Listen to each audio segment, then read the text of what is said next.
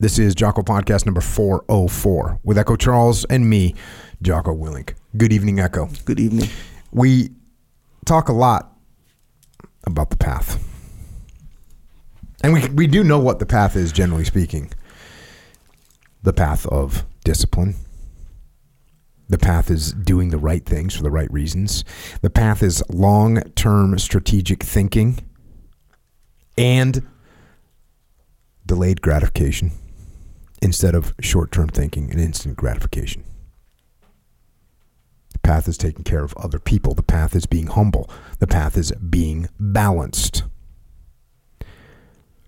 And being on the path, capital T, capital P, leads us down the path of our lives. And our decisions impact what we do, where we end up. And when we stray from the path, our life is negatively impacted. But when we stay on the path, the positive results over time will come. Now, of course, there's no guarantees. Life gets a vote, chance gets a vote. There is such a thing as bad luck. We cannot anticipate everything. There are some things that are actually beyond our control. And when those things occur, we take ownership of how we respond and we learn from the good, from the bad, from the ugly, we learn. And tonight we have with us a friend of mine who has learned a lot. His name is Sean Glass. He's a former SEAL officer, a combat veteran with tours in Iraq and Afghanistan. He taught leadership in the SEAL teams. He's also led in the business world, working in a startup and then starting his own startup. He's a husband, a father, a leadership instructor at Echelon Front, and he's here with us tonight to share some of his experiences and lessons learned about leadership and life. Sean, Jocko, thanks for coming down, man. Thanks for joining us. appreciate you having me. What I miss? Did I miss anything on your intro? Right, you were in I the teams, That's about it. Yeah. And then you were in business. Your dad, what do you got? Five kids? Five kids as of now. Time now. Yeah, Yeah. check. We're still working. Still time. Yeah, I'm young. Yeah, I like it. My wife was at tapped out at four. Yep. Yeah. She told me no more. Yeah, we're at five currently, which uh, my wife's one of eight, so she's no. So she's down for the cause. she's, she's down for the cause. Hell yeah. yeah. Yeah. That's legit. Right on. All right, we'll keep our fingers crossed. All right, let's start at the beginning. Let's start where you came from. Let's see how you got here. Where did where did it all start? Where Yeah. were you born? So I grew up uh, in a small town in Texas. I tell people the town is called Corsicana because that's the only town that uh, is big enough that people might actually recognize on a map if they're familiar with Texas. But I did not actually live in Corsicana. Corsicana uh, was where we did school, sports, stuff like that. But I lived on a small ranch in a town called Blooming Grove, and I didn't really even live in Blooming Grove. We were literally just out in the middle of nowhere. What? There was no name for your. There was literally no name. Uncharted My road didn't even have a name. My road was my road was called Farm Road 1390. Like they just ran out of names basically. Just started numbering them. Just started. Let's put a number on it because literally no one cares about this road out there. So, the nearest town to me was a town called uh, Barry, and it had like 73 people total population. So we had 60 acres. Uh, had a small little ranch operation out there, but we lived about 20 minutes outside of town. So very rural. and the town is the town with seventy three people. The town is Corsicana is the the town. And So- is that where you had to go get groceries and whatnot? Yep. Groceries, school, sports, gasoline, all Mm-hmm. that stuff was Corsicana. So you're in the middle of nowhere. Literally in the middle of nowhere. yeah, yeah. And what did your dad do? So my dad was an entrepreneur. Uh, him and his brother started a company. They had a bunch of different stuff going on throughout their their lives. But uh, um, when I was young, their main thing was they had some barber shops that they opened up all throughout Texas. Totally random. They always dabbled in real estate. They ran, or my dad ran horses on the ranch for a little bit, just kind of serial entrepreneur, mm-hmm. trying all kinds of different stuff out. But probably the consistency was real estate, always kind of buying and selling real estate. You know, my dad was an entrepreneur, allegedly. my dad's success with business was horrible. Yeah. Like he would start businesses and we would just lose money. Like our family would lose money and go in the hole.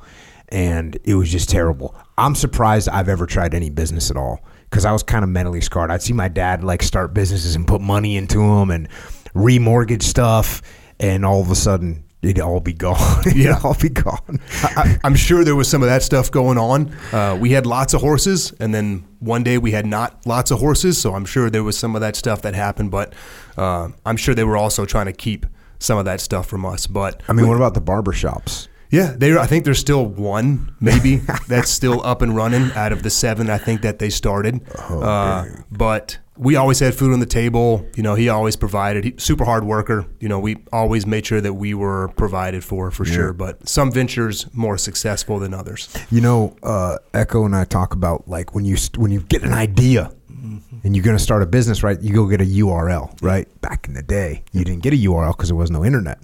So my dad would have like go get business cards made. yeah, yeah. so he'd get like these business cards made for like the new business thing, and like that's you know we'd have. 10 years later we just have like a box of business cards with his name and the business name and yeah and like a big debt Yeah. luckily luck, the, the, luckily for me and my family my dad was doing all this on the side you know what Yeah. i mean because he, had- he was a school teacher my mom was a school teacher so he would take chances i guess with some of the some of the you know money from his regular job but just none of it ever panned out so Yeah. it was kind of a bummer but he wasn't even trying any barber shops or anything like that I think that's where the money is. Really, is the barber shops. yeah, yeah. uh, and what about your mom Uh, she was a teacher. So Oh, okay. yeah. So she started off as a uh, medical laboratory technologist, I think, or technician. So she was working in hospital, doing labs, all kinds Mm-hmm. of stuff. And then when we were born, she wanted to be home with us. So she took a step back from that and started teaching. So all throughout growing up, that's all I knew was that she was a teacher. what, what grades did she teach So she taught when we went to our elementary school. She was working there at the elementary school, teaching high school science at mm-hmm. first, and then we had a, a junior college in our town, Corsicana, called Navarro College. Which shout out to Navarro College if you've ever watched, which I'm sure you have not, the show about cheerleading on Netflix. That's Navarro. Navarro College was known for their nationally recognizable uh, championship cheerleading squad. Damn. So eventually, she uh, made the transit. Well, eventually, being our school shut down, and then she transferred over to the college and co- uh, taught there for, I want to say like 20, 25 years, and then just retired two years ago. Okay, right on. And you said we, meaning the kids. What'd you have for brothers, sisters? Uh, two sisters, one older sister, uh, two years, and one younger sister by two years. Yes, I was That's the same right pattern as I am. I got one older sister, one younger sister. We're all about two years apart. Yeah, were y'all close growing up?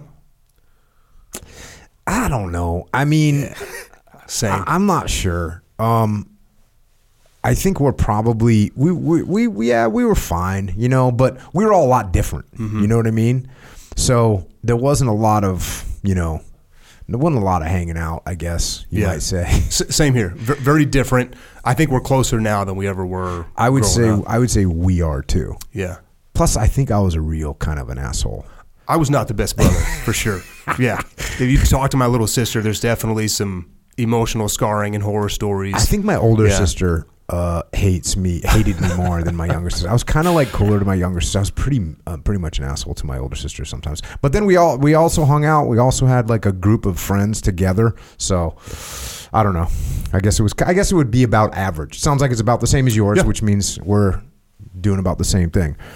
And then, so, so what are you doing? You're what are you doing for like fun? How old are you? What are Yeah. you doing? So we had uh, 60 acres, which when you're a kid, you know, I live on 60 acres now in Virginia, and it's a good piece of land for sure, but it's not, you know, a national forest or anything like that. But when you're five or six or 10 years old, I mean, 60 acres seems like a vast wilderness. So Oh, yeah. I was outside. We, like I said, we lived in the middle of nowhere. So when our day would basically be, you'd wake up, you'd take care of the animals, you'd go to school. If you had sports, you know, you'd do your sports, and then when it came time to come home, like that was it for the night. You weren't doing anything else. You're not going back into town because you mm-hmm. forgot something.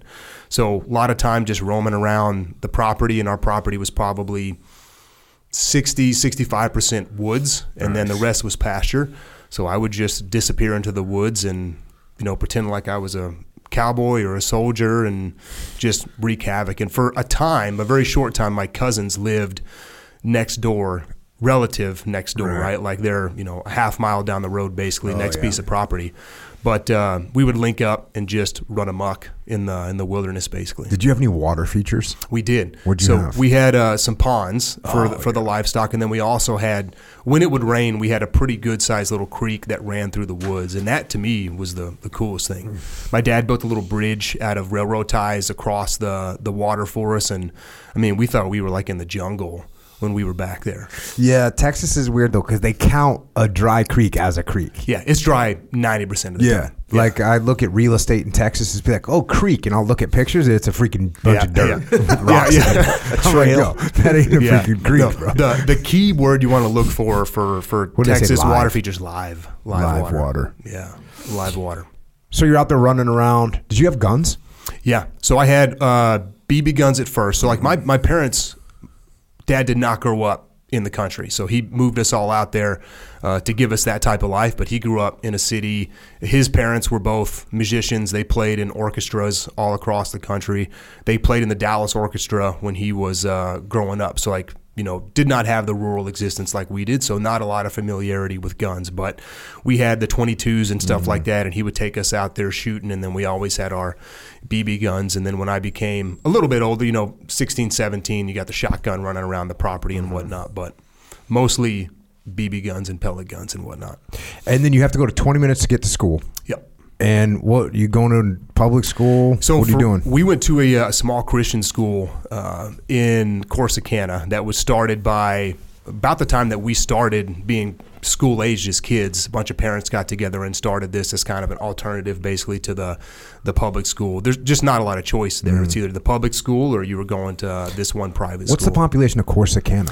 When I was a kid, probably like 21, 22,000. I think it's sitting around like 30,000 right now or something like that. But it's a decent sized town. It had a Walmart at a time. It had a Kmart before Kmart ran out of business. So when I was a kid, that was like big time having a Kmart and a Walmart. So yeah, about 20,000. Lots of Christmas shopping got done at Kmart. Yeah. Oh dude. yeah, it did. yeah. They got that blue light special. Oh, the blue light off. Yeah. special, yo. Oh yeah. Oh, that was the Yeah. deal. So we went to that small school, and it was an interesting experience because it was kind of a blend of probably parents who were very like-minded and wanting to teach their kids, you know, the things that faith aspect of life, Mm-hmm. and then because it was the only other school in town, if you got booted out of the public school, Oh. you were going to the the small Christian school. So, So you had some a hellions It was a blend too. of learning that happened at uh, Corsicana Christian Academy for sure. And are you playing sports?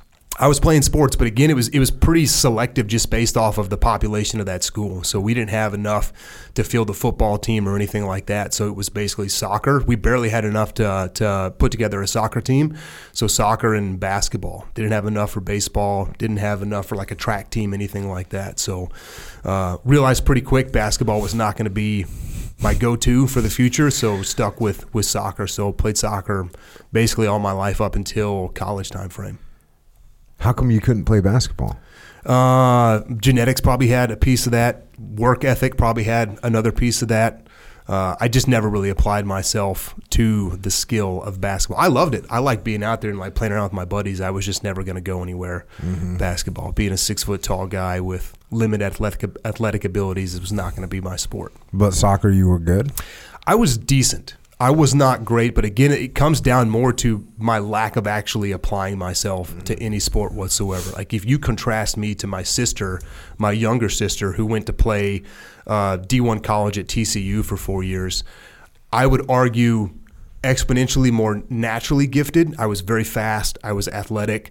Uh, did not apply myself whatsoever. Like didn't enjoy the experience of practice. I like playing in the games, but you contrast that with her. She would be at home. If we were at home, she was playing soccer. She was kicking the ball off the side of the garage, which drove my parents crazy. She had nets set up, and she was always practicing. And surprise, surprise, hard work paid off, and she got scholarships to go play at a D1 college. And I did not get the same opportunities post high school to go play co- uh, college anywhere. Because you were a slacker. I was a very big slacker when it came to to sports. All right, so then you you get done with this school. You do you go to like a Christian high school as well? No, so the Christian school kind of tapped out about the time I was going into high school age. I think ninth grade was my last year at the Christian school, and then I think it just kind of ran out of steam, ran out of funding. Parents weren't sending their kids there, so we went to the uh, the public school for tenth, eleventh, and twelfth grade. Mm-hmm. Graduated from there. Played soccer there. Did everything. What position did you play in soccer? I was uh, defense, usually right, right back on Okay. defense. Now, what else are you into at this time? Um, You're going to high school. Yeah. Are you getting in trouble? What are your grades like? I, my grades were decent, but again, not really applying myself to it. But I was pretty naturally able to form good study habits, and I would pick things up pretty quickly. So, uh, A's and B's. Yeah, I don't think I had one C on my record, but again, that wasn't from opening books when I got home and, and cracking. It was more just getting by on natural talent, and then part of that too was I had a, an ability to build good relationships with my teachers, and I think they kind of watched out for me every now and then. Did you? I didn't do homework. no, We didn't. I didn't bring. And it's kind of crazy. You're going to see this when your kids get a little older. yeah, Like when they get to high school. Like my kids. Well, I should say this. My daughters did a lot of homework. Mm. My son somehow. I don't know why he was somehow a- did not have. does a he got a good homework. smile? Does can he charm Yeah, the he would, he would make good relationships with Yeah. the teachers. It I pays think off. too, and that would probably help him out a little yeah, bit. I did not have homework that often, uh, and if I did, it was always last minute stuff. Mm-hmm. It was I pride myself on my ability to procrastinate and then cram and get the job done when I was in high school, for the most part. Speaking of jobs, were you working? I was working all kinds of different stuff in high school. So uh, when you're in Texas, you can get a I forget what they call it. Maybe it's a learner's permit when you're or a worker's permit when you're 15 to get your license if you have a job. Mm. So I was like, I can get a car and have some freedom a year earlier if I have a legit job. So I had a bunch of different jobs that I was working. I was a ranch hand for a little bit for some of our neighbors, which if you've ever tried ranch handing in Texas in the summertime, highly recommend it. It's a very enjoyable experience Very character building. very character building. Uh, what are you doing as a ranch hand? You're 15 man. years old. What do you have to do? so a lot of it was mending fences, taking care of the property. Uh, this older couple, they were some characters for sure. They were like some some Texas characters for sure. And we'd show up, me and uh, another buddy who lived out in the middle of nowhere. We'd show up at like seven o'clock in the morning, and they would just basically have a punch list of stuff for us to do. And the lady's name, who was the the wife, and they were probably in their I'd say late fifties, but they were haggard. They were they were looking a little bit older. She'd come to the door every single morning in a night shift with a Coors Light in her right hand and a cigarette in her left hand at seven o'clock, and she would give us the punch list of uh, of stuff to do, and a lot of it was mending fences, cleaning out the barn. At the time, they had these metal fences, and we had to go by and like scrape all of the rust off of the metal fences and then just repaint them all. One day, there wasn't a whole lot to do out on the ranch, so she wanted us to to do some work around the property. She wanted us to go into her like kind of perimeter garden around the house, pull up a bunch of weeds and do some landscaping for us. And she gave us a tour to make sure that she knew we knew what she wanted us to, to pull out, like what was a weed and what wasn't a weed. And we get to this one particular bush and it looks a whole lot like a marijuana plant. and she sees myself and my other high school age buddy just kind of staring at this marijuana plant, and she's like, "Oh, that's uh."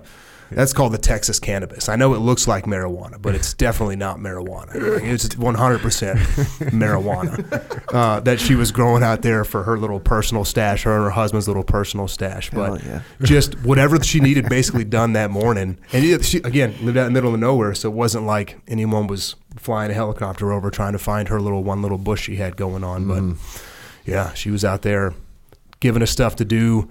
Uh, did that for part of a summer, and then realized there's probably easier jobs out there than than ranch handing. So I, I was a waiter in our town at a restaurant called the, the Cotton Patch for a couple of years, and that was a uh, almost a pass down from my older sister who worked there for a while. So I was like, all right, I can go there, I can get some tips, I can make some good money. So I worked there for probably two two and a half years, and then right across the street from the Cotton Patch, there was a, a record store called Music Man, and it was you know maybe twice the size of this studio right here. It was not a very big store. Um, so I went over there and you know interviewed for a job, and the, the guy that managed the place was a character, uh, a guy named Rick. He was Hispanic, but he was also, uh, I guess, traditional Jew, but he was Hispanic, so he didn't have like it wasn't his background. He converted to Judaism. He walked everywhere. He had a big cane. He would wear like the yarmulke everywhere, kind of like the dude from Kung Fu, just kind of roaming about the town of Corsicana. but he was cool. He was super laid back. He liked music, and uh, you know he offered me a job, and I worked there probably all the way up until my senior year, and I ended up managing that place. Uh, interestingly enough, he pulled me aside one day, and I think I was probably 18 years old. Pulled me aside, took me outside, and told me he had a alcohol problem, which was like not a shock to me whatsoever. he came in like reeking of vodka most of the days that we were there, and he asked me if I would drive him up to Dallas and check him into this rehab facility that he had been scoping out. So. Rick was cool, dude. Was happy to help him out, so I, I drove him up there, dropped him off, and uh, he did not own the Music Man. He was the manager of the Music Man. And there was a guy up in Dallas, Texas, which was about an hour north of us, like big city. Mm-hmm. And he was the guy that owned the Music Man. And I don't even think I knew his name at the time. But in my mind, I'm thinking like this mogul that lives in Dallas, you know, owns all these businesses, and the Music Man is one of his. So uh, I find his contact information in some records at the store, and I just call him up to let him know what's going on because Rick is the only reason this business stays open. He's there from like eight o'clock in the morning until uh, eight at night when they shut down. So without Rick, there is no Music Man because I'm still in high school. The other employee is a buddy of mine from high school. So uh, it was a summertime, so I call this guy up and in my mind, I'm like, I'm going to make a play to freaking run the Music Man. Like I'm taking over the Music Man, basically. Going big time. Going big time. So I call this guy up, and I'm like, Hey, here's the deal. I just take, took Rick up to this uh, facility up in Dallas, checked him into rehab. He's out of the picture. And there's a pause on the other end, and this guy goes, "Well, I guess that means you know we gotta we gotta shut it, shut stuff down." And I said, "Hey, maybe, but I've been working here now for two and a half years. I know how this entire business functions. You know, I can manage it for you if you want. Uh, if you want that to be the case, because it was summertime, so I had basically three months where I could manage this place and give him time to find someone else to step in when I went off to uh, college. And there's like a long pause on the other end, and he's like, "So you you're confident you could run it?" I'm like, "Absolutely." It's not a big. I mean, it's there's like 300 records in the store maybe like it's not a complex operation i was like i can i got this so i talk him into it and now i'm like all right I'm poised to make my move because at the time i was making 525 an hour as an employee there minimum wage in texas so uh, he I convince him. He says, "All right, let's let's go. It's yours for the summer, and then you know I'll try to find someone else to come in and run it when you go off to college." And I said, "Hey, I think because I'm taking on all this extra responsibility. I've got to run inventory. I've got to run the, the books. I've got to do all the bank drop offs. All this stuff is on me now. Um, I think I need a raise. There's a pause on the other end, and he says, You're right. You're right.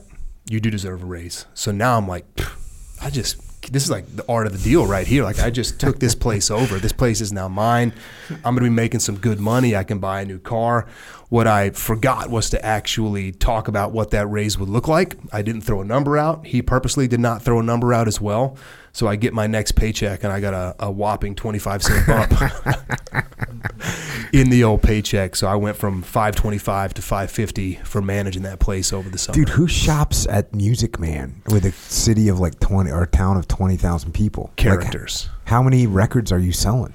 On an average day, maybe like four. Oh, this is CDs five. by now, right? These are CDs, tapes. Uh, a lot of tape still would come through. It's Corsicana. Like there's, you know, there's a lot of vehicles still with with tape mm. players in them. So we sold some tapes, we sold some CDs, uh, but it was not. We were not moving a whole lot of. What was the What was the least. biggest best selling record?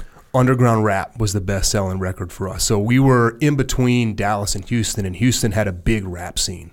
So Underground Kingz, a whole bunch of different bands. There were groups, I guess, that unless you grew up in the Texas area, uh, you'd have no idea probably who these people were. But they were a, a big deal for us. So someone came in. Odds are they were walking out with some type of Screwston was the, uh, the kind of the genre that it fell under, Screwston rap.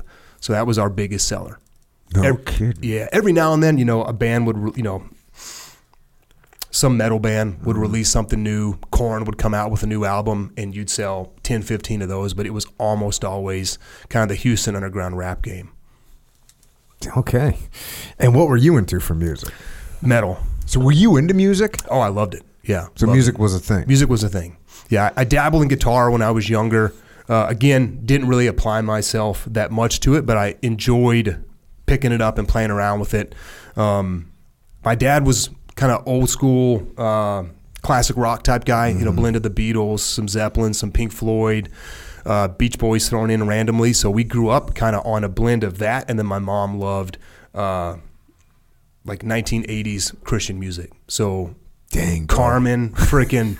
I'm trying to think of all the old know school. what Yeah. Carmen is, Yeah, bro. Carmen's a dude. He had some wild videos back in the day where he was like gunslinging against Satan. Uh, so it was a blend of either we hopped in the car. If it was if it was my mom's suburban, it was going to be uh, Carmen. Amy Grant or Carmen or something like that. And then if we hopped in with my dad, it was probably going to be the classic rock station. You know, Mm. some Zeppelin stuff like that. So Isn't it crazy that like you can still get in the car today and just listen to Zeppelin? yeah, Like I It's mean, no, like radio stations are playing it. Yeah, as they probably will for the remainder of eternity, which is not something that you could say about a lot of the music that's getting made right now, for sure. Yeah. Yeah. I had a weird uh, realization. So when I was in, I guess it was probably like eighth grade, and I don't know what it was like for you, but for me, every single like school dance that we went to, Yeah. start, which started in seventh grade, eighth grade, and then we went to high school, that had ninth, tenth, eleventh, twelfth grade. We had every dance I ever went to. Stairway to Heaven was the last song of the night, right? Uh, Every single dance I've ever been to in my life as a as a human, because I've you only you know you don't go to dances Yeah. once you graduate high school. At least maybe Echo does, but every single one it was Stairway to Heaven. And this, so this is like 1984, 1985 through 89. So Led Zeppelin was around Yeah. in 1980, right? So uh, this is like four or five years old. And I thought to myself, it seemed like when I was a kid, it seemed like those albums were like ancient. It was like we called it classic rock. Yeah. It was called classic rock, even though, you know, this, what, what did Stairway to Heaven come out? 1972? Something like this? Maybe 1973? So it was only 10 years old. Hmm. It was only 10 years old. So now, like when my son was growing up, he was listening to Metallica. But Metallica was 1982. Yeah. So, and my son's growing up in 2020. So, like, it's 40 years old. 40 years old. Of course, Metallica's still touring. Good. Yeah. God bless them. But it's just weird how that music, for me, when I was whatever, 12 years old, 13 years old, it seemed like that music was classic and old, but it was only 10 years old. Yeah. So it's a totally different world. Yeah. There's uh and Zeppelin's always gonna be there. Metallica is always gonna be there. Yeah. I think at least their old stuff is always gonna be there. Yeah. Oh, got a little, Yeah. yeah, there's uh little shot. There's a there Corsicana. There was not a lot of Led Zeppelin getting played at the school dances. It was a whole lot of Garth Brooks, George Strait, that type of stuff. So Okay. um, I found metal in high school because some of my buddies uh, were listening to it, and that was all I listened to from there on out until probably a platoon or two into the SEAL teams when I opened up my horizons a little bit. But it was all old school Metallica. May, I say old school. It wasn't you know it wasn't that old for me either when I was going through uh, high school. Megadeth, stuff like that. And my kids listen to the same thing. My kids listen to that stuff now. I'll catch my oldest son roning up in the garage every now and then in our barn, uh, our hangout barn, if you will, our family barn. We have our gym and stuff in there, and he'll break one of my guitars out, and he's just shredding uh, Metallica and stuff. And to my wife's chagrin, that's what they want to listen to is Metallica and Megadeth. And I try to convince her, look, if you Is the music loud? Yes, it's loud. Is it fast? Yes, it's fast. If you listen to the lyrics, there's nothing wrong Good messages. with those lyrics. It's all kids dealing with stuff. It's all stuff about war. It's all people just working through problems. Spinning it into the best possible light. yes. Yeah. Yeah, I got ACDC back in black, Yeah. 1980. So I'm nine years old. And I was like, oh. But then I got Black Sabbath. Yeah. And then I was like, oh, Yeah. okay. Now I understand the world. Yeah, that's the uh, that's my oldest son's go to on the guitar right now is Iron Man and old Black Sabbath. He's figuring Can't it go, out. can't go wrong. Now, when you're when you're that age, and you got stuff. I mean, uh, probably every teenage boy is going through some stuff. But for for me, about the time when I found all that stuff, my parents had split up. They had split up a while before, but like the divorce was official right then. So I was angry, frustrated, all those things that you know a young kid with a very self-centric worldview is probably uh, going through, and like that music just spoke to me. For the first time, I was listening to stuff that I was like, oh, it's like it's okay to be frustrated about stuff. It's okay to be angry mm-hmm. about different stuff, and you're listening to these guys just pour all of their personal experiences into, it, and you're like, hey, I can relate. I can relate to that. it has to be also testosterone, right? For sure. Like you're 15 years old, Oh, 16 years goodness. old. You got testosterone coming out your freaking eyeballs, and like when there's a, such a thing as roid rage, Yeah. right? For a reason. Like people go on steroids and they get like angry. So when you're 15, of course you're going to be freaking some shit's going to piss you off for Yeah. sure, man. so so so that's luckily.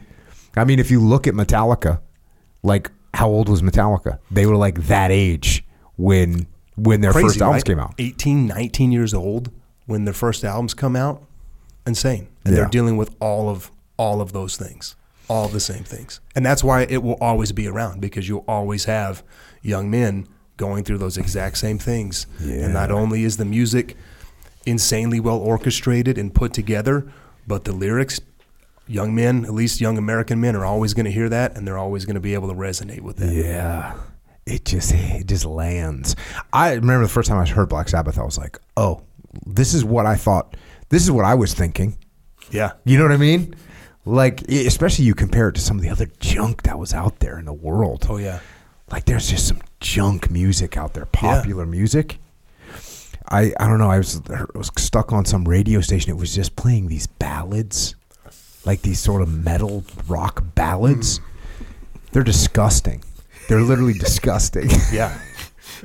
All right. So you're now 15, 16. Your parents are split up. You're freaking working in this record store for five 25 an five hour. 25 an hour. But didn't you get a raise to I got a bump, 550? 550. So now we're- you're 550 an we're hour? looking up. Things are looking up. You have a car? Did you buy a car? I did. What'd you buy? So uh, I can't believe I ever sold this car. But my well, my first car was the the parents' suburban. This big freaking badass. 1989 guacamole green suburban. Hell yeah. That uh, my dad bought off a lot, and he got a great deal on it because it was legitimately guacamole green. I think it was like the Forest Service Street vehicle Uh-huh. Yeah. cover color, and to make it look better, he put a big gray stripe right down the middle of it, like somehow that was gonna improve it. So I drove that around as I was saving my cash up, and then uh, we went to a swap meet up at the ballpark in Arlington in Dallas, and this was back in the day before muscle cars were. Uh, astronomically expensive, right? And I drove off the lot in a 1970 Chevelle Super Sport for six grand Oh my god. midnight blue white racing stripe. So now you're talking about testosterone fueled Metallica, and now I've got you know a 454 sitting there, and it was uh, I was as a kid always into cars, always into muscle cars, and I was just fortunate enough to live in a place in a time where. A young man who was willing to do a little bit of work could afford something like that. It got probably eight miles to the gallon, but fuel in Texas was like 97 cents back then. So uh, that's what I had until college, and then I will forever kick myself. But I sold it when I went to college because you're always tinkering with old with old cars. There's always something that you got to fix on them, and I was thinking I need a little bit more reliable transportation, and I sold it. And then I- I sold it for more than I paid for it. Yeah, but, what'd you get to replace it? I got a uh, what the hell did I get? I think I had bought an old uh, Land Rover, like a 1995. I guess it wasn't that old. I was old. It's only 2001, so it was probably like a six-year-old Land Rover. Yeah. Which talking about things that need to be fixed all the time. Yeah. That I think needed to be fixed all the time. So it wasn't necessarily the best the best swap. But you know, I was 16 years old driving that sucker around, no no air condition, didn't care, loud exhaust, just just crushing life at that point in time, basically. So when did you find out about the teams? Oh, so I was probably f- either 14 or 15 years old, and I was an avid reader growing up. I read all the time, always had books in my hand. Uh, you name it, I was reading it. And we spent a ton of time at the library. And part of that was probably my mom was a teacher, so um, we were always at the library. Hey, my mom was books. a teacher. I didn't read. You didn't read anything? yeah, I, my dad was Yeah. a teacher too. I still didn't read anything. I, I loved it. I would get lost in all these different books, and it could be I lived out in the middle of nowhere too, and there just wasn't a whole lot of stuff to do besides play in the woods and read. So I was always reading these adventure novels and whatnot, and pretending to be those. I'd read a book, and then I'd go out in the woods and just basically pretend to be one of those those characters when I was young. But we spent a bunch of time in the Corsicana Public Library, and I was uh, in the military history section, and this was before you know, pre 9 11. This was like 1994 or 5, maybe something like that. Maybe 1996. There was not a lot of information out there about the SEAL teams.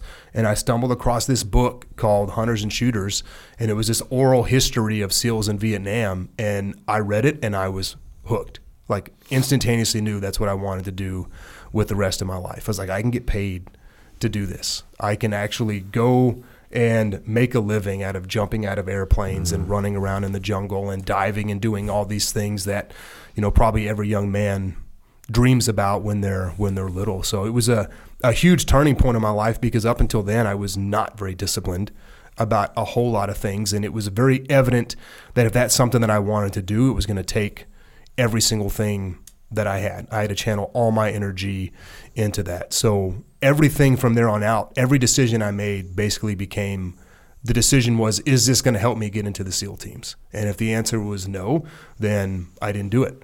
So got serious about working out, got serious about eating. I think my parents thought I was insane and full of it. Like my parents grew, grew up watching a very undisciplined uh, young man who, like, you know, I, I wasn't horrible. Like I was a good kid, but I wasn't the hardest worker growing up. We lived on a farm. We had horses. We had emus. We had all kinds of random crap on the farm. Uh, I was always complaining about work, and then just whatever it was about reading that book, it was just like a switch that went off, and like I was very focused, and all of a sudden I'm working out on my own. I'm studying because I want to get good grades so that I can get into the community because I I don't know if that mattered or not, but I'm like it's got to help. You know, if I've got straight A's, it looks good. So it was a, a big turning point for me. It's a weird realization when you are running around in the woods playing army, and then you realize you can actually do that. Yeah, yeah. Like literally, my first thought was, I've been doing this my entire life, and now this is something that I can get paid to do. Uh, go on these crazy, and this was stuff about Vietnam. I mean, this this was insane stuff I was reading, and it just resonated. And I was like, I want to do this. I have to be a part of this community. I at least have to see if I can if I can make it. Oh yeah, I was going to Nam. I Yeah. mean, that was that was my plan. I was like going to Nam. I figured there was still ops going Yeah. on. Come on, man. There's MIW, POWs and MIAs. Like I will be rescuing them. I just got to make it through buds. That was Yeah. kind of what I was thinking was Yeah, going down. I've already got the plan Yeah, built in out. 1990. Let's roll. Uh, so you graduate high school. Then now you're now you're focused on like I'm going to be a frogman. I'm going to be Yes. a SEAL. And where you go to college? I went to Texas A&M. Well, I How went, come you just didn't enlist? So it went back and forth on whether to enlist or not, and my parents played a big role in me not enlisting. And uh, what they told me was it was a shock to them that I wanted to do this.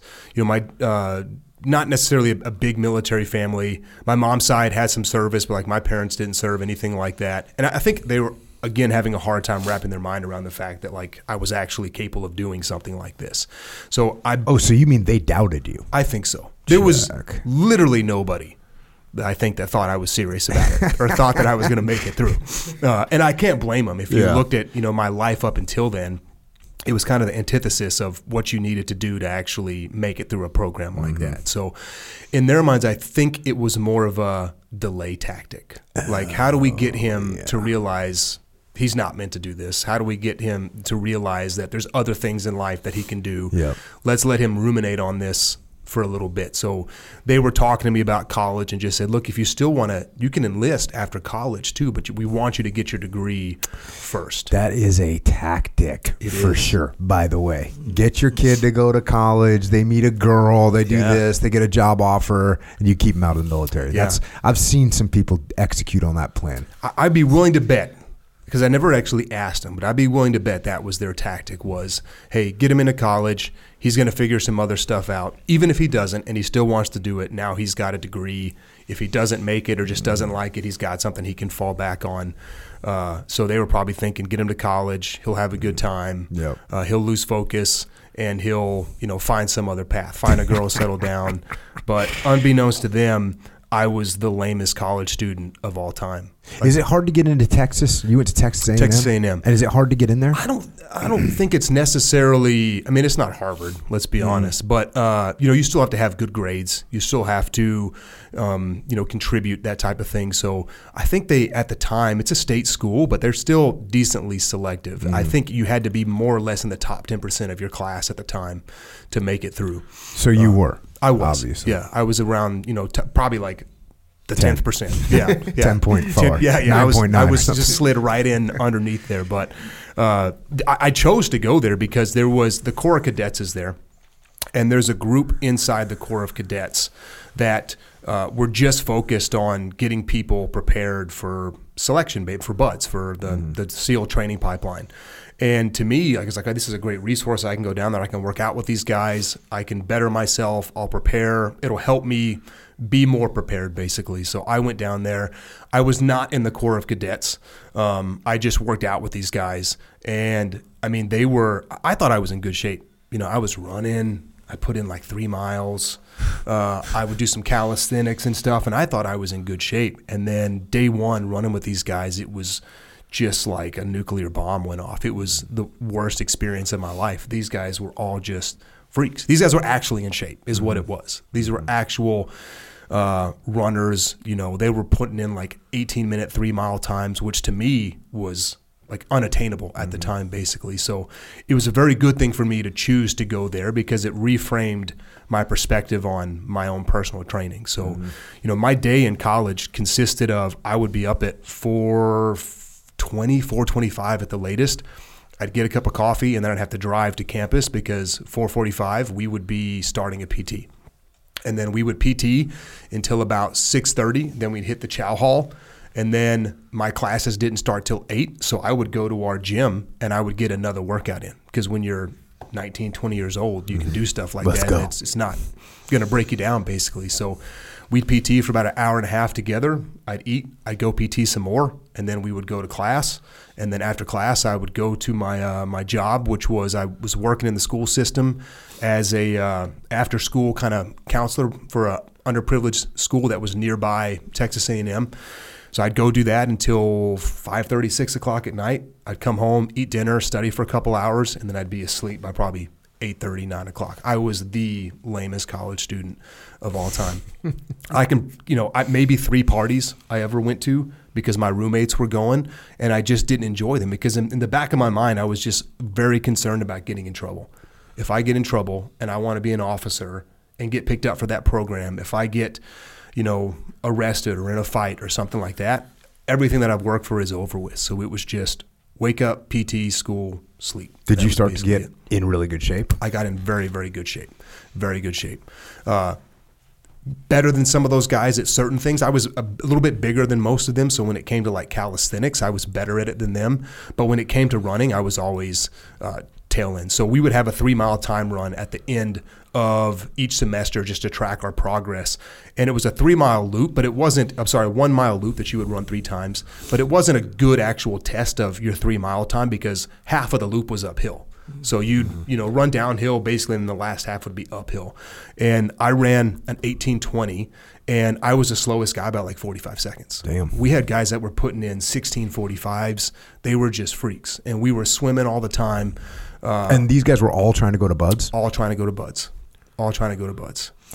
What did you study in college? Speech communications. For no other reason than I thought it would be easy and get me out of college quick. I also thought if I was going to be an officer, I probably needed the ability to actually speak in front of people, and I thought in the back of my mind like this will probably help me uh, hone my public speaking skills. What I didn't realize is you didn't speak at all; it was just all paper writing. It's like the worst major I possibly could have taken, outside of maybe a dedicated like engineering course, because every semester each course that I was taking had like a thirty page paper that was attached to that course. It's called speech communication. Speech communication. It's basically developed for people that wanted to go and be like PR reps and stuff, which I didn't know any of that. Like I'm picking this out of a catalog of what I thought would be the easiest major for me so that I could just focus on PTing and being ready for the SEAL teams. so you start at, at some point. You got to put your package in, right? Yep. To to become a SEAL. Did you go to the Did you go to the mini buds thing? I did not. So they actually stopped that uh, right about the time when I should have been able to go.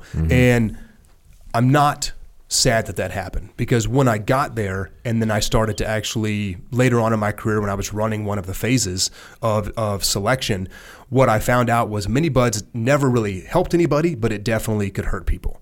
So if you came to mini buds and you did well, the message that I was told was, yeah, it kind of helps. Not really. But if you came to mini buds and you didn't do well, or you didn't perform like you're done, you're over with. So uh, I didn't have the opportunity to go. I didn't even have the opportunity to talk to a board or anything like that. I just put together a, a package. I sent it in, and it got examined by some board somewhere, probably in Millington, Tennessee, or maybe in Coronado. I don't know where. And then uh, they kind of decided your fate from there. So no even interviews. You didn't even interview. No letter of recommendation from anybody. letter of recommendation. From so who? we had a couple of guys that were A and M alumni, Team guys. team guys. Yeah, I can't even remember their names anymore. Damn. Yeah, um, but like there was a network basically of A and M guys that had graduated that were willing to help out. So they just talked me on the phone for a few minutes and then wrote me a pretty nice rec letter. But that was really it. Like I didn't spend time with those people or anything. And this is what 2007, 2008. 2005 timeframe was when I was starting to put the package together. So at this time, there's so many people applying to be officers. Lots of I mean, there's like probably let's just say I think the number would probably be around a thousand. I would imagine probably Around so. a thousand people would be applying, and it would be like thirty yeah. slots Total. Is that or would it be Probably- thirty from the Naval Academy? It'd probably be a little bit more than 30 total, but for OCS, Officer Candidate School, which was the program I would have to go through because I didn't go to the Naval Academy. I wasn't in the Corps of Cadets.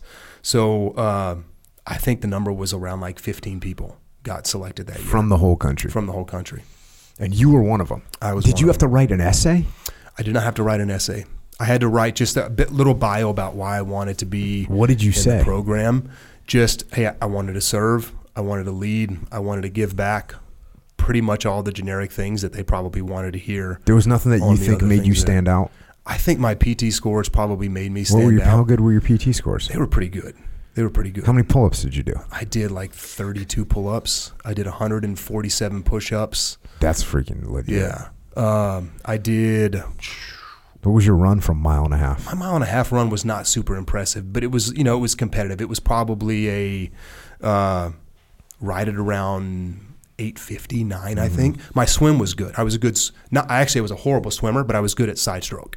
All I did was side stroke. So my swim time was phenomenal for not being someone who grew up swimming. So I think my PT scores uh, Were your grades in college good? my grades were good. You know, again, I- I wasn't taking engineering classes. Didn't you have to take? I think I, I took like some kind of a test for OCS I to get into OCS. I don't think I took a test. I took the ASVAB Officer aptitude test. Maybe yes, I, did.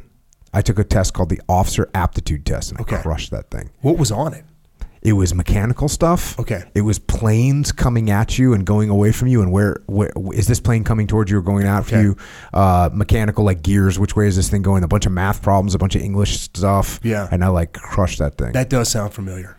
That Yeah. does sound actually very familiar. I'm actually I remember sitting in the recruiter's office in College Station doing that exam, and I did well on it. so you get picked up by some. That's it's hard to get picked up for that program. I was uh, sure. I was I mean it was like the, the best day of my life when I got that letter that I got picked up. Yeah. So you get picked up for that, but didn't you have to wait like a year or something? Yeah. Why so was that? I had an injury. So I, I tore my shoulder when I was in early college years. and then I had it was a labrum tear, so nothing, nothing too traumatic, but I had to have it repaired, and they took forever to clear that through a medical board, and you know I'm super frustrated at the time because in my mind I'm like I have delayed, I didn't enlist, I delayed to go to college, I've been training, I'm ready to roll. I thought I was going to get picked up, and then like the day I graduated, freaking go in my mind. That's what was going to happen, and I it was about a year, almost a year and a half before they cleared me of all that stuff, and it was exceptionally frustrating for me. For one, because they have all my PT scores. Like it's clearly not a debilitating injury whatsoever. Like I crushed the PT portion of it, so I'm I'm you know clearly physically able to do this job. So it was probably a blend of just how long it actually takes people to clear those medical boards. I doubt a doctor sat there and looked at my paperwork for a year and a half. It probably took him a year and a half to get to my paperwork in the giant stack of paperwork that he had to work through. So uh, it was frustrating. I moved back to my hometown. I taught actually for a year in our school system uh, as my job, and then just kind of typical Navy, you know, wait, wait, wait, wait, wait, and then all of a sudden a, a call comes that says, "Hey, you're leaving in two weeks," basically for for OCS. So I was very frustrated that I had to wait that long, but in the grand scheme of things, uh, it was probably the best thing that could have happened to me because you look at the trajectory of what it put me on as far as the deployments that I got to go on, the people I got to work for, uh, and with. I met my wife because of this timeline. All of those things played out because of this. So I wouldn't change one thing about it. All right, so you launched to OCS. Yeah. How'd you like OCS? It was freaking miserable. Uh, I was I, I wanted to be the best I possibly could be, so I I drove to OCS from Texas, and it was up in Rhode Island. So that's like an 18 or 19 hour drive, and the whole drive I was reviewing all the materials they told us to come prepared. You know, all of your the sailor's creed, all of those things that you were going to have to recite, uh, and I get there. And at the time, I've got this big, you know, Ford F two fifty King Ranch diesel. I've got my cowboy boots on, like I'm going to check into this place, and I'm just getting the once over from all of these uh, cadets that are there, kind of running the initial days. So I get there, you know, they're being super cool, like, oh yeah, man, you know, it's great, blah blah blah, and then they take me into this hallway, and then that's when you know the jig is up. That's when that's when you're theirs, basically. So these guys come busting out, these upperclassmen, like they're yelling and screaming at me and stuff. And to me, I'm just like, this is a freaking joke, dude. Like, this is crazy to me that this is stressing people out. But like, there was a couple of guys with me and a couple of girls with me, and they were freaked out by this. But you know, previous life experiences and whatnot, like I've been yelled at plenty of times, so it wasn't that big of a deal. Uh, the process of OCS, not a huge fan of it, but I wouldn't change anything because I the, my drill instructor, a guy named Iacovoni, Gunnery Sergeant Iacovoni, like the classic Marine drill instructor, yeah. is the freaking man. Yeah. And I learned so much from that guy from a leadership perspective, but he also knew what I wanted to do, and he took a special interest in me because I wanted to go and do this combat MOS, which is what all Marines care about, basically. So he gave me a lot of additional privileges that other people going through did not get. So like what? I spent time in his office. Ta- I was the you know the, he made me the class president basically. So at first I was really annoyed by that because I thought that meant that I would not have time to PT. Uh, but he was really putting me in that position so that he could have extra access with me and give me the things that I basically needed, like extra time. So, did I pay the man for being the class president when the class screwed up? Yeah, all, all the time. But it also meant that we got to spend a lot of time together. So, I'd go to his office and he would just talk to me about stuff. We sat down, we watched Band of Brothers together, and he was walking me through like all these different leadership lessons learned from Band of Brothers. He was exceptionally hard on me. Like, he was not you know, he held me to a very high standard. And if the class screwed up, I paid the man for it big time. Uh, but by the end of it, you know, I was when I was the senior class on deck, if you will. I was the re- the regimental commander, so I was the guy running Regcom. basically all of OCS. Um, and you know, after the day was over, me, him, and another couple of the Marine gunnies, like we'd go out in town and have a drink and get dinner. And, you know, you got like Silver Star winners that are there that are these gunnery sergeants, and they're just teaching me, just teaching me. So from that perspective, I freaking loved it. But from the day to day perspective, God, I was miserable. You know, you're you're using all these, they're teaching you all these skills that in the SEAL teams you're just never going to use, like your mobility boards, your navigation boards, Oh, yeah, stuff like that. boards. Yeah, I'm not good at math, so that stuff to me Those was Mo boys must have kicked your they kicked huh? my butt. I uh, the Mo boards kicked my butt, and then the the the test that you have to go through to get in, like the physical test, I'm not flexible, and there's this weird dynamic at OCS where some of the gunnery sergeants really like each other, and they have like a crew, and then other gunnery sergeants don't like this crew, and they look for the guys and gals that this crew likes and they try to harass him and like kick them out. So I was not flexible. So we were doing this like toe touching test and I couldn't freaking touch my toes. And I was about to get booted out of the program because I couldn't touch my toes. Dang. And Yak came over and basically saved me from that experience. So Put his knee in your back. it So got lit- you down there. Literally got me down there. uh, so mobility boards and physical mobility were my two biggest weaknesses in in OCS. But uh, overall, the experience of getting to learn from him was awesome. And you know, I met two of my best friends at OCS. There was two other guys that were three other guys that were going to go through the same program. So we were all either in the same class or within one class of each other. So we all moved out to Coronado together and uh, rented a place together as to go through Bud. So um, from that perspective, it was great. From a day to day, how was OCS perspective? It was just 13 weeks of being miserable, not eating enough food, getting out of shape compared to the shape that I went into it, Folding underwear. folding, under ironing underwear, all of the things that are going to make you very, I guess, a good sailor. All right, so you graduate, and now you're out. You you go with a roll, roll with a few of your buddies to go out to buds. Rolled through my buddies to go out to Buds. One of them, uh, my buddy Sam, is a Coronado kid, water polo, polo player, built like a refrigerator, uh, just total stud. But he grew up in Coronado, so you know he knew all the lay of the land. So he basically picked a good place for us to live down there in in uh, the Cays. Damn. And- yeah, yeah, and had we actually rented from uh, an older team guy, as a captain in, in the Navy, who his family was friends with. So we lived there. Okay, I think I know who you're talking about. Yeah, we lived there and uh, and went through training, and it was just the best time it possibly could be. And one of my buddies who was going through training, uh, James, his wife is a, a two-time Olympian. So she was like our den mother. Like she was there living with us, Olympian in what? 800 meter runner. okay, total total animal. Just so fast. And i went on a couple runs with her and it was just like the most embarrassing thing of all time because she'd be having a conversation with me and i can't even breathe. Like i can't I'm, I'm like sucking wind and she's just conversational pace basically. But she was there in the house with us uh, so she'd go up to like the training center during the days and prep for the freaking olympics and then we'd all go to buds and just get our teeth kicked in basically Now, How was your How was your intro to buds? Uh, it was awesome. So I, I was nervous at first because I've, I've put so much time and energy into preparing for this, and I was nervous about how I was going to stack up against everybody else that was there because, you know, everyone in my mind did the exact same things to prepare. Everyone, you know, logged thousands of hours of running and swimming Yeah, because you basically spent four years at Texas A and M preparing to go to buds. every single morning doing that.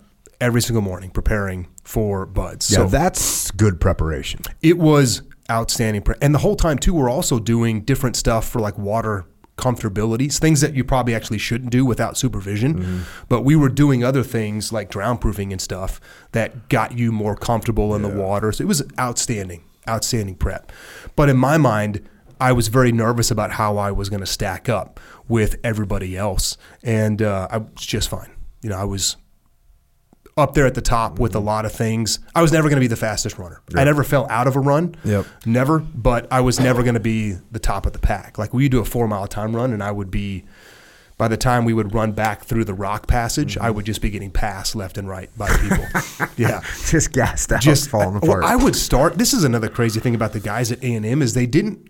Their running style was how I learned to run was they would just take off top speed Yeah. right from the very Just go beginning. they would just straight up, just go. Uh, and that would be the pace they would keep the entire time. So I would get a big lead taking off, and I don't think I got gassed coming back. It was just that nobody else was actually trying that hard until the halfway mark, and then the guys that were really freak runners would just start to put on, you know, the five minute pace, and they would just fly past me. Yeah. Yeah. Was when you were going through buds, are you looking? Was there studs that you were? You know, everyone talks about the stud that quit, right? Oh yeah, yeah. Did you have some of those? for sure.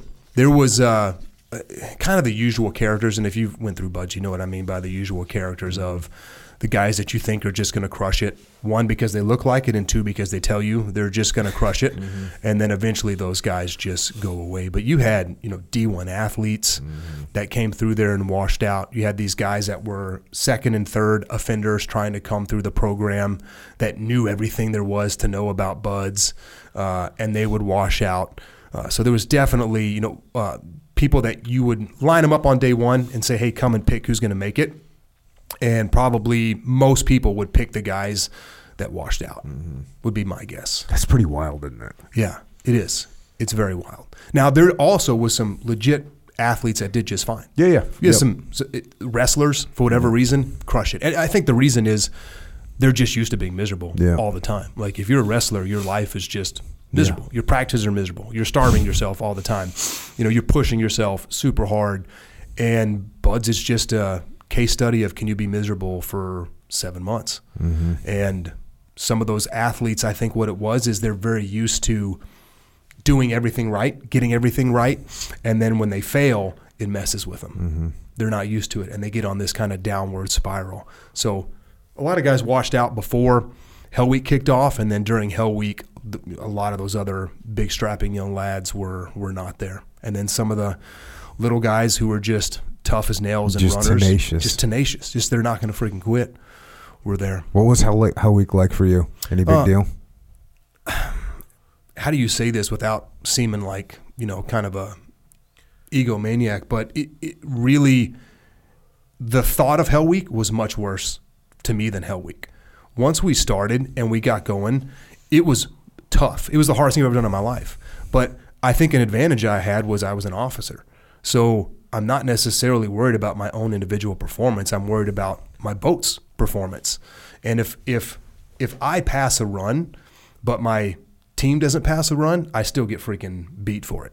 So because I was more focused on the guys and I wasn't as focused on my own personal misery, I think it made it a little bit more bearable uh, for me. The thing that I hated the most about Buds was the cold. And Hell Week is just you're just cold the entire time.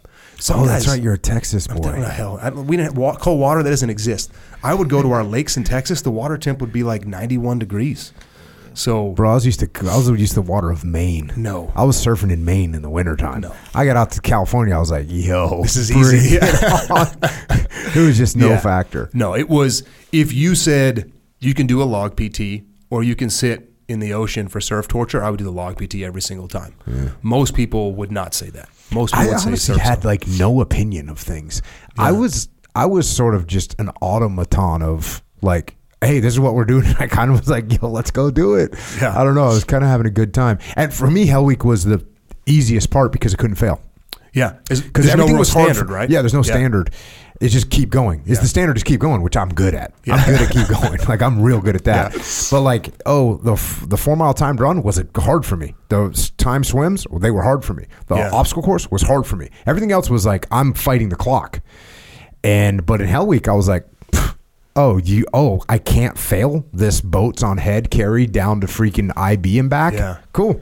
I can keep going. Let's do this. Let's go. yeah, yeah. The uh, the obstacle course and all that stuff. I was good at all of those things, but the obstacle course I ended up always just getting beat for. Even I was like the second best in my class at the obstacle course. The the the guy that was the best, his name's Mike. He was a total stud. He was the guy that made Buds look easy, basically. Total stud. Um, but because we were number one and number two for that particular evolution, what do the instructors always want to do? Face off between Oh, Sean and. Mike. Mike destroyed me every mm-hmm. single time. Like it, it, unless he lawn darted off of the slide for life and broke something, like there was no chance I had in beating Mike. So we'd finish, and I would get beat because I lost to Mike. Basically, That obstacle course is freaking awesome. it's amazing. It is freaking awesome. Yeah, it is like a giant adult playground. Yeah. yeah. His time going through there, I think the best I ever did was like six twenty, and he was consistently putting up like 530s. Dude, a guy in my class was getting like eight minute, eight minute, eight minute, whatever, all through buds. We're doing like our last obstacle course, and he breaks out like a five. And the instructors are like, "What the fuck is that?" About? They start going crazy. Do it again. They go, do it again. He's like, okay. He does it again. He gets like a four forty Oh my or something like this. He was just sandbagging Yeah. for six months of buds, just sandbagging. Well, I, I don't know that I was sandbagging, but I had never put up a 630 before. And then uh, one of the instructors said, hey, to the whole class, if you don't get underneath eight minutes, you're getting wet and sandy before the next evolution. Like we don't care that it's a passing grade. Like you're you're getting beat basically. So I always was around that eight minute mark. So I was like, well, I really got to freaking turn it on. And that's when I ran, you know, a 645 or something. And then from there on out, I was like, oh, I can I can go faster basically. Uh, but Mike was always just smoking me. And I pulled him aside one day and I asked him, I was like, yo, man, how are you? Like, what's your secret, man? Like, what are you doing differently? And he wasn't trying to be a prick about it or anything, but he just said, hey, I don't actually even try until I get to the slide for life. And then I really just conserve energy and then put it on. And I'm like, bro, what? I'm 100% from the uneven bars, you know, the parallel bars. Like that's, I, if I wasn't 100% from there, I'd be back at like eight minutes. But his secret was he was in such good shape. He would not sandbag, but he would just jog the 1st piece and then save himself for the, the part where most guys gas out. And then he would just pour it on. I remember having to run it wet and sandy, Mm. and then all all of our classes running it wet and sandy. I was thinking to myself, that's one of the times I was thinking to myself, like, this is not safe. You know what I Yeah, mean? oh, yeah, like oh, yeah. everything's just sandy and slippery. And Yeah. I was like, this doesn't seem safe, but I guess that's what we're doing. So What did- let's go. There was an evolution in Hell Week where we had to carry our boat Yeah, to the put the obstacle boats course. through 'em, I'm like, you're talking about not safe. Let's Yeah. get that boat up to the, uh, the slide for life. life. and drag it down. Yeah. Real quick, the slide for life. Where in the obstacle Okay. course? Where is that? What Half- halfway? halfway. Yeah. Yeah, Oh, okay. halfway. And it's a tower that you have to climb. It's three three levels. levels. And by the time you get there, like you're you're tired. So Mm. this is where you really More start to see specifically, gas your out. forearms are tired. Your forearms are kind of smoked because it's all hanging on to stuff. It's all ropes and climbing, Yeah. and so your your forearms are kind of smoked when you get there. So Jeremy told me, and I I get little bits and pieces of Mm-hmm. the O course experience. Uh, Jeremy told me the the so Cake Nuts was going through and he kept jamming himself up, failing or whatever, and he was like, yeah, because his technique, he kept like bending his arms, like mm. trying to like. Yeah, he needed You to know, use like more. climb- You need to use more he said, skeletal strength. Yeah, just he said, Brad, just keep your arms straight, and you won't burn out your arms because you keep failing on that part. It's like I guess Oh, I don't yeah. know some Yeah. rope. I don't know some Yeah, rope part. so when you come down the, sli- you climb up three stories, and then it's just a long rope that you slide down. You know, starting at it goes from three stories to zero stories. Mm. Oh, okay, and so gotcha. you're kind of hanging upside. In the beginning, you hang upside down and, and go. Wait, and that's the slide for life. yeah, you're sliding Oh, okay. down a rope, Oh, check. but the rope is kind of loose, so Yeah. it's kind of like difficult to go down. Yeah, And your Okay. forearms can definitely get smoked. And people used to fall off of it. Okay, 30 that's- feet, 25 feet, 20 feet. I mean, falling 20 feet sucks. Wait, what do you They- hit? The sand? You hit sand, Sand. and now they have they put a net under it for a while, and now they have like sand berm underneath it, so you're not Uh. falling. It used to be more legit. I think it's a, it's a motivator is really Yeah. what it, it's like when the gym when all the gyms transition to the uh, like soft kind of box jumps instead of the old Oh, school yeah, metal. of- yeah, yeah. Like, yeah. look, if Yeah. people were starting to try things that they shouldn't have tried, right? Like, look, you don't have a 36 inch box jump with a metal box. Like, you're not trying that Yeah. because You're there's not just going for repercussions there if you fail. So it's a little extra motivator, but. Uh, that O course, they had Olympians when I was running the third phase of training. We had Olympians come through because the Olympic Training Center is in San Diego, and they couldn't make it, and it was all the grip string. They're so specialized that you just have to be, uh, you can't be an Olympic swimmer and expect to go through that obstacle course and crush it. yeah, they're too spe- But a gymnast would fly through it. I had a gymnast. Yeah. I had a gymnast Yeah. Olympic alternate in my class. Oh, my. And he would fly through it. He unfortunately for him wasn't good in the water and failed Mm. some water evolution and didn't make it. But all, Olympic alternate in gymnastics, That's insane. Like going through the O course was a joke. Did he even use his legs? Was he yeah, just? he was just. it was like literally nothing for him. Yeah. Uh, any, any other? Did you have any challenges in buds Um, besides the cold? Coal was the big one. Uh, drown proofing. I was I was doing very well, you know, past all the evolutions and whatnot until drown proofing. And I was very confident about drown proofing until I actually did drown proofing. And then it was just like absolute chaos underwater. It was the first time in my buds experience where I was like, this is this is sketchy. Like this might be Like you might not make it. I might thing. not. I, I was, I was thinking like, yo, that was a vastly different experience than what I was expecting. Went through, you know, practice all the procedures. I was very comfortable in the water, and then it was a like eye opener. So next day show up, and I managed to get it done the second day. But as most nervous I've ever been was I was very concerned about failing again the second day. But What about pool comp? um, pool comp. Sorry, did I say drown proofing? You said drown proofing. Pool comp Oh, was the okay, one. yeah. Yeah. No, drown proofing. Um, we practiced it so much that it wasn't really that big of a thing. Pool comp was the one where it was like, Yeah. yo, man, this You're is like, oh. a different experience, a very different experience than in my mind what we had built it up to be. I was talking to a kid, tell, trying to tell him that it was like, hey, you, you need to prep for pool comp. Like, Yeah. it's really hard.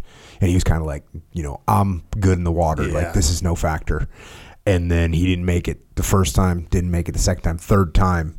And I talked to him when he was done, and he was like, uh, I go, I tried to tell you that was hard. Yeah. And he said, nothing you could have told me would have would have explained what it was like. And I was like, check. There's not much of buds that I don't remember pretty vividly. I don't remember anything about the first pool comp other than just other than it just being like a, a freaking mayhem. tornado, just mayhem, absolute mayhem. Uh, Andy Stumpf was the instructor who put me through. That's I should have asked you. So, yeah, You know, you know, Andy passed. I want to. I think he said it's either three or f- in the three years he was an instructor, he passed four people on pool yeah. comp. Well, I was not one of those. and he's four like, people. and they earned it. Yeah. Well, I was underwater for probably six minutes, and I get to the top, and I'm just I don't even know where I am at that point. and he's like, you know, you failed, and I said, okay, well, I wanted to get some pointers, and I said, okay, well, you know, what's you know, could you you know specifically I could do better. And he goes, it was so short that I don't even remember what went wrong. And I'm like, okay, thanks. I, I swear, I wish Andy could have been just if they just could have had a camera and a microphone on Andy oh for the three years that he was a, a second phase instructor. It would be the best TV show of all time, especially from a comedic perspective. Hands down. Yeah. Yeah, yeah. It was one of those things where if you were in his line, you were trying to find a way to get out of his line Oh, for pool he was talking to me about it. He's like, yeah. He goes, yeah. He says you. He goes, you learn a lot. He was telling me about like the different hand positions that people would have. And he's like, you know, the Merle. He's, I forget what it was, but it was something like, oh, when they started to curl, you'd be like, oh, he's about to bolt, like he's done, and he could know how much pressure to put on him or take off of him, and yeah. So Andy Stumpf, get some. Yeah, that was uh, the worst five minutes of my life up until that point in time for sure. So first phase, second phase, they, they, they liked our class. We had a lot of personality. You know, guys were hard workers. Guys that were funny, which Buds instructors always like classes that can just kind of embrace it. And then we got to third phase, and it was just they did not like our class. So third, for whatever reason, third phase for us, where we're you're really excited about third phase because you're like now I get to shoot. I get to blow stuff up. I get to do all of these cool things. I get to learn land warfare. Third phase for us was just like first phase Beat down. 2.0, just beat down. And now you're on an island where there are no eyeballs watching you. So uh, we spent more time getting beat than we did actually shooting. Like we would go to the range, we'd probably get five minutes of shooting in, someone would screw something up, and then we'd be down on the surf zone. Do you think you guys got cocky because they like the instructors like you in first and second phase, and you guys were kind of like, "Hey, we got this," and everyone loves us. And, It could be a part of it. The personalities that were in third phase at the time, I think, were uh, had a lot to say with that. And there was one- one chief specifically who ended up being out there almost the entire time. Not supposed to be, Yeah. but just I think one time he had to cover for another cell, so we stayed out there. But and then it just became the snowball thing. Like once the so for those that don't know, there's different cells in third phase, so they rotate out. So the marksmanship cell will come out for the first two weeks and run the class for two weeks on this island called San Clemente Island. Then they leave, and the demo cell comes out. Well, the marksmanship shell cell is giving a turnover to the demo cell of how the class is doing. Mm-hmm. And if the the turnover is these guys suck, then the snowball starts happening. So it was in some ways worse than first phase because no one was around to rein anything in. And you're almost over the mentality as a third phase student, like their beatings are always still going to be there in buds, but like you, we're supposed to be learning things now. It was not necessarily the case for our third phase class. Just learned how to be hard again. Yeah, there you go. Um, so you graduate, graduate from Buds, which is not really a graduation. They just give you a piece of paper now. Yeah, literally a piece of paper, shake your hand on the grinder, and send you along. And then it's off to SQT. SQT for officers at this point in time, we got the what they call Oh, the Johnson, officer role, so that we could go to the junior officer training course, which I think we were maybe the second or third class to actually go through that because Leif stood that thing up, didn't he? No, he didn't stand it up. Okay. He took it over. But yeah, Okay. this was now what? This is 2009? 2008. 2008? Okay, Yeah. yeah. So Leif had been in there for a while. Okay. Because, um, but he didn't stand it up. Actually, who stood it up was Admiral Richards. Oh, okay. So this is like in way early. Okay. This is like 2000. Uh, but it wasn't, what Leif did was take it and turn it from a, hey, this is how you write evals, this is how you write Navy messages. Because you got to remember, well, this is probably what it was like for you too. Like you didn't have any experience in the Navy. You didn't know how to write a Navy message. You didn't know how to write an evaluation. You didn't do a bunch of Navy stuff. So they needed to give some of that Navy stuff to guys. And that's sort of what it started off with. And then they started like bringing in some guys that had been in combat. And then Leif actually was like, hey, we need to teach guys some leadership while they're going through this junior officer training course. So Yeah. he did a great job of sort of pivoting that and setting up the FTXs and all that. Really Yeah. good. Yeah. So he was there uh, for I think the first two weeks, and then turned over with uh, Mike Sorelli. Yep, yep. tur- took over. So we went through that. It was awesome. Learned a whole bunch of things. What was not awesome was we had some time to kill in between when Buds ended and when JOTC started, and I think it was because there was a Christmas fell in between that transition. We did not have the class before us only had I think three or four officers in it that made it through, so they wanted to combine our two classes. So they needed to find something to fill a gap between our class ending and then when the JOTC was supposed to start on the calendar. And at the time, there was a uh, Green Beret major who was kind of augmenting the JOTC cell with Mike Sorelli, and he convinced the powers that be that it would be a really good idea to send us to the Q course during that time frame.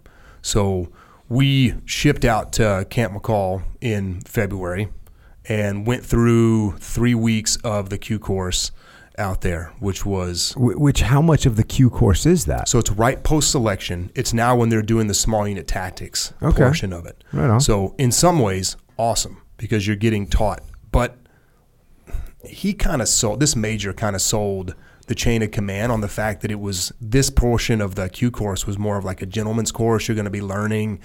It, it's their selection. it's literally their selection. So we're out there digging foxholes at night, Camp McCall in February. It's you know 20 degrees outside. you don't get to wear any cool cool guy warm gear. You're in like your cotton freaking BDUs out there. Yeah, it was a unique experience. So we did that for three weeks. Was supposed to be the time frame. I actually jacked my knee up uh, on a ruck one night, and they had to send me back to get treated in San Diego. So I was only out there, I think, for a week and a half of that. But during that time frame, we learned about ambushes, we learned about layups, we learned some good stuff. It was a crappy experience for sure. From a from a standpoint of a guy who just graduated buds, and you're like, cool, that's now behind me, and now it's time to start learning how to actually be an operator, and then get thrown right back into selection, uh, and not only selection, but Green Beret selection, where all the instructors are like, let's see what these Yeah. let's see what these Navy guys can offer us type thing. Um, Let's not see what deal. we can offer Let's- them. It's 100%. Let's see what they're all about. But the, the flip side of that was we did learn. We did learn. If you wanted to, if you took the time and actually wanted to learn what they were telling us, then it was very valuable. Mm-hmm. Very valuable. All right, so now you get done with SQT and you roll into Team So, Seven, Team 7. Ro- So Team straight seven. into a platoon. right into a platoon. So they had just got back from their deployment, uh, like literally just got back. So we rolled in, and I ended up in uh, Charlie Platoon, SEAL Team Seven, and the platoon chief and the OIC in there were awesome, awesome. Two people that actually genuinely cared about mentoring, actually cared about developing myself and the other squad commander. And the other squad commander had a big leg up on me because he was prior enlisted. Mm-hmm. So he had a lot of good experience. He was a Team 3 guy, a guy named Rob, um, just a freak athlete, too. A guy that's real easy to like, real easy for guys to want to follow, good personality, good at everything he does. Um, but we had people there that actually cared about investing in us. My first troop commander was Jack Carr, mm-hmm. who sometimes troop commanders care about their squad commanders and sometimes they don't. And Jack absolutely cared about us. And we were on training trips. You know, he'd pull us aside, talk to us. And then also just watching how he conducted himself as a troop commander, being very aggressive in a good way, uh, going throughout training, aggressively maneuvering for us to get opportunities overseas was really set our platoon up for success. Yeah.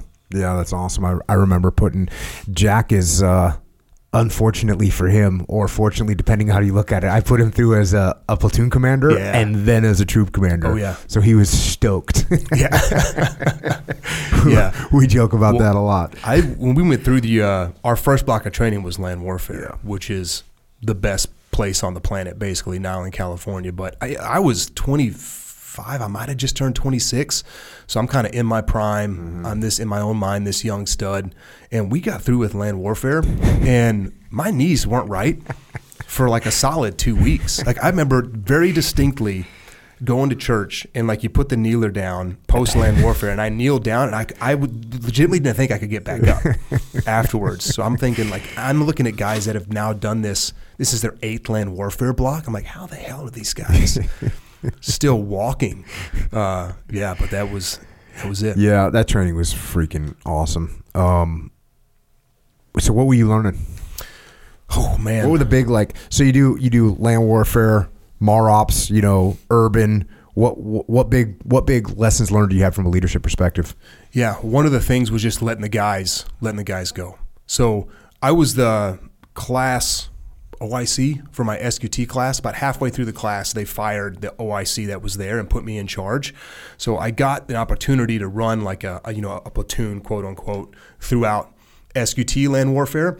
But we're all students. We're all learning stuff. So it's not like anybody has an advantage over anybody else. So I was a little bit more hands on, and very quickly into a platoon, you realize that's not a solution for success. So we say, one, your guys are going to tell you back off and just let me do my thing, but um, just being comfortable making an initial call and then just letting them do what they do was huge. And I was very fortunate. I was in the squad with the platoon chief, mm-hmm. and I mm-hmm. was very fortunate that he.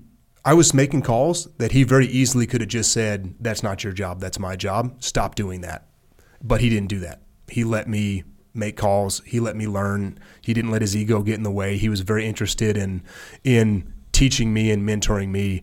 Um, so a big piece was just giving guys direction and then letting them go and do that. And then you the, mean decentralized command? Decentralized command would be a huge thing. Yeah, decentralized command would be a huge thing. And another piece was just the level of detail that goes into our planning was very impressive for me. I always liked that aspect of things. I like kind of nerding out on the planning style of the planning phase of the operation. But again, my only experience was SQT, which your plans aren't super robust. So seeing the point man disappear into his room and build routes where like every single thing was taken into account seeing your snipers, you know, picking the best places to be on the battlefield based off the weapon systems they're going to carry, seeing your breachers prep the charges they need for that specific door and all those things, it was like, oh, the SEAL teams are everything that I was hoping that they would be. So the level of detail that goes into the planning was awesome to see. And again, it wasn't one person doing that. It was everybody had their role, everybody was contributing, and then at the end of the day, you put all those pieces together. I bet that coming into the SEAL teams in like 2005, 2006, 2007, 2008, 2009, 2010, 2011, 2012, like coming into if you're showing up in the SEAL teams during that time frame, it was probably for all you guys that showed up at that time, it was probably like, yup, this is what I signed up for. I came in in 1991 and I joined the Navy in 1990. I got to SEAL Team 1 in 1991. It was not what I thought it was going to be. You know, like a I thought I was going to Vietnam, but even even just thinking that we would have like you know areas to train, thinking that guys would be like, hey, this is what we're doing. That there would be this extreme like mission. Like there wasn't. Dude, we weren't going to war. I mean, we were going to do exercises. You know, like it just wasn't wasn't what you weren't sitting in a room with like like occasionally a Vietnam guy would come in and talk to you. Occasionally like Roger Hayden would show up and be like, you know, you do some IADS and he'd debrief you, and you'd be like, oh, you know, that was awesome. But most of the time, it's some guy that n- never done anything. Not not to their not to their fault, but they just there's no war going on in 1984. No war going on in 1987. Oh yeah, sure, a few guys went to Grenada, a few guys went to Panama, but not any large numbers. And and so if you had someone like that, it was like luck. Most of the guys never done anything. And again, no offense, and they did their best to pass down, but there just wasn't that attitude either because you knew you weren't going. You're going to go on deployment and go do exercises. Yeah. So yeah, that I can't I can't imagine like for you, you know, Jack Carr's your your your uh, troop chief or your troop commander. I know who your platoon chief was. I mean, like you can't ask for a better platoon chief. Yeah. Like these guys are focused. Yeah, that had to be freaking legit rolling in in 2010 at the like the war is on. Yeah, it was amazing. That that environment is was prep for us since we went through Buds because every single instructor that was at Buds had multiple tours underneath their belt. Some of them, you know, were dealing with injuries that they had just come off the battlefield and they had put them at Bud. So for us, like the the realization of the second that you get to a SEAL team, odds are you're going overseas into a combat zone. Now, there's a couple of platoons that don't. You know, there's a couple of platoons that go to the Philippines and you know man that mission, but the odds were you were going overseas. So when you get into the training aspect now of going through our our unit level training blocks and prepping, it's utmost focused. Mm-hmm. Every because it's real. Everybody knows that the second that training's over with and you load the bird up, you're going to some place where you're going to get after it. Yeah, I I remember like I I would be teaching urban and I'd see like a guy in the street like standing in the middle of the street like a new guy like just walking across the street or standing in the middle and I would get like a knot in my stomach. I'd feel sick because I'd be thinking like this guy's going to get shot. Like that's and that's just me, right? Yeah. And you had a whole I had a whole staff of guys that were thinking that way. So yeah, this was this was like a kind of a, a really good time to be for you to be a young junior officer and plus you're older you know Yeah. you're mature you're you're what'd you say you were 25 almost 26 At years this old point in time, I was probably 26. yeah, so you're just you're just in the perfect spot man It was amazing, and I think probably the, the biggest lesson learned for me going through that initial training training uh, blocks was having high standard. And man, our platoon commander and our platoon chief they had exceptionally high standards. And if we didn't get something right, we weren't going to bed. Like we were staying out there and getting it done. And you know, one night in specifically, just to kind of give an example of that, is you were back on San Clemente Island going through the urban training, and we had just wrapped up the urban training, and now we're transitioning to the maritime operation. So boats in the water, coming in, doing your OTB over the beach type preparation, that type of stuff, and uh, big waves out there at the time of year that we were out there. And we had a couple of guys who just didn't prep their rucksacks properly, and they couldn't get through the surf zone. And our platoon chief lost his mind, and we spent the entire night doing nothing but swimming out past the surf, coming back in, and swimming out past the surf. And at the time, it was a miserable experience, but the next day, you're like, there's a reason why we did that. We failed. He has a higher standard. And by the way, he was there with us swimming through. It wasn't like he was on the beach, you know, giving us pointers with a bullhorn. He was mm-hmm. leading us through the surf zone again and again and again. So that mentality of you're going to do it until it's right, layered on with the fact of now we truly understand why we're doing it until it's right. Because overseas, you only get one chance mm-hmm. to get it right. So probably the biggest lessons learned was when you hold a high standard, which our leadership absolutely held high standards. Guys don't complain about it. Yeah. Guys like it. Guys love it. Guys enjoy being a part of a platoon like that. Yep. And that's a perfect example of taking care of your people and and not misconstruing taking care of your people to be, oh, I'm going to let my guys get off easy. Oh, Yeah. hey, you know what? It's no big deal if a couple guys can't get through the surf zone. It's no big deal. I, we still need to get some sleep tonight. It's like, no, actually, what's most important is you know how to do the, your job and you're ready. Uh, so wh- where'd you guys end up going on deployment? It was all over the place for a while because we were supposed to go to Iraq. And then we were going to go to this new place called the Crisis Response Element. And then we were going to go back to Iraq. And then about a month before we actually deployed, we found out we were going to Afghanistan, which, of course, everybody was super fired up about because at that point in time, Iraq was more or less shutting down mm-hmm. and Afghanistan was still rocking and rolling. So the unique thing about this deployment is in order to get they just switched the concept up of how they wanted to deploy the SEAL platoons into this. They went away from a regionalized perspective where platoons were going to only deploy to certain regions. But what that meant was the cycle of deploying platoons was now going to be off. And in order to get all the platoons, all the SEAL teams, I should say, back into uh, a cycle where it's predictable deployments, SEAL Team 7 and whatever our counterpart on the East Coast was, which I think was SEAL Team 10, had to do an 11 month deployment in order to synchronize the schedule for the rest of the for the rest of the community. Awesome.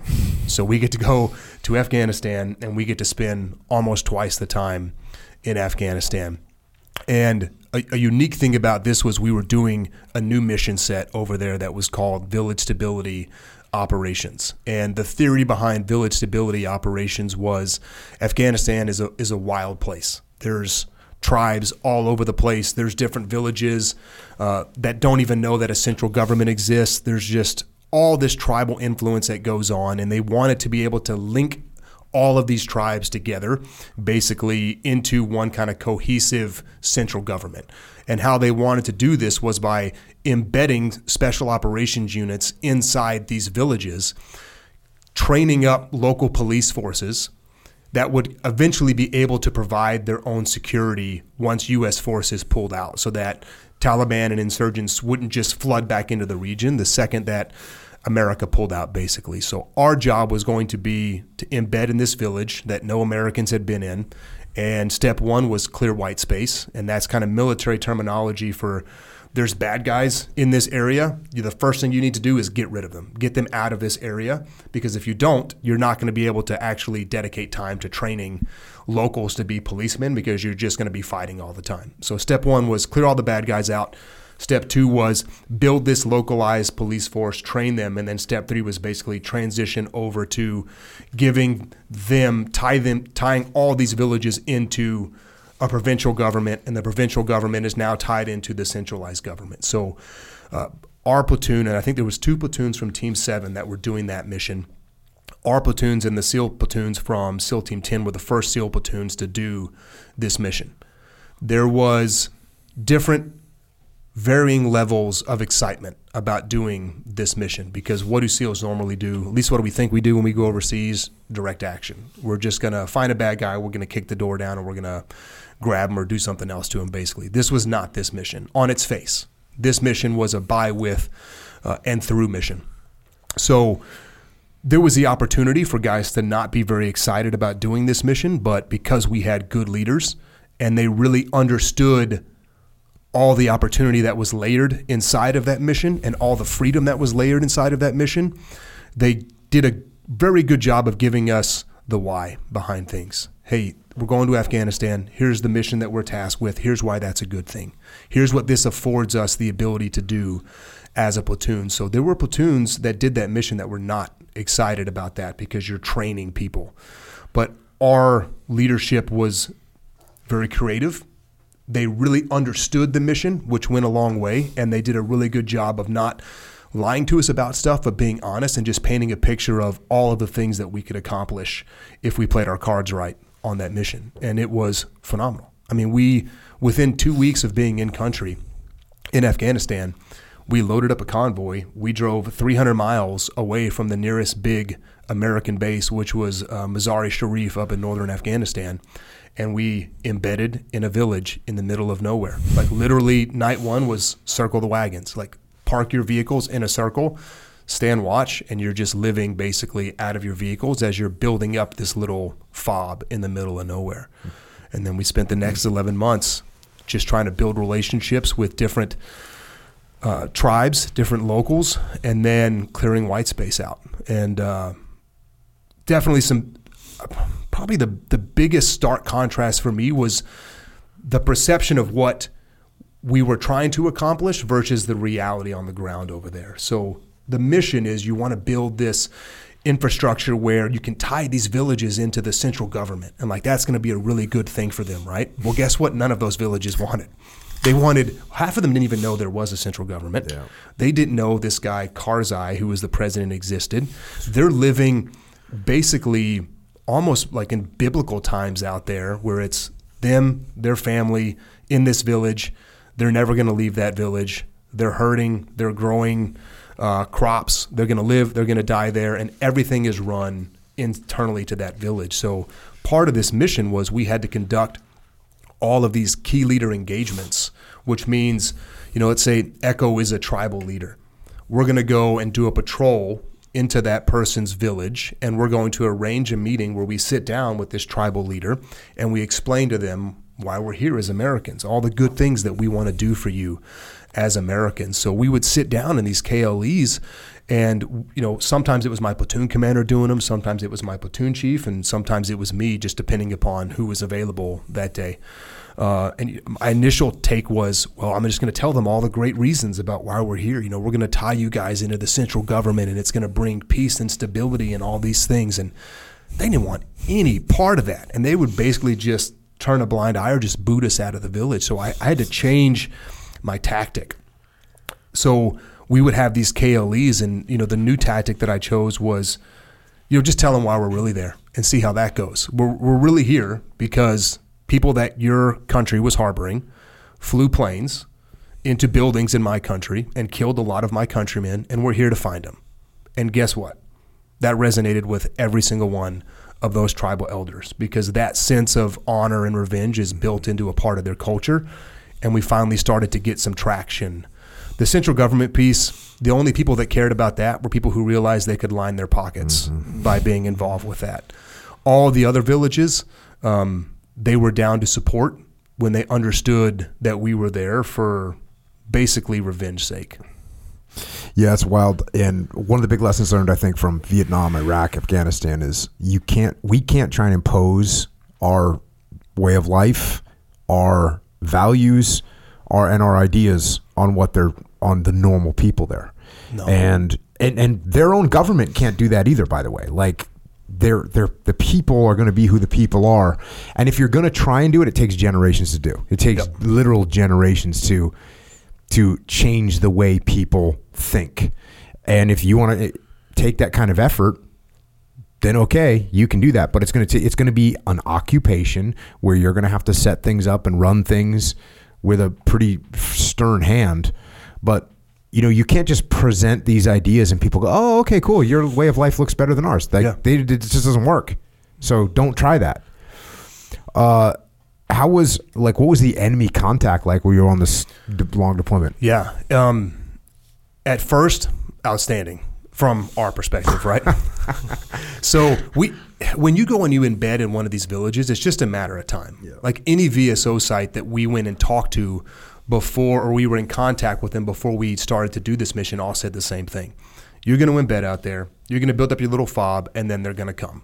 They're going to come and they're going to try to push you out of this fob. They're going to try to kill all of you and basically take that that terrain back. So within about two weeks of us embedding, it might have been three weeks of us embedding, we had a big coordinated base attack that went down on our tiny little fob. When you say base, like most people are thinking a base. No, we're talking. I don't even know if we were 100, 100 square meters of terrain that we possessed, that our ba- our camp was, but we had these two terrain features right to our right and our left, and we had built these OPs up there where they were constantly manned 24 7, heavy weapons, standoff weapon systems, all that good stuff. So, middle of the day, all of a sudden rounds start coming in inside of the camp mortars start coming in, rockets start coming in, and our camp was on the far side of a, a wadi, which a wadi, for those that don't know, is a, basically a dry riverbed. And on the back side of the wadi was all this high ground because it's Afghanistan. It was basically the beginning foothills of a, of a mountain range. And they were launching this attack from the backside of those mountains, and it was probably 700, 800 meters. So they were just lobbing stuff in. And as soon as it happened, it was very clear that, that my platoon chief had thought through this exact scenario because there was zero hesitation on the call. It was load up, we're going, and we're going to take the high ground away from those guys right now. Uh, unfortunately for me, I got stuck back on the fob, man, in the radio because timing wise, my platoon commander was at one of these big KLEs mm-hmm. somewhere else. So my chief pulls me aside as rounds are coming in, and he's like, "Hey, man, I'm sorry." But you have to stay here and you have to keep that radio contact going with higher headquarters so they know what's going on. So my job during that was to basically communicate and then coordinate our standoff weapon systems while they maneuvered out through this wadi uh, and then basically popped up on the high ground where the Taliban was not expecting them to do. They were expecting us to just sit inside of this base and try to slug it out with them. And it was very evident that they were not prepared to get outflanked like that because they our guys pushed them right off the high ground. They got them on the on the back slope of this mountain range there was a vineyard and they all hunkered down in this vineyard and then there was a, a b1 flying overhead and we just rained 1000 pounders and 500 pounders 2000 pounders and 500 pounders right on top of them as our guys were, were pinning them down and the whole thing was over in probably an hour hour and a half uh, and that kind of set the initial tone for deployment and then it was an 11 month deployment. You're going through seasons. You're going through summer. You're going through fall. You're going through winter. The the fighting season in Afghanistan is real. You know, April starts the fighting season because all the snow melts. People can move around, and then by about November, when the first snow comes, the fighting season is basically over. So, eight months of that 11 months was very kinetic. Was an awesome time, and then the last couple of months were basically uh, dedicated to training more or less because no one was out, no one was, and there really just wasn't that much of them left in our area because we had done our job and cleared mm-hmm. them all out and built up the police force to where now they had presences inside of all these different villages and they were denying terrain to the uh, to the insurgents. What were your big uh, lessons learned off that deployment? Big lesson learned. One was, and th- I didn't really probably fully take advantage of this or appreciate this. But my platoon commander gave me so much freedom on that deployment. And we butted heads a little bit during during ULT, but he always looked out for me. He always had my back. And on that deployment, he gave me a whole lot of freedom to make some mistakes too. And I made some mistakes that could have cost the platoon uh, some ability to maneuver with higher headquarters. And he took care of it for me and he didn't you know beat me over the head for it. He just pulled me aside and kind of talked to me about hey think about this don't think about that. You know this is what you need to be looking at from a perspective because uh, it's not just the fun of running around and trying to chase down the enemy. Like we have higher headquarters that you have to appease and you have to have relationships with them as well. So one was just when i was a platoon commander trying to mimic that freedom to the guys that, that I was leading. So, from a professional standpoint, just giving your guys that freedom. A personal one for me was just how quickly complacency can creep in over an 11 month deployment, especially. So, for us, IEDs was a huge worry uh, in this area. And it was a very effective weapon system for the enemy, very low cost. And within three weeks of embedding, we were doing a, a, convoy, and it was nothing crazy. It was just a resupply convoy uh, to go pick up some more supplies because, again, we were living in the middle of freaking nowhere. And we were driving down a road that we've driven down a dozen times. My vehicle was the third vehicle in that convoy, and we hit a pressure plate, and it blew our vehicle uh, off the road, blew the rear part of it out. Uh, it was a MATV is what they call it. So it's a mine resistant mm-hmm. vehicle. It was designed to basically be able to take a blast. Yeah, thankfully. Better than a Humvee, right? Humvee, flat bottom, blast hits it, all that energy gets dispersed right to everybody that's inside of it. Really bad day. The MATV has a, a V shaped hole, so when the blast goes off, it kind of redirects a lot of that blast energy. And we were in one of those. And, and luckily for us, we hit it with a back wheel. So most of the energy was directed towards the back end of the vehicle. It blew the back axle off. It pushed us off of the road, but more or less everybody on the inside was was just fine. Uh, wasn't an ambush or anything like that. I think they just laid it there and left. So within three weeks of being in country, I'd experienced an IED, and now I'm like paranoid of IEDs. I'm I'm dialed in. Like I don't want that experience again. We're there for 11 months. You're doing patrols every single day. Complacency starts to creep back in. You start to pay a little bit less attention on your patrols to where you're where you're stepping.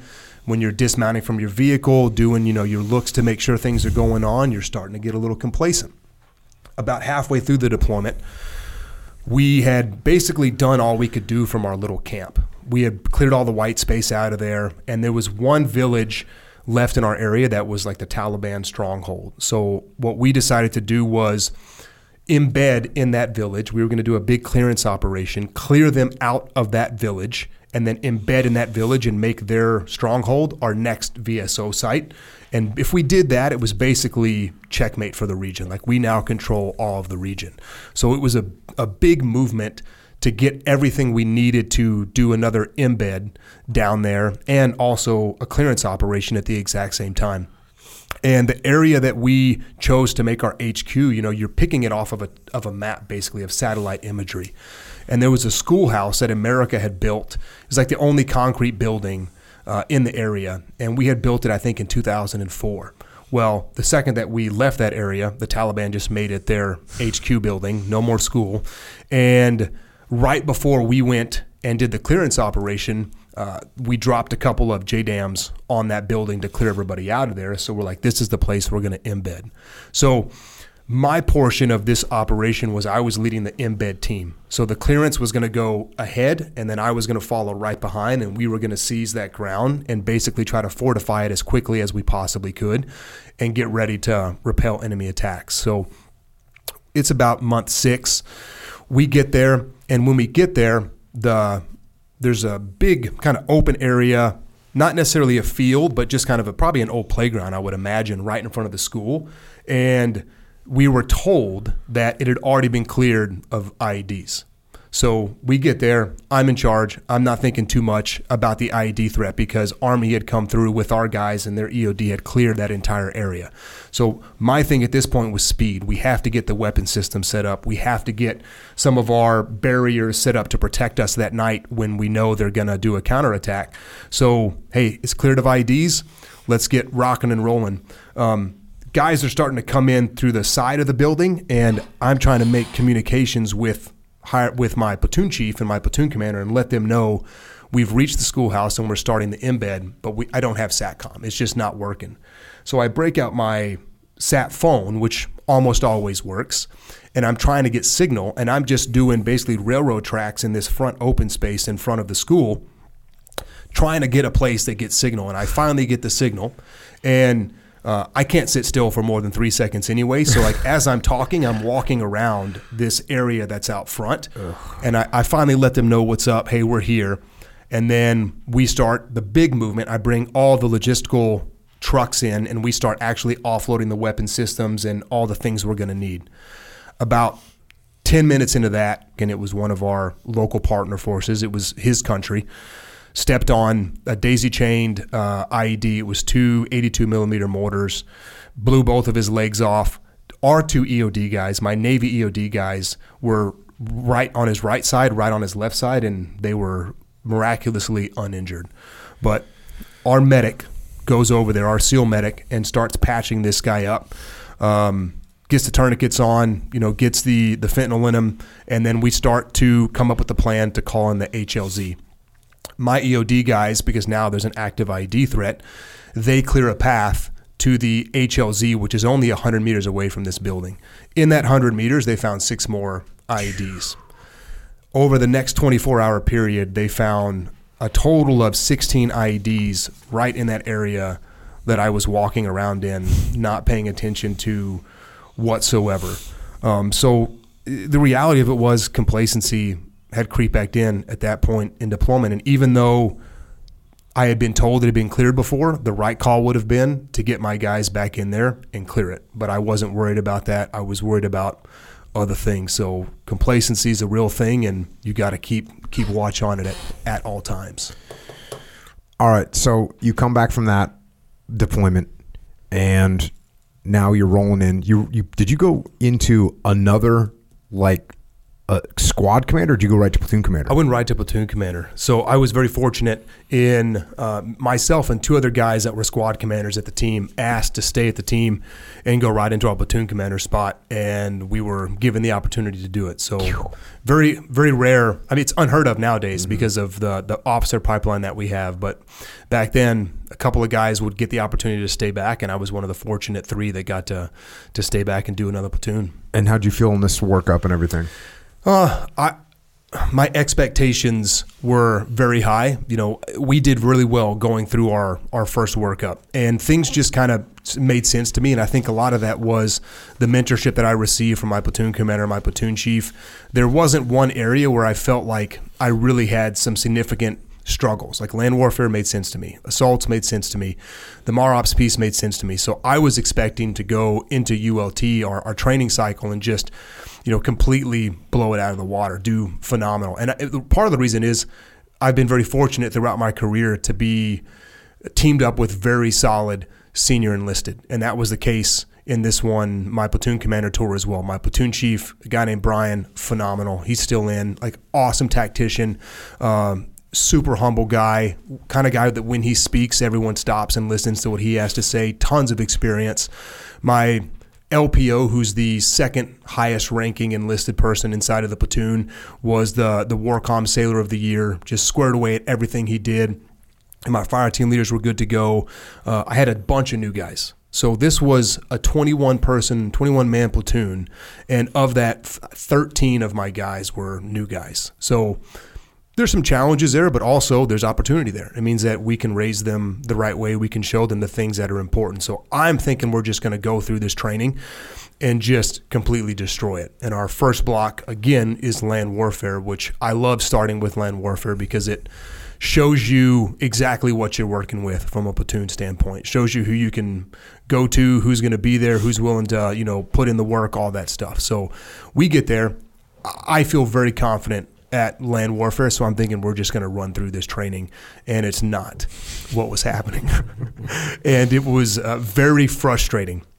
We were not doing very well during the land warfare block, and after about the end of week two, I'm kind of at my wits' end here, and I can't really figure out what the heck is going on. And very fortunately for me, my first platoon chief is now running that land warfare block, so he senses the frustration. And again, you know, he is very involved in mentoring me throughout my entire career. And he pulls me aside after one of our, our afternoons of doing these immediate action drills out in the desert where things are just not going well. And he's like, hey, so what's the deal? And I didn't have an answer. I was just so frustrated. I could not figure it out. I was like, I, I don't know. Like, I feel like I'm making good calls. I just can't, like, we're just not clicking. And he's like, well, you're, you're trying to control too much. And I was taken back. I'm like, well, what do you mean? I'm trying to control too much. And he's like, you're not letting your fire team leaders, you know, make mistakes. You're not letting them take charge of stuff. Like you're you see a mistake, what could potentially be a mistake, and you're jumping in and fixing it. And I'm like, well, of course. Of course I'm jumping in and fixing it. Like I'm the I'm the platoon commander. I'm responsible for everything that's going on in this platoon. And you know, in my mind, I didn't tell him this, but in my mind, I'm like, well, if I if we make mistakes, the platoon looks bad. And if the platoon looks bad, I look bad. So I'm trying to fix all these mistakes, and really what I'm doing is I'm just hamstringing our entire platoon. And Centralized command. very centralized. Even though I told you my last platoon, I learned all Yeah. about the value of decentralized yeah. command. But then you have to counter that with the ego that's like, I want to look good. Yes, and I 100% did. Like I wanted to, our platoon to be the best platoon. I wanted to be the best platoon commander. Like I had, you know, my my personal goals here too, but really I wanted the platoon to succeed and we weren't succeeding. And I was the reason. And he said, "Well, hey, and this was probably not evident to me at this point in time either, because again, I only been in the community for two and a half years at this point, and I'm in a leadership position now. And he said, Well, why do you think we come out here and train? And I honestly didn't know the answer to that. I was like, Well, to, to prepare for deployment. And he's like, And what else? I'm like, uh, To learn. And I'm like, and he's like, Yeah. And he's like, Well, how do you learn? He's like, you make mistakes, man. Like your guys are here. No one in your platoon has ever been in the position they're in right now. You've never been a platoon commander. Your platoon chief, as awesome as he is, has never been a platoon chief. Your fire team leaders have never been fire team leaders. You're all here to learn, and part of that is guys are going to make mistakes, and we make mistakes here so that we don't make mistakes overseas. And by you stepping in every time you are about to see a mistake or think you are about to witness a mistake, you're cutting off all this learning, and they're basically being trained. My guys are basically being trained to not do anything mm-hmm. because LT will make the calls. Yeah. And you can't see everything. Zero percent. You can't. You can can't control chance. everybody, and so even though, and the more they think you're going to control them, and then you can't, or they're waiting, and it just is a disaster. Yeah, absolute disaster. And that was textbook what was going on yeah. inside of this unit level training block. But fortunately for me, it was our first block, so I was able to course correct and use decentralized command and start giving the guys the room to make decisions. And guess what? When they made decisions, 90% of the time, they made awesome decisions. Mm-hmm. 10% of the time, just like I would do, 10% of the time, if not more, I made bad decisions. And then we would debrief. The instructors would tell us the things that went right, the things that went wrong. We'd fix them, and they wouldn't happen again. So by the time we were out of unit level training, we were doing a phenomenal, phenomenal job. Uh, totally prepared for deployment. And fire team leaders were rocking and rolling. LPO and chief were never the the thing that we, any of us were worried about. We knew they were going to be awesome, but fire team leaders are rock and rolling, and my new guys, because we had so many of them, they were like the backbone of the platoon. You know, they were running stuff, they were learning, and we were totally prepped for deployment. And then where did you guys go on deployment? Unfortunately, we did not go back to Afghanistan, and uh, we did not go back to Iraq. I think actually Iraq shut down the tail end of our very my first deployment. So we went to a place called the Crisis Response Element, or the CRE for short, and that's a place in the Middle East that they stood up to basically be a break glass in case of emergency type scenario. We'll have two platoons with all this different capability. Uh, there was a boat team that was there. There was a TF 160th was there. So they're basically putting all these assets in this central location in the Middle East in case uh, another Benghazi happened, which had mm-hmm. happened the year prior to our deployment. So, what everybody told you about the CRE was it's a great opportunity. Like you're going to go there and you're going to be like the force of choice mm-hmm. if any contingencies happen.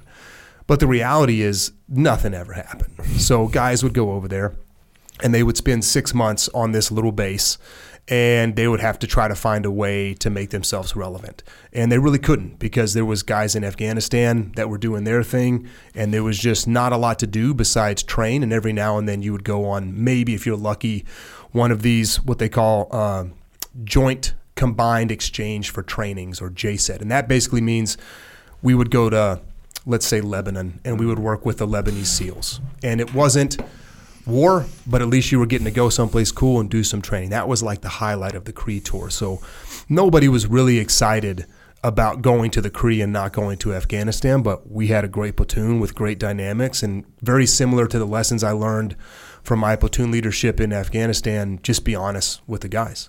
Odds are we're not going to do anything, but we're all going to be together for six months. We're going to train hard. We're going to improve our skills while we're here. We're going to be ready in case something does happen. And at the end of the day, we'll have a good time because we're with each other. And that's really all that matters is we're all here hanging out, getting better together. So that's kind of the environment that we rolled into. But you guys end, actually ended up uh, doing a pretty significant support uh, for another operation that was going down. We did. We did. And that was – definitely the highlight of that tour. And the way that we be, were able to support that was through a relationship. So our troop commander had augmented this other command a couple of times in his career. And when we got into theater, he reached out to him. And at the time, that particular command, which was uh, a, a tier one unit, kind of a deploy for purpose unit, they were using Army Rangers as their response force, if you will. So they would go and conduct an operation, and during the planning cycle, if they needed to call somebody for help, it was the Army Rangers basically that they would call, uh, and they were building them into their plan. So he just called them up and said, "Hey, I've got two platoons of SEALs." Sitting right here in this place, what do you think about using them as your support instead of the Army Rangers? And they were all about it. No knock on the Army Rangers whatsoever, but we all went through the same initial selection pipeline. We speak a common language, so they were very comfortable with that. So, because the troop commander reached out, made a phone call, and uh, leveraged that relationship he had, all of a sudden we had an opportunity to potentially go and get some work. So, the unfortunate thing was um, not everybody got to go down there and support. And uh, even maybe not unfortunate, but a little what was weird was they didn't want to send just a platoon down there either because they didn't need 21 people. So they wanted to send about 12 people down there, and they chose guys from both platoons. So it wasn't like, hey, Jocko, take your platoon down there. It was, hey, we're just going to pick 12 people and we're going to send them down there. The initial idea was rotate those 12 people through, but if you put yourself into the the mindset of the the people that you're supporting, you don't want that. Mm-hmm. You want the same 12 people the entire time so that you're getting to know each other and know how you operate.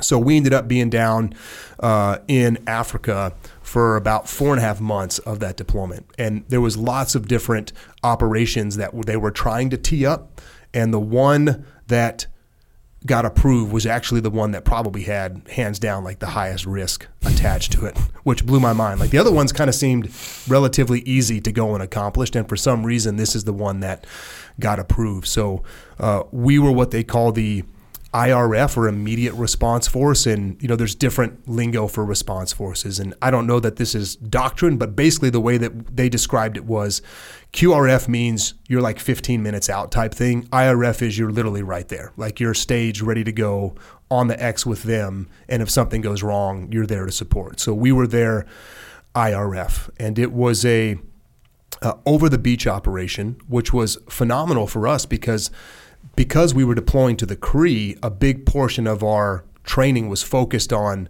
maritime operations and over the beach operations. So we had prepared extensively for over the beach operations, and now we were getting the opportunity to go and actually support, which most people would probably think, well, SEALs do OTBs all the time, but the reality is we have not because we've been engaged in conflict in Afghanistan and Iraq. So this was one of only two over the beach operations that had happened, I think, in like the last 15 years, and we were going to get to be part of it. And OTBs are not easy.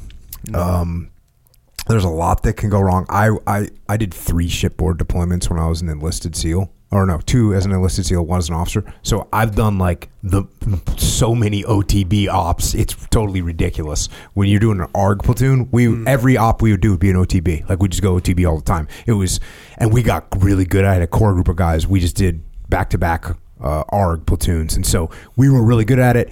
And it is something that you really do legitimately have to like practice and rehearse. Like if you don't practice a foot patrol you know, worst case scenario, you you you you know you get a half an hour lost and you got to walk back, or you don't practice. Um, well, dives you also need to practice, but even diving is like you're kind of contained. Like you have your rig, you have your swim buddy. You go, you know, miss the target. Worst case scenario, you miss the target. You swim back to the extract point man, if you screw up OTB, like it's a disaster. Like boats are sinking, weapons are getting lost, people are getting stranded. It's just a, it's yeah. a total disaster. So you have to be good at it. Take some time to get proficient. And which running the training command, you see it even in training. Like guys are losing weapons in training. Guys mm-hmm. are you know crashing boats in training, even in a very controlled environment. So now you're talking about a very complex operation just in what they were looking to accomplish in grabbing this one particular individual off of a beach in Somalia.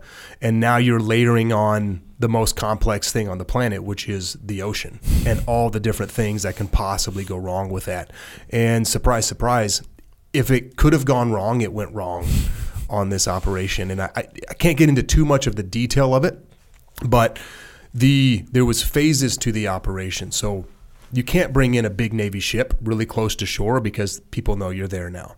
So you keep the big ship way off the shore, and then you launch in our smaller fast boats. You can't bring those fast boats in too close because they're big and loud and people can hear them. So you have to stop the fast boats at a certain level, and that's when you launch the small boats, the Zodiacs. And then you bring the Zodiacs into a certain level, uh, to a certain distance, and then typically guys are swimming in because it's dead quiet. So the plan was launch the fast boats to a certain point, then launch the small boats to a certain point, and then the assault force would swim in. We would stay about 100 meters off the beach in our little Zodiacs and be prepared to support the operation. Everything goes great. All we're doing is we're staying right there and we're picking them up as they come back out through the surf zone uh, in a perfect world. So we launch the fast boats, and one of them hits a crab pot out in the middle of freaking nowhere in whatever sea we're you know we're driving around in right now, and it just happens to be the command and control boat. So the ground force commander is inside, and the ground force commander was the squadron commander of this unit. Uh, is in this boat that goes down. So. Uh, obviously initial wrench in the in the in the operation right there. One of the boat guys, the guys that's driving around the SWCC operator, has to jump in in the water at nighttime and literally pull the prop off and put a new prop on to get this boat back up and running. While that's happening, the assault force is swimming in, and by the time that boat got back up and running, they were already embroiled in a massive firefight on that target. So before guys even got to the shore, there was already things that were going wrong. So the intelligence leading up to this was that it was supposed to be a pretty permissive target. That this person was an Al Shabaab operations facilitator. He was now retired, which I don't know what Al Shabaab's retirement package looks like, but they gave this dude allegedly a, a, little chateau on the beach to live in. And uh, he was definitely not retired. He was definitely still fully in the game. So the assault force tries to get him out, and they're just receiving massive contact from all over the place. Uh, they're exchanging fire. They're trying to find different ways to get inside this building, and they just can't do it. Because we're not at war with Somalia, we can't actually bring a whole lot of firepower to bear. So there's no overhead air support, which is very rare for U.S. forces to go into an area where they can't drop bombs to mitigate risk. So the way that you typically, from a risk mitigation standpoint, get to be able to send 20 guys deep behind enemy lines is you've got a lot of assets overhead that can keep bad guys at bay. Well, there was none of that. So it was kind of like the Black Hawk Down scenario where when, when the word goes out in Somalia that people are here that they don't like, like they rally the freaking troops. And there was multiple different groups of armed males making their way towards this target. While that's going on, uh, we get the call to go lock down the beach and make sure that the beach is secure so that when the assault force comes off, they don't have to swim. They can just load up and we can get out of there because things are getting sporty pretty quick. So on the way in, uh, more issues start to have to happen. Boats, we have four boats with us, uh, the small Zodiac boats, the rubber boats, and they're all just dying in the surf zone on the way in. And come to find out, the engines that they had in in in theater at the time that we were using were these new electronic uh, what do you call it? Electronic not carburetors but electronic ignition engines. So they had this safety feature on it where if it sucked in sand into the engine it would kill the engine so you weren't cycling that sand through the engine and burning it out. Well you're doing an over the beach operation in Somalia. You're going to hit sand. You're going to hit some sand. So all the boats are dying guys are jumping out to try to keep the boats from tipping over in the surf zone because the worst thing that can happen is your boat turns sideways and it takes a 10 inch wave to put that boat over completely. So guys are jumping in trying to keep the boats uh, in the right direction. We're trying to get the boats to the beach and at this time the assault force is, you know, coming off of that target and we're starting to receive uh, some pretty significant, you know, machine gun fire I'm not convinced they knew exactly where we were, but I'm convinced that they knew we were coming from the beach somewhere. So they were basically just trying to spray the beach down. So um, guys are coming off. We're trying to load guys up. We're trying to get through the surf zone. The boat keeps dying. Some boats have 15, 16 people in them, which they're not meant to have 16 people in them. Some boats have three people in them. You've got jet skis that are coming in trying to pick guys up. It was just uh, pandemonium. But the the professionalism of the guys that were on the target was one of the most impressive things I've ever seen. With all that chaos, with all the contingencies going on, they were talking as calmly as you and I are talking right now. And even though they didn't accomplish the objective, everyone came back, which was a miracle. And there was a lot of really good lessons learned from that operation. But it was uh, very unique opportunity. And the big lesson learned was when you throw the water in there, if it can go wrong, it's going to go wrong. Yeah, I was I was kind of give water the credit for seals being good. Yep. Because a lot of times we don't have to work with the water. And we don't have to work with the water. Everything seems easy. You know, um, and for anyone else that tries to get in the water and do their do this job, it's very very difficult. Uh, so you wrap up that deployment, um, and then then you go to Buds, right? You become a Buds. Buds. Yep. I went right from there. I actually asked. I said, "Hey, I want to stay at the team and do a troop commander tour." And my XO, who was awesome, was like, "Hey, you're way too junior Yeah. to do a troop commander tour, so you have to go somewhere else." So I wanted to go to Buds because I knew historically, if you're an officer at Buds and there's a need at the team, let's say someone gets fired, let's say someone gets injured, you can very quickly raise your hand at Buds and say, I'll go fill that gap. So my whole plan was to go over there. Uh, it's not that I necessarily had this overarching desire to be a Buds instructor. It was, I know for a fact if someone gets fired or someone gets injured and they need a replacement, they'll pull from from Buds pretty quick, and I could get back to a team quickly. So uh, I went over there and I ran the third phase of Buds, which is the last phase, which is the the portion where you're still selecting people. It's still very physically hard, but now you're actually teaching as well. You're teaching marksmanship. You're teaching demolitions. You're teaching very basic uh, land warfare tactics, and it was a phenomenal tour. I did not know that I was going to enjoy it as much as I did, and a big portion of that was my crew that I had were just a bunch of savages. They were just awesome, like the epitome of what you want of a buds instructor. They were all studs. They were all, you know, very physically imposing. They were all very good at the skill. They were all completely bought into teaching these students and it was just an absolute great time and you just you know selfishly too you can actually sp- spend some time mentoring these young men first phase not a lot of mentoring goes on in first phase because you don't know how many of those people are going to be there at the end of that seven weeks by the time they get to third phase odds are guys are going to graduate a couple of guys might get rolled for land navigation, for safety, but odds are the officers coming through that program are going to end up in a SEAL team. So you can start really working with them and, and investing in them. Did you work any Hell Weeks while you were there? Yes, What- every opportunity. What I was that get. like uh, on the looking at that from the outside? The thing that stuck out to me the most was as a student going through it, it just seems like absolute chaos. Like there's no rhyme or reason for anything that goes on. Like it's just a free for all. It's the Wild West basically. And then you get to see it from the backside and everything is organized and controlled down to the smallest possible detail it's meant to seem like chaos, but there's times and tables for everything that goes on. So, from an instructor point, you know, the stress level is exceptionally high, but it's also a very controlled environment for safety's sake because you're asking people to do some pretty ridiculous things. And you see some gnarly things when you're going through, uh, watching people go through Hell Week as well. Like one student in particular was dragging a little bit, so we brought him over and we put the, the pulse ox on him. And my medic pulls me over and he's like, hey, man, take a look at this. And I looked at his pulse ox and he was at 46%. And I said, there's 0% chance he's at 40. He'd be dead if he mm-hmm. was at 46%. So throw that one out, grab another one, and bring it back over here. Do it again, 48%.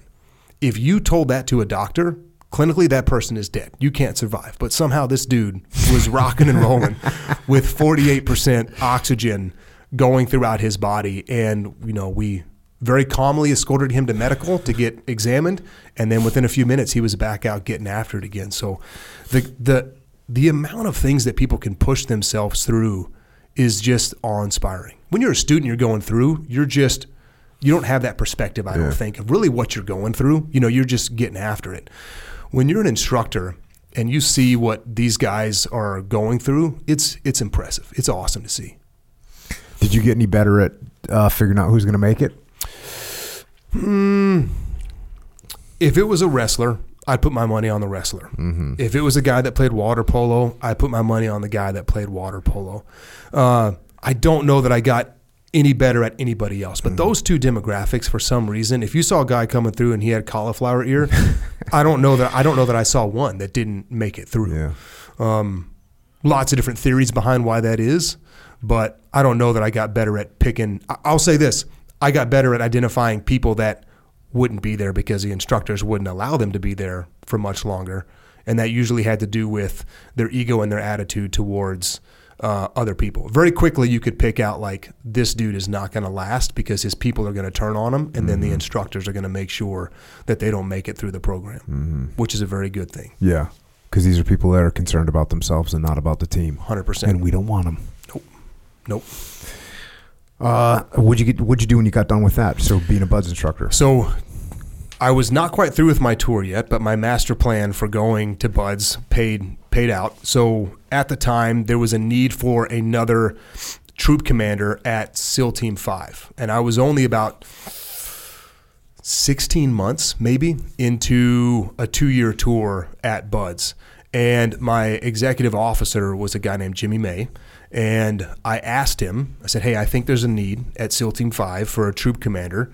Can I jump ship early and go? And he was like, I will never tell someone who wants to go back to a platoon no. So, yes, you can. You just have to convince the skipper and CMC over there that they that they want you on the team. And uh, one of the people I had had the opportunity to work with at SEAL Team 7 before, Jason Gardner. Now he's Team Echelon Front. Um, he was the CMC over there, so it was a pretty easy sell for me to slide over there. So I left Buds early and went over there as a uh, troop commander. And it was just a phenomenal tour. Phenomenal tour. The entire team, I think it was the first tour that I had where it seemed like the entire team was focused on the team and not individual performances. And you know, you go to a SEAL team usually there's three troops.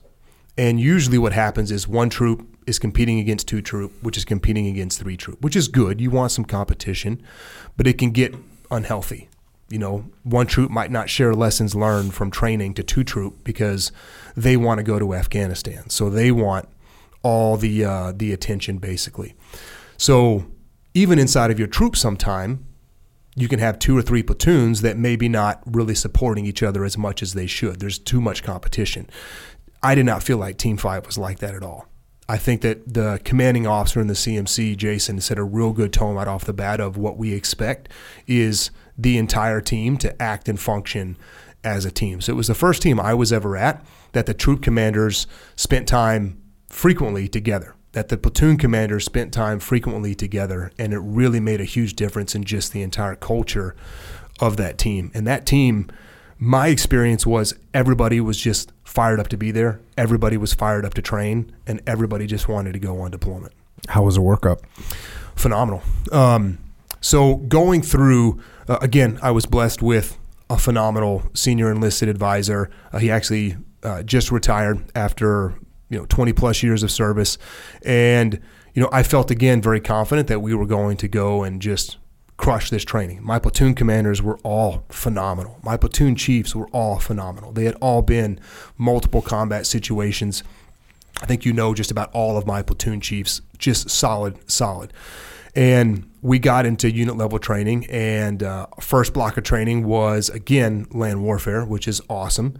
And at this time, we were transitioning as a community away from training scenarios that were more focused on fighting insurgents and shifting into training scenarios that were more focused on what they would call great powers competition. So, people that have enemy that have s- similar capabilities to us. Think Russia, think China. They have jets, they have night vision goggles, they have radios, they can jam, they can do all these things.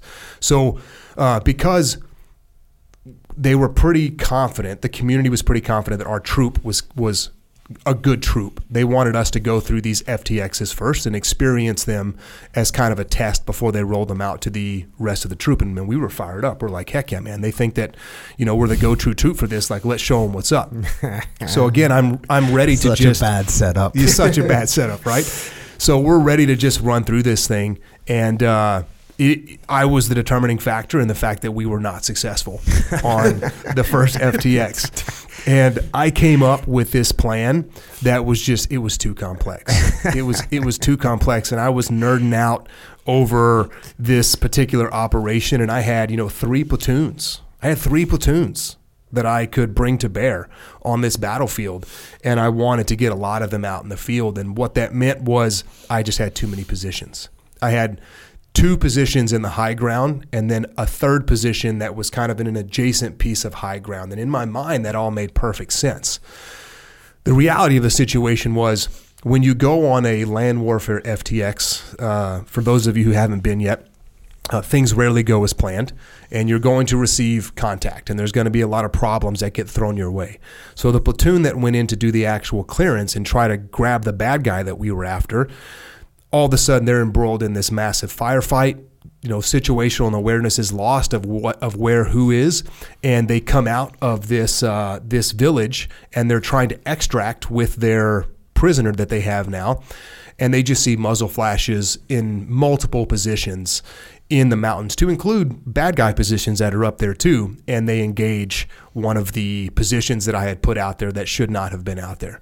Uh, hey, online or L is the tactic. And I violated that and we paid the man for it that night. And it was 100% my plan. 100 I was convinced like I'm like we got everything locked down, man. Like there's no way anyone's getting in here. And it was just too much complexity for when stuff hit the fan on target. And we went back uh, guy that I really respect was running training. Um, he just finished up his CO tour, I believe, at SEAL Team Seven. Phenomenal guy, and you know got a good, honest debrief.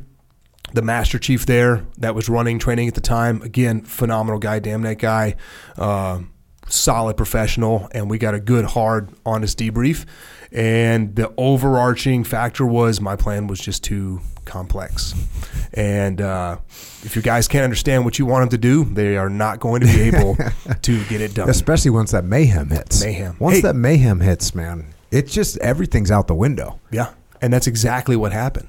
Hey, everyone knew where those positions were until the mayhem hit. And until guys are now sucked into a firefight and there's multiple bad guys in the hills that are maneuvering as well and they can't see us from the ground. They just see muzzle flashes and they ended up engaging a position that I put out to support. And that mayhem, that plan did not survive first contact for sure. So we we being me, course corrected uh, on the next two FTXs. We came up with good, simple plans, and we knocked the next two, next two FTXs out of the park. And again, I can't take credit for that.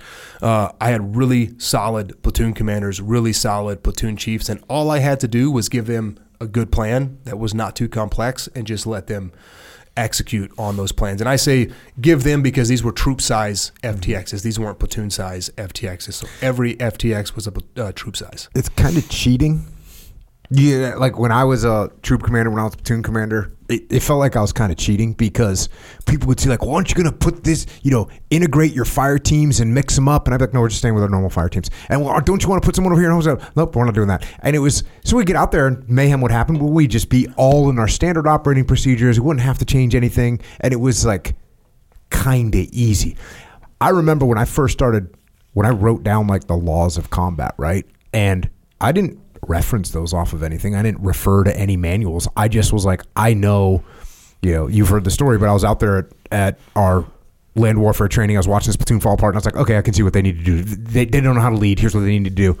I didn't go back and cross reference like any of the war fighting manual from the Marine Corps or FM seven TAC eight from the from the Army. I didn't do any of that. I just took what I had, what I knew, and then you fast forward like six months, and I'm like, hey, you know, I need to like make sure that I, what I'm putting out is solid, right?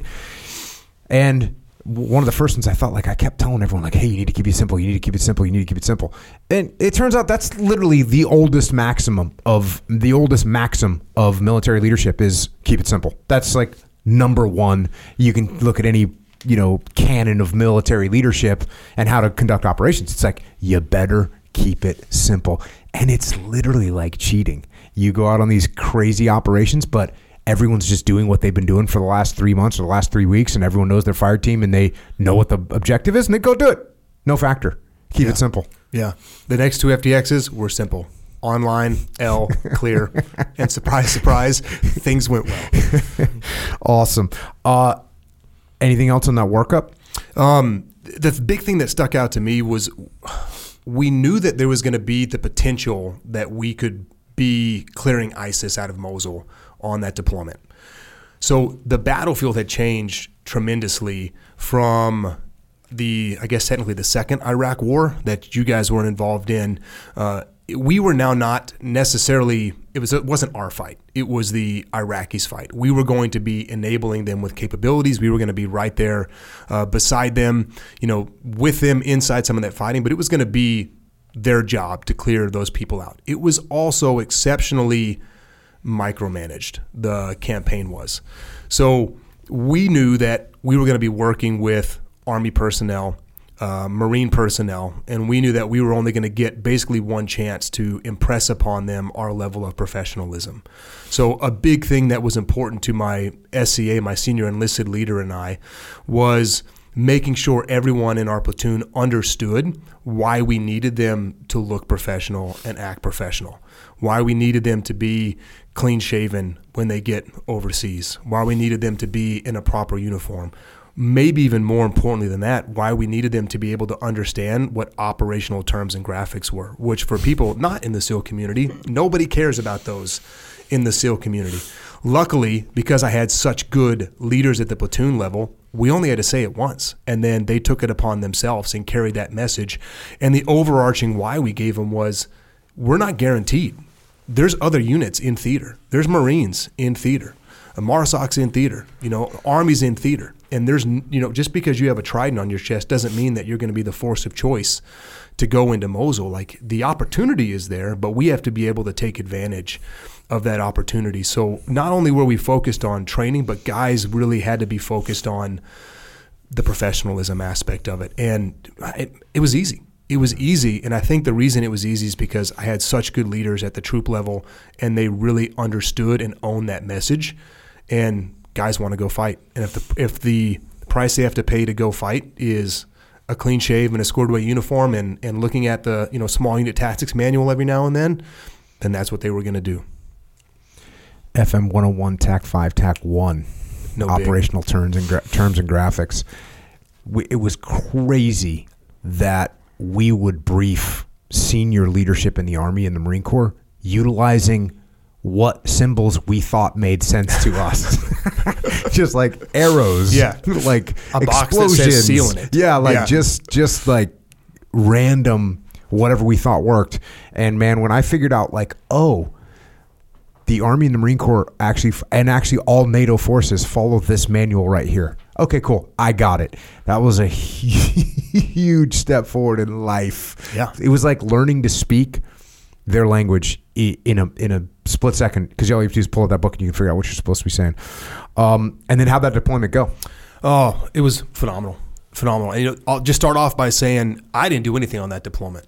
Uh, my role as a troop commander was going to be back uh, in the rear, basically with the command structure you know, supporting and enabling my guys. There just wasn't a role for the troop commander to be in the field at that point in the in, in the war. And you know that was fine you know, I had two great deployments where I got to have some fun, and now it was my turn to watch my guys go out there and watch all their hard work pay off. Uh, I think our job was done. Our heavy lifting for my my troop chief and I was done during ULT. It was making sure that they were trained up as well as they could possibly be because we knew that we weren't going to be out in the field with them are there opportunities to get out for an operation or two and go see your guys and have a good time? Yeah, but I'm not going to be the ground force commander for these operations. My platoon commanders were going to be uh, the guys leading the fight, and because of the level of professionalism that our whole team had, and because our commanding officer and our command master chief had this vision of how they were going to make themselves the force of choice for the Mosul clearance our guys became the force of choice for the Mosul clearance, which should not have happened.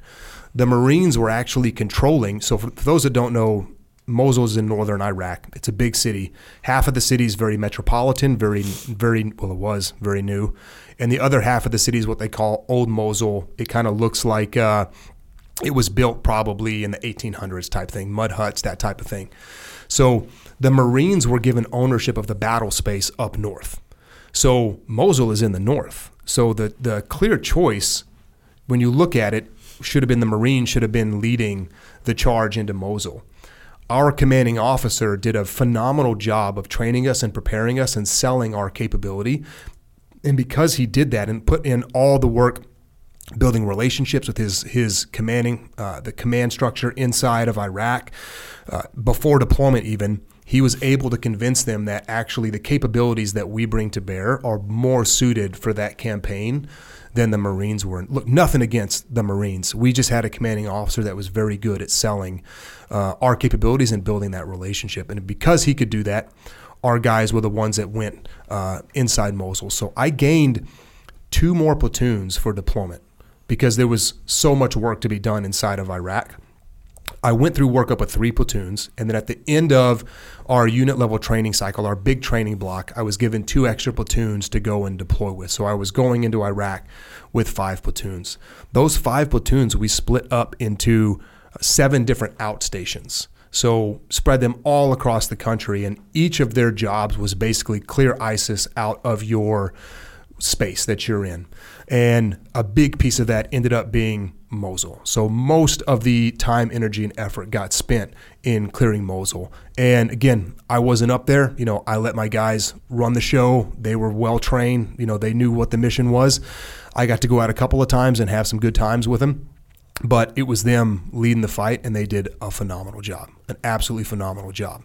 And by the time our deployment was over, uh, our guys had completely cleared all of uh, eastern Mosul. So, or sorry, yeah, eastern Mosul, the the big city. Crazy urban combat. You know, ISIS. That was their caliphate at that stage in the game. They had put all of their fighters inside that city.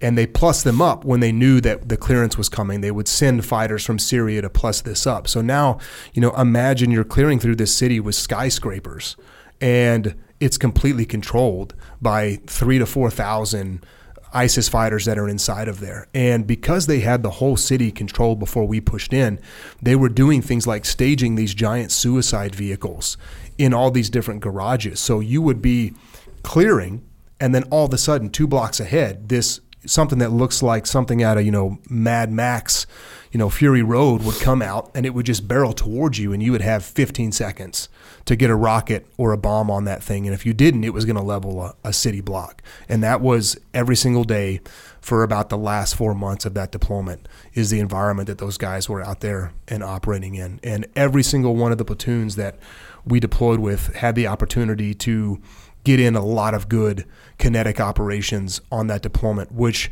that was unheard of in 2015 and 2016. We had gone through three or four years where guys just weren't getting to actually do the job overseas. And we were very fortunate. And I think we were able to take advantage of the position that we were put in to actually go overseas and do some good work. And you guys lost one of your EOD guys, right? We did.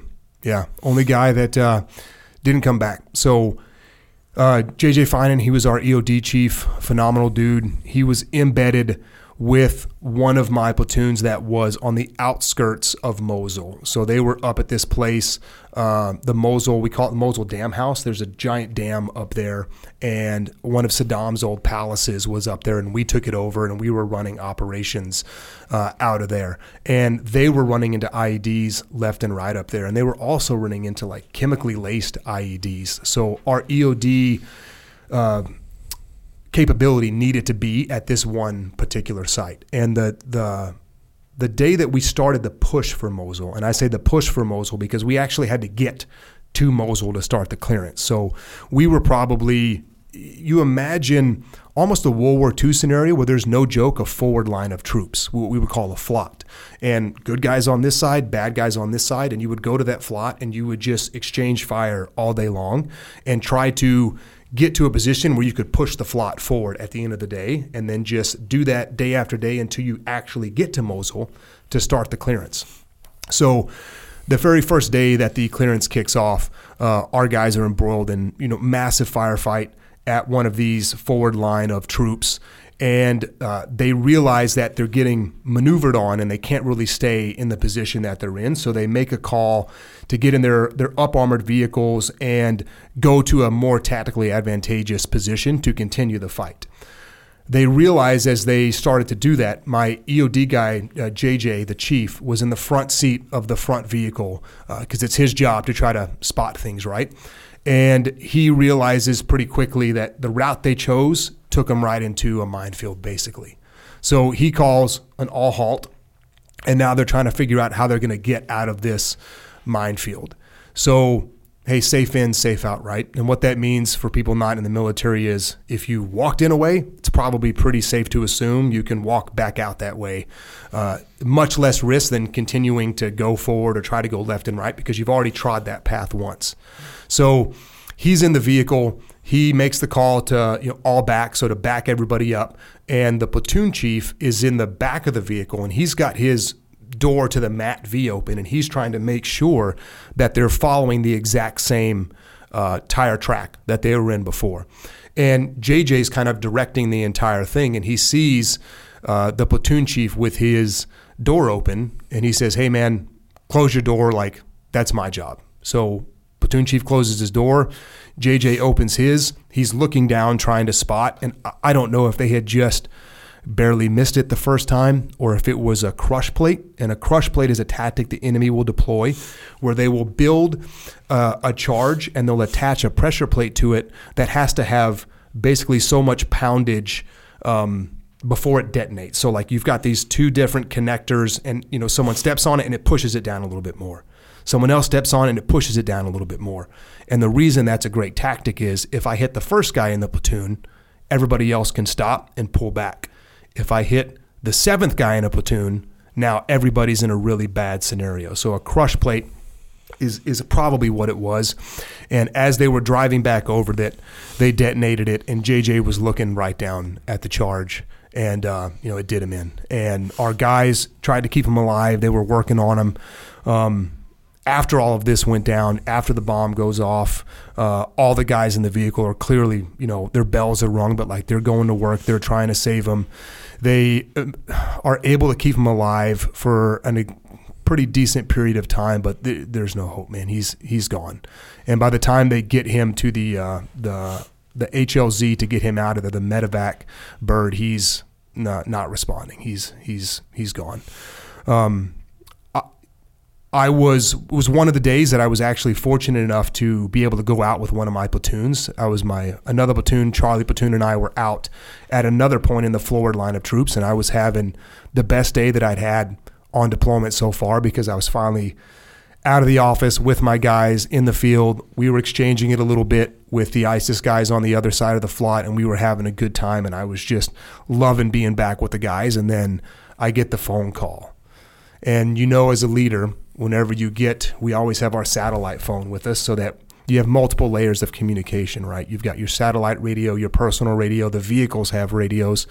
All of this is meant to be sure that you can reach people no matter what's going on. When the satellite phone goes off, usually what that means is they're purposely choosing not to communicate over the net that everybody in theater can listen to. So I feel the vibration in my pocket, and I'm already got like the pit, the pit feeling. And took the phone call. It was actually one of your one of your guys that uh, told me, and went from best day to worst day.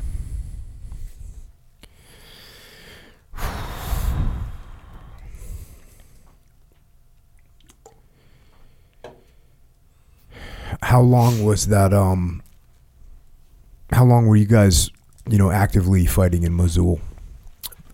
The last four months of the deployment was every single day inside of Mosul, every single day. And then what was the turnover like when you were turning over? Were yeah. you turning over for, hey, you guys are going to go and do what we were doing? That's exactly right. And just fortunately, the turnover happened at the best possible point in the clearance it could, which is we had just finished the eastern part of the clearance. We'd reached the river and now SEAL Team 7 came in behind us, and it was their job to finish the clearance. So we had reached this perfect landmark mm-hmm. to do that turnover. So they were there for a couple of the days uh, prior to that. So they got some good experience in. They got to see what our guys were going through. And then we turned over to them, and they got to take care of the western part of Mosul and clear that up. And they finished that clearance on their deployment. And once that was done, uh, ISIS was crushed. I mean, they were more or less crushed by the time we had rolled out. Not because we, you know, I'm not saying we crushed them, but I'm just saying th- their foothold in Mosul was gone. They weren't getting it back. Right. So SEAL Team Seven came in, awesome deployment for them too, and and finished uh, finished it up. the thing that was crazy to me about that deployment was at times the level of micromanagement that was going on. My platoon commander that was in Mosul every day had to have a I shouldn't say had to, we chose to put it in there. He had a phone line in his MATV in his command vehicle that went directly to the one star commanding general of the theater. That's the level of intrusiveness that was happening on the battlefield. Now, because we had such good leadership in our commanding officer and our, our command master chief, uh, we embraced it. We embraced it. And they said, look, guys, this is going to be the reality. And you can do what other platoons have done and what other units have done, which is push back against it and guess how far that's going to get you. Or you can embrace it and you can give them everything they want before they need it. And that's the best chance you have at getting a little bit of freedom. So we went into the one stars uh, JOC, their basically a tactical operations center, and we gave them every piece of equipment we had to allow them to battle track us. And then we put the phone line inside, which, you know, bane of that GFC's existence, but it was in there and it was his job to monitor that phone line. And if there was questions directly from the one star, he was going to be the one that needed to field that question and put that one star back in their comfort zone so that we could continue uh, the clearance. And the choice was pretty clear. You can either push back against it and you can see how that works out for you, or you can just embrace it. And because we chose to embrace it, we had more freedom to maneuver than uh, anybody else did. Now, eventually, what happened is the, I believe it was the two star commanding general of the entire campaign, came and visited my guys in the field in Mosul, and he saw the process. And he said, This is ridiculous. And almost overnight, the authority to release munitions from aircraft went from the one star to the guy on the ground. So overnight change, and that was based on the fact that you had a leader, a two star, who wanted to see what the reality was in the field and was not happy with what he saw. And he changed it up. And that was the real game changer for Mosul. The first month of Mosul, the Iraqi Special Operations Forces were getting attrited so fast that we thought the campaign was over. We thought that we were going to lose. Uh, part of that was they were not necessarily employing the best tactics, and part of that was it took so long to get a strike off. And when you're dealing with multiple suicide vehicles bearing down on you at any given time, you can't hesitate with that stuff. You don't have time to call and paint a crystal clear picture. So, uh, a big piece of it was the Iraqis started listening to tactics that our guys were telling them to employ, and an equally big piece of that was finally our guys on the ground had the ability to conduct business the way that it needed to be conducted and they took full advantage of it Yeah, you got to.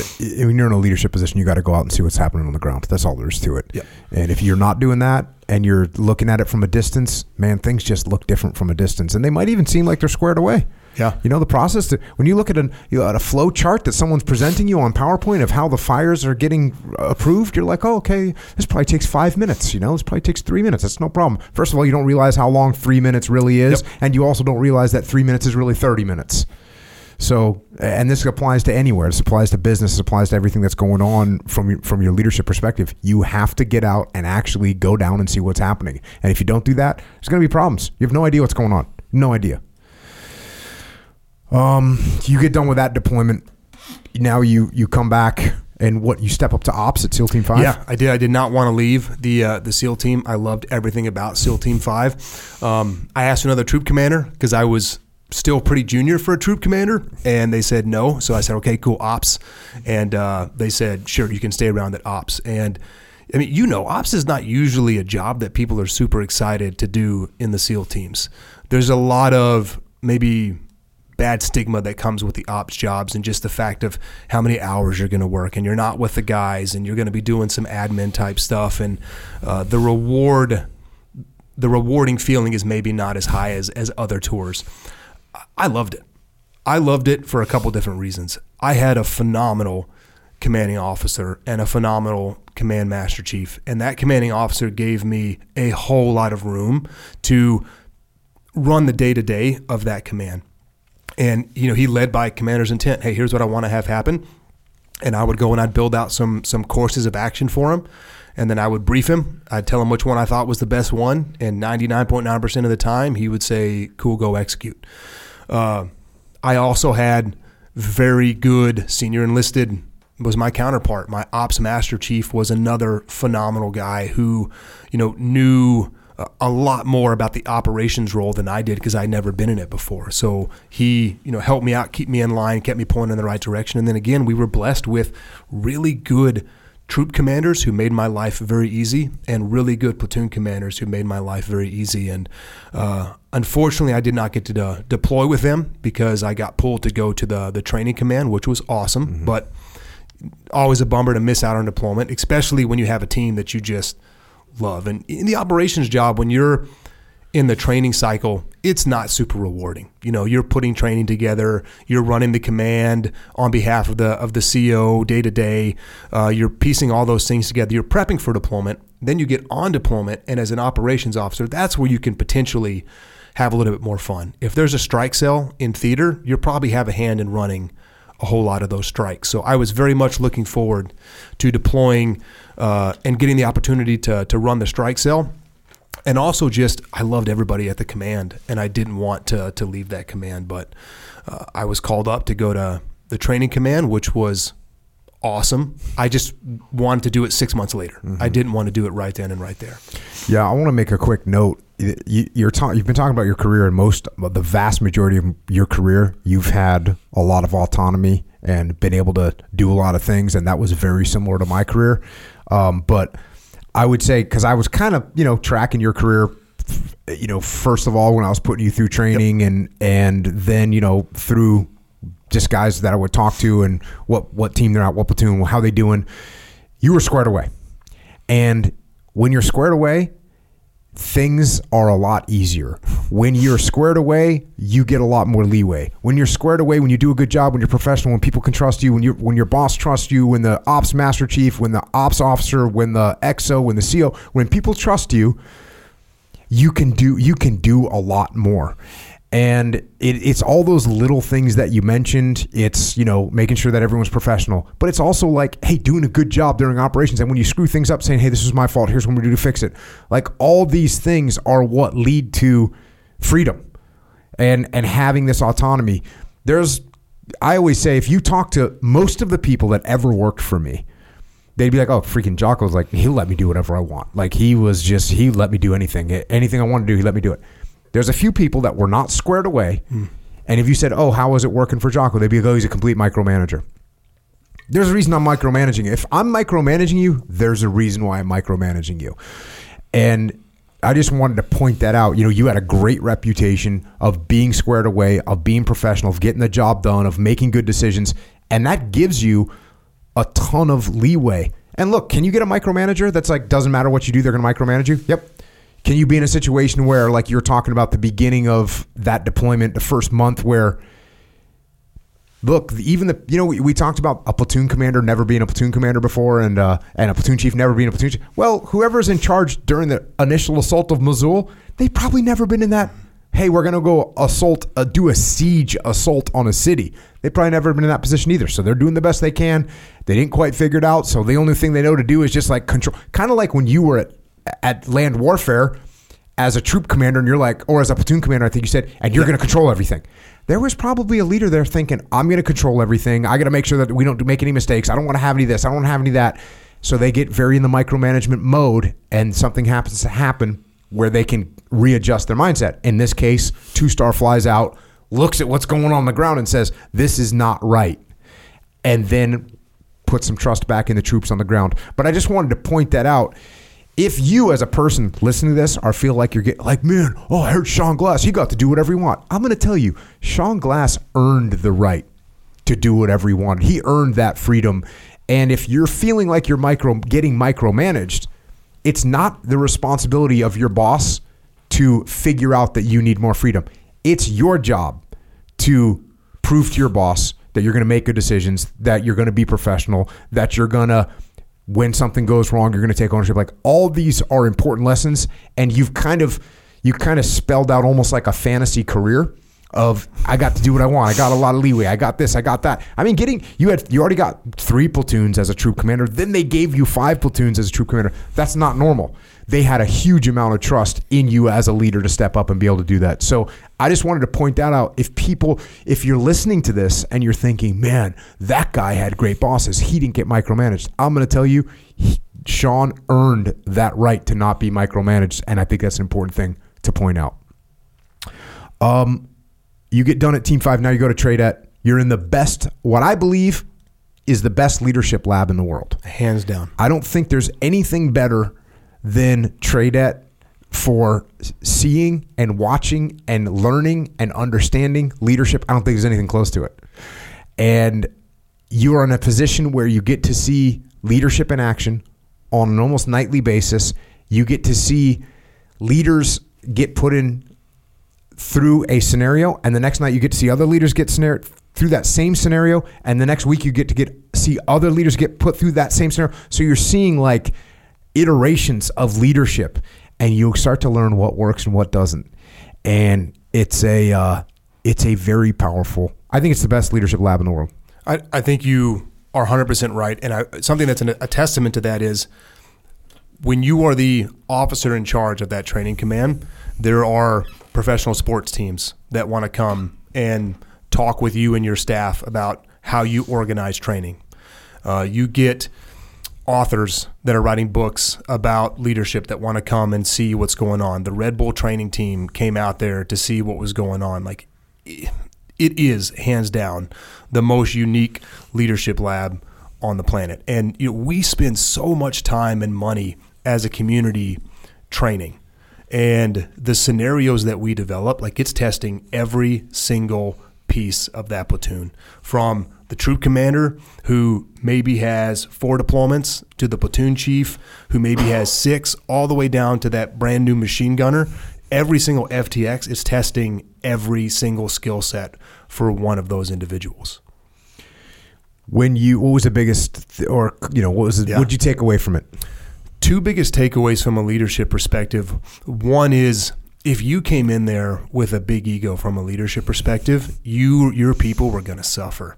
Your people were going to suffer for six months if you couldn't freaking uh, change that. And that I'm not saying. I'm also not not saying this, but I'm not saying that was because my guys would hone in on you and crush you. I'm saying that because you would fail to take on the lessons learned. And if you're a platoon commander or a platoon chief that's not accepting those lessons learned, you're making the same mistakes, which means every night is a rough night for your platoon. And we saw plenty of platoons. You feel bad for these guys where every night is a rough night for that platoon.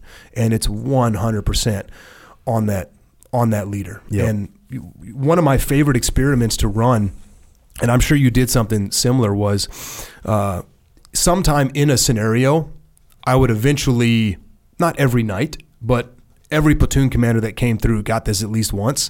When I was there, uh, I'd kill them in a scenario. Oh, We'd be sure. doing these big FTXs, and I'd put them down, and I wanted to see what was going to happen.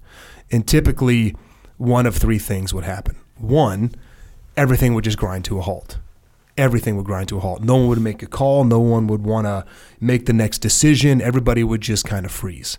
And what that tells me that I need to talk to that platoon commander about is just he's micromanaging. The same thing I was doing mm-hmm. as a platoon commander. He's micromanaging. and His people are afraid to make that call.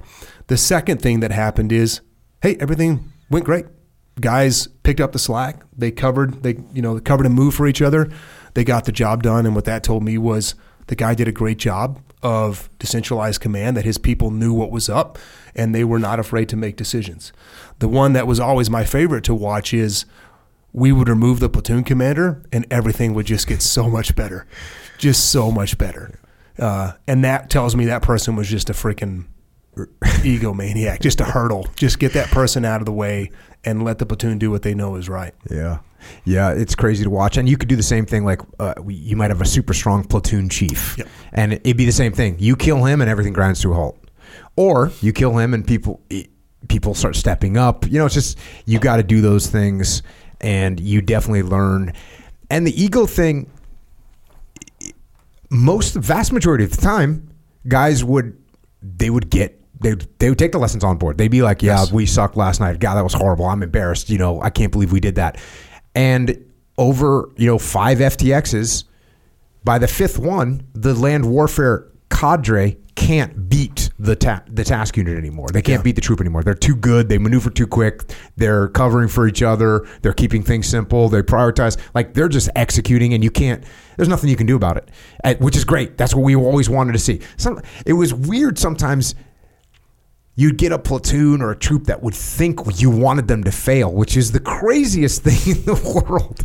You're like, bro, you're my friend. Like, I Yeah. grew up with you. I want you to win, dude. But you can't do this dumb shit. You can't do that. You got to stop doing that.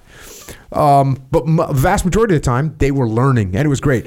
I one thing that I'll never forget is seeing guys like have an enlightenment. Yes. Right seeing like a troop commander or a platoon commander or a platoon chief or just seeing them have like an enlightenment and they would go from literally being a bad leader and they'd figure it out and then they become a good leader like Yeah. almost instantaneously that was always awesome to see uh, but man the experience that you get from a leadership perspective at, at that in that TRADET position i was so lucky because when i was an e5 i was at seal team 1 and i was in training cell. Hmm. And i was teaching this is before there was sqt so i was teaching like new guy officers. We were taking them out with the new guy enlisted guys and we'd go out and i would be doing iads with them and like I'd be detached and I would see what it looked like and I would see what worked and what didn't work. So by the time I was an officer, like I had already done like what well the equivalent of a TRADET tour. Yeah. It's freaking so lucky. Yeah, So That's- lucky. The the word that you just used, the detachment piece, was the second big lesson learned, which is the second. And usually that's the light bulb moment for Yeah. most Oh, people. for sure it is, is. when they realize, hey, I, I have to detach from what's going on right here from a leadership perspective. I can't be the person that's patching up the wounded people. Uh, all of a sudden, things would get a lot better for that entire entire platoon, entire troop. Yeah. And usually it would take a pretty rough night before you could convince them like you gotta step back. Some people are harder than others and they wouldn't learn quite as Yeah. quick, but hey, when you kill them, Yeah. and all of a sudden they're alive and they're just sitting there listening to what's happening, they're watching, and the all of a sudden the answers become very clear, but they're not allowed to do anything about it. And I remember so many guys would be like, "This is what you should be doing. Yeah. You see how you know what's going on? You see how you're monitoring this? You see, you see how you see what they should be doing, right?" And he's like, "Yep, you didn't know that three minutes ago. Yeah. because you were freaking clearing rooms like an idiot. You shouldn't be clearing rooms. You shouldn't be working on that wounded guy. You shouldn't be handling these prisoners. All that stuff that you're doing." Like how many rounds do you have? How many mags do you have left? I have two mags left out of nine. wrong. Dude, Yeah. what are you doing, bro? Yeah. Stop. Yeah. You're a leader. Yeah, I was fortunate enough to learn that lesson uh, early on, the ability to detach, and that was one of the things that I would always try to impart on leaders, people in leadership positions, as quickly as I could. So when I was running third phase and we were exposing these young officers to tactics for the first time, we'd run these immediate action drills, and they would just be nightmares. I mean, one because they're just learning, but two because they would shoot seven out of nine mags. and then the next round that we would go, I would talk to them uh, in between runs, and I would just say, "Hey, look, man, your job is not to do that. Your job is to maneuver the platoon. You're, you have a platoon. That's your weapon system. Your weapon system as a SEAL platoon commander is your platoon. It's not your rifle." And get comfortable with that. And then we'd let them go again. Some guys got it, some guys didn't. And if they didn't, the next run, I would take their gun. Yep. And guess, stick. guess what would happen the second I would take their gun? All of a sudden, they're making good calls because they're not worried about seeing the world through a rifle scope uh, anymore. And it was the same thing at TRADET As soon as you can get people to understand they had to remove themselves from those scenarios, the better off that it was going to be for every single person that was inside of that troop or inside of that platoon. So 2019, you decide you're going to get out. Yep. You have a freaking awesome career. You're living the dream. You've had incredible deployments. You've had all kinds of autonomy. You've got a great reputation. You're running training. What's going on? Why you decide to get out? Um, family. So at the time, five kids, um, and it was kind of a combination of things. So that's all I've ever wanted to do was be a SEAL, and I was having the best time of my life. Like every single deployment, every single tour was my favorite tour. I was just genuinely loved being a part of that community. I loved putting on the uniform. I loved being around the people that you have the opportunity to be around when you're in that community. It's unlike anywhere else in the world. And uh, as I started to realize the impact that some of those things were going to have on my family, it, it shifted my perspective from being I don't even know if I would call it selfish because my wife never complained about it. My wife is the best human being on the planet, and you know she's she's one of eight, which kind of helps probably in understanding that sh- everything's not about you. So she was fully supportive of the career. She, sh- to hear her tell it, she knew that a Sean inside the SEAL platoon or inside the SEAL community was going to be a very fulfilled and happy Sean, which would translate to a very good and fulfilled husband and a very good and fulfilled father. Even if that time that I was home was minimal, the time that I was going to be home, I was going to be fully invested because I was just on cloud nine the entire time. You get through with the TRADET tour. I was very young, maybe not age wise, but uh, time wise. I finished that tour and I was at like 11 and a half years in the military.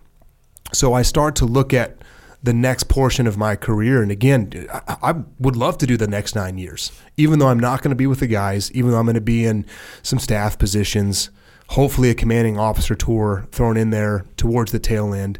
I would just still love to be in the community.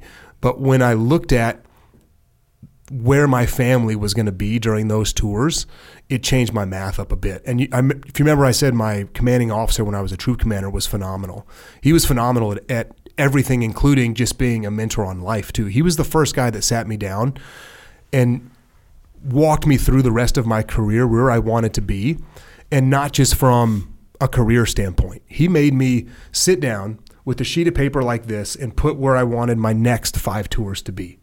And then he made me write down beneath every single one of those tours the ages my kids would be when I did that. That hurt. That hurt a lot. I mean, sorry, commanding officer, but that might be the reason I'm not in the community anymore. but thank you for prioritizing me.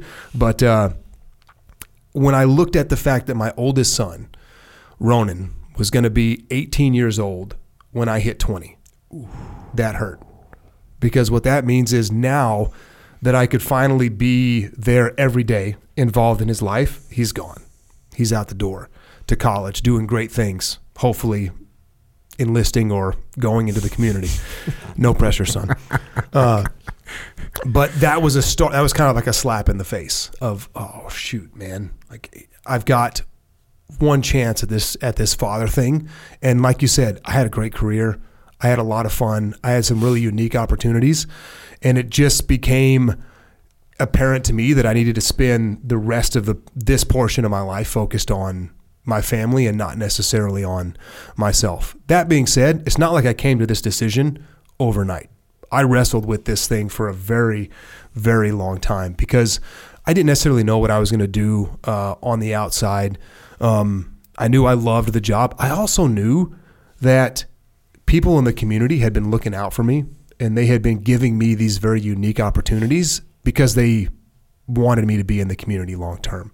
And that means a lot to me. When I look at uh, your troop commander, when you were a platoon commander, was my boss multiple times, including when I was running the training command, and he was phenomenal. So I had to tell this person who hand selected me to go and run this training command, I had to tell him that I was not going to be in the community anymore. And I know for a fact that he invested a lot of his personal time in me, and that, that carries a lot of weight. You know the the fact that people poured their time and their effort and their mentorship into me i didn't i didn't take that lightly. But it basically just came down to hey it's either the community or it's spend time with the family. And uh, family's always going to win out on that one.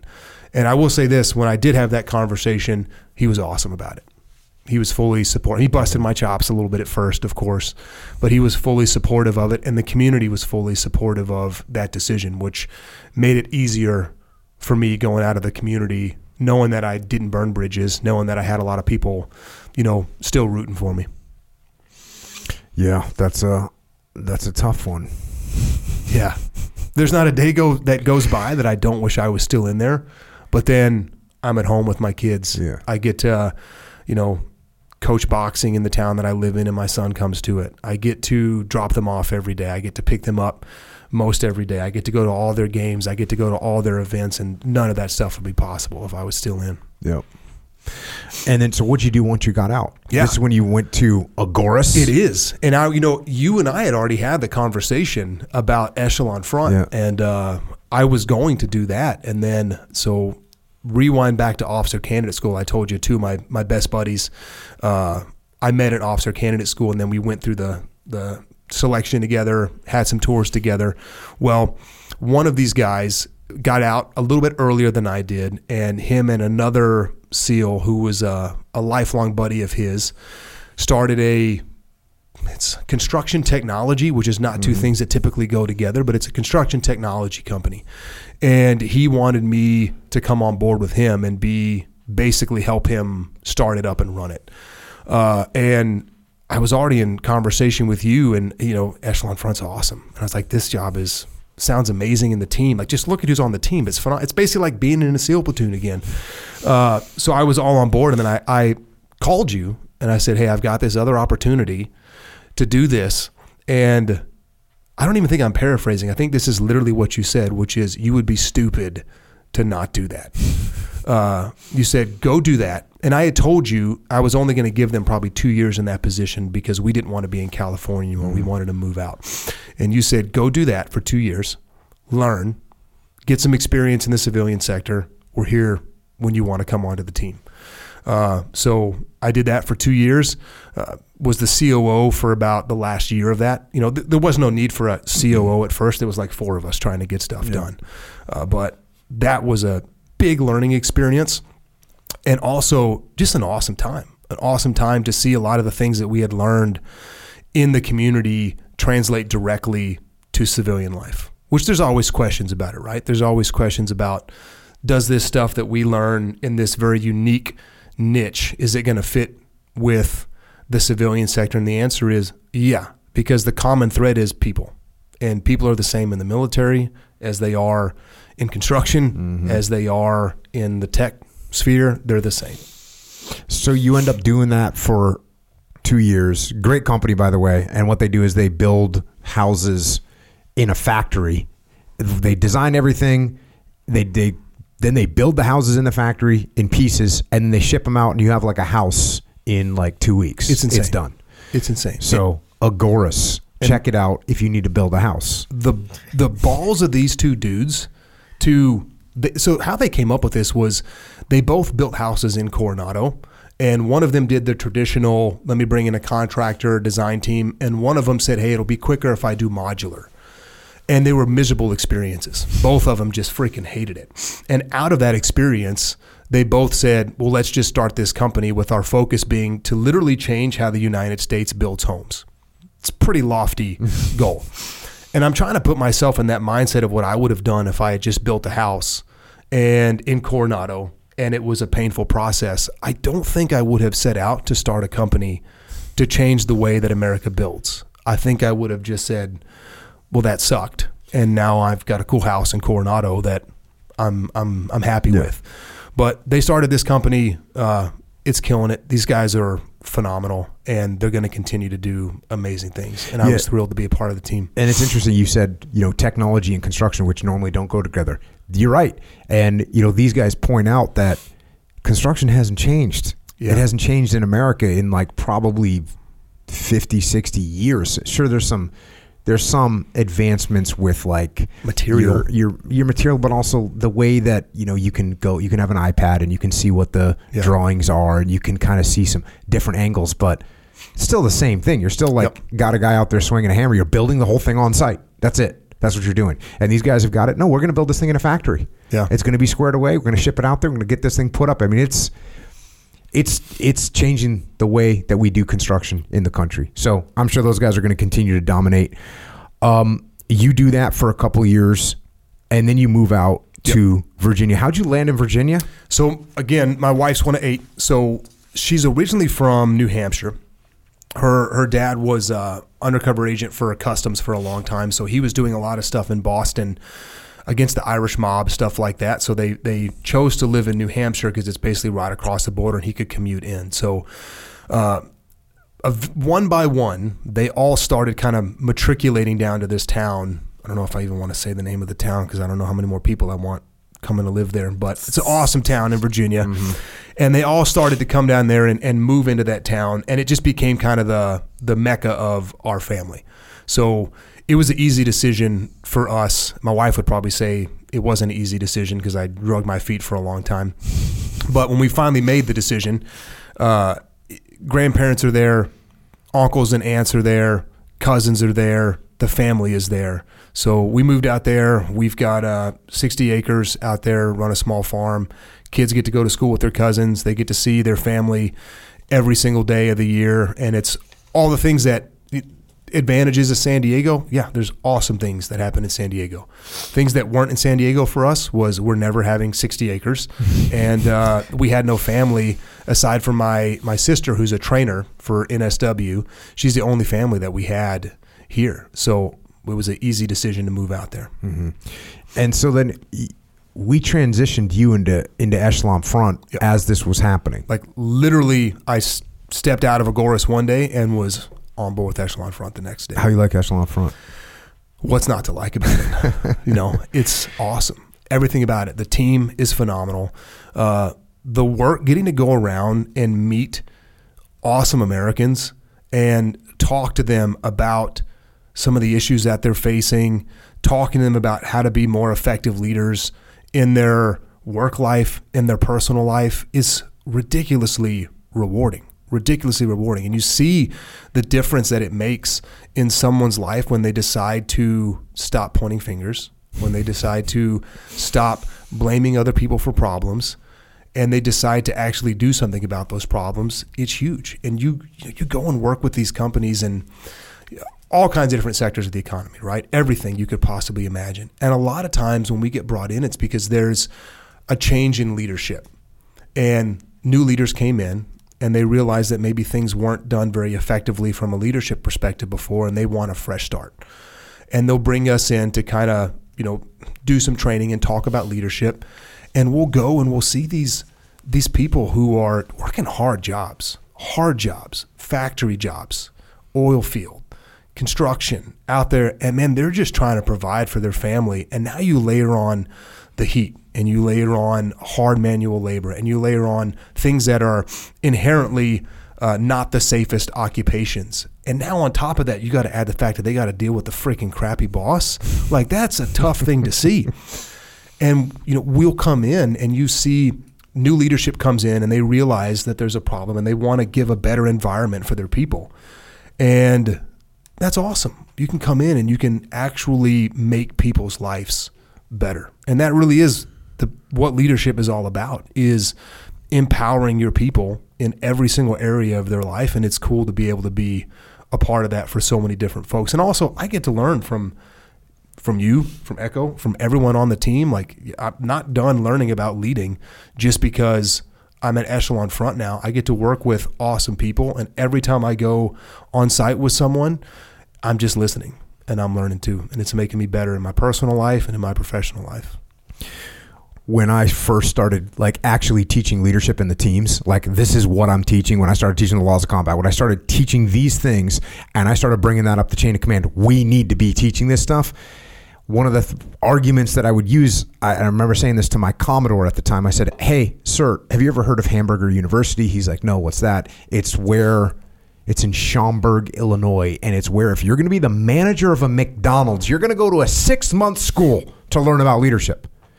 And we, I said, sir, we have guys that are in a platoon that they're not getting any leadership training. They're, they're, they're a platoon commander, they're a LPO, they're a platoon chief, and they've never had any leadership training. Why is that? We need to train these guys. And this just goes so perfectly with what happens in the civilian sector. You're a you're a guy on a construction site. You pour concrete, and eventually someone goes, "Hey, you're good at pouring concrete. Now you're in charge of a team, and now you've led that team for a while. Now you're in charge of. You're a lineman. Oh, you're good at doing your job as a lineman. Now you're going to be in charge of this team. You're a salesperson. Oh, you're our best salesperson. Okay, now you're in charge of a sales team. No one gets trained in leadership, and everyone thinks, "Oh, well, you are good at this job as a plumber. Now you can lead a team that's putting in, you know, a massive plumbing job."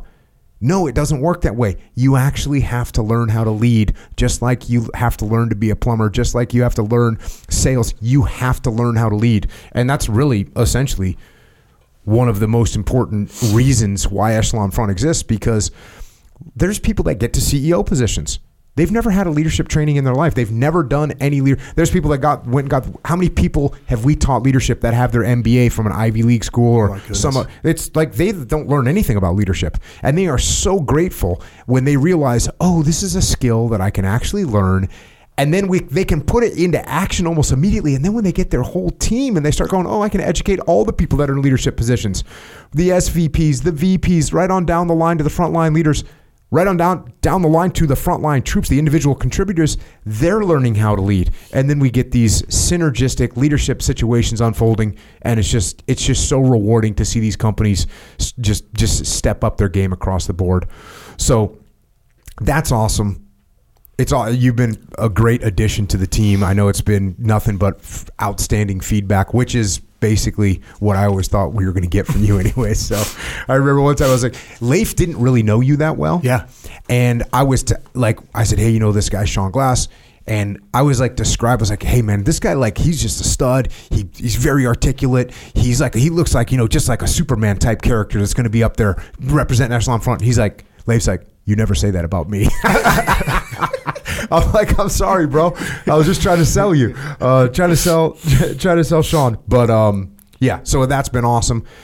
And then the latest venture you've gotten into, which you dragged me into, which is, I appreciate, is uh, Primal Beef. How'd Yeah. that How'd that start? Yeah, so that all started with the move uh, out to Virginia. So we moved out to this area. It's right in the middle of the Shenandoah Valley. I mean, it's kind of paradise. We're we've got the Blue Ridge Mountains on the right side, the Blue Ridge Mountains on the left side. The Shenandoah River runs right through the middle of our town, and it is I don't even know if it's arguable that it's the probably the most lush region in America. Uh, and when we got there, again, five kids, got a lot of need to feed those five kids. Uh, we bought a cow from uh, a farmer that lived in that town, and I had the first bite of steak from that cow. And I looked at my wife, who always sits to my left at the dinner table, and I said, This is hands down the best steak I've ever had in my entire life. And because we have five kids and we eat a lot of beef, we went through that cow pretty quickly. And then we ordered another cow, and it was from the same farmer, and it was phenomenal, the exact same. And it really got my my wheels turning because I'm like, well, people don't have access to this. Most Americans cannot do what I'm doing. Most Americans do not live next to this farmer who is one blessed enough to live in the Shenandoah Valley where those cattle are grazing the greenest pastures of all time, uh, and two, they don't have access to get that thing and put it on their plate every single night. And to me, that just seemed kind of almost like un-American. And I reached out to uh, my brother who lives in that hometown, my buddy Paul, who's a rancher, and then I, I reached out to you and just said, "Hey, here's here's what I'm thinking. What do you think about this?" And you know, gratefully you were you were on board, and then we started started the mechanisms of building everything out that we needed, and uh, we officially went live early August with Primal Beef, and all the feedback so far has just been incredible. And there's when people think of beef, they don't typically think of Virginia. They think of places like Montana, Colorado, Texas. There's so much beef that's produced in Virginia. The reason people don't typically associate it with that is it's processing. So all of the processing that goes on for American beef is in the Midwest. So cattle are getting raised in Virginia historically and they're getting shipped out to these processing facilities and holding yards historically right in the Midwest and then they're just getting mixed in the shuffle with all this other beef. But the fact is there's so many advantages to beef that's raised in the Shenandoah Valley that other places in the country just don't have. The Chesapeake watershed is right there, and it runs way inland, and it creates this insane amount of uh, ability for things to just grow and thrive inside of the Shenandoah Valley region. And you you you pair that with this little microclimate that happens because you've got the Blue Ridge Mountains on both sides and the river running right through, and those pastures will grow everything. All these native grasses are growing right there, and that's what these cows are eating on a day to day basis. And they're not having to work for it. They're not having to move three miles to go find the next bite of grass. It's literally right in front of their faces. And, you know, you listen to, you read accounts of these explorers when they first, these Western explorers, when they first made their way down into the Shenandoah Valley. And they're talking about riding on horseback through fields of grass where the grass is so tall that it's touching their shoulders as they're going through there.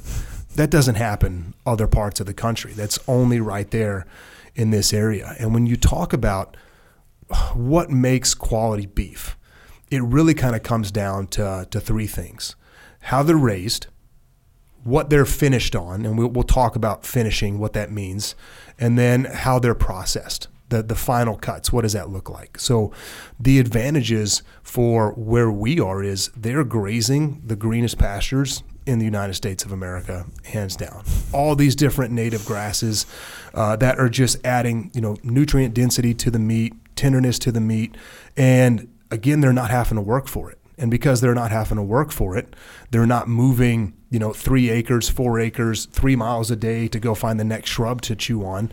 That translates directly to the quality of the beef. And all of our cattle come from one farm. All of our cattle come from one farm. And that is not something that you're going to find most any other place that you're trying to find beef in America. You walk into a grocery store, 0% chance you know where that beef came from. There's a chance that beef's not even American. There's a chance that there's a large chance that beef came in from overseas. There's also a very large chance that that cow is not even a beef cow. It's probably a dairy cow. And it's probably a dairy cow that is now no longer productive for dairy operations and they're going to process it and they're going to sell it as steak. That's not what you get with primal beef. You get American black Angus beef that's raised on one farm right inside the Shenandoah Valley. And what that translates to is quality and consistency.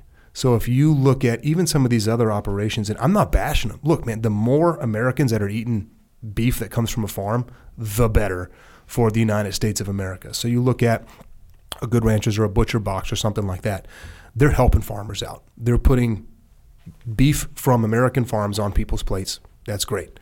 But what they can't offer is they can't offer consistency because they're coming from different farms. So you might have a steak you really like one box and the next box it's not going to be the same steak. We didn't want that. We wanted every single person to know when they place an order with Primal Beef exactly what they're getting and that is the fact that their first bite is going to taste just like their thousands bite because all the cattle are raised the exact same way on the exact same farm. So the how they're raised that's the unique thing about where where they're raised on this farm in the Shenandoah Valley. The next piece is how they're finished and there's different methods of we're nerding out on cattle here but let's go yeah.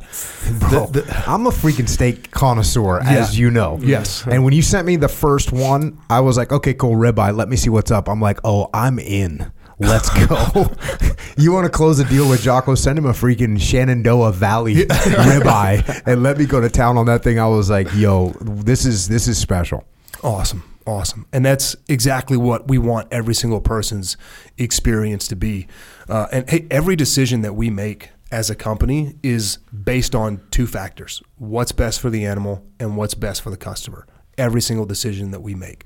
And the finishing process for a cattle is typically there's two ways that they're finished. They're going to be either grass fed and grass finished, or they're going to be grass fed and then finished on a uh, some type of grain, something like that corn, um, barley, something like that. How you finish it adds different flavor profiles to the beef, right? Grass fed, grass finished is going to taste very different than a grass fed and then grain finished animal and that makes sense right? They're eating different different food sources. So for us the the farm that we work with that we partner with where all of our steak all of our beef all of our cattle come from they he has a very unique finishing process that I really think translates directly to why this beef is so good and so different than any other beef that I have. One, again, they're grazing these pastures that other cattle in America just don't have access to.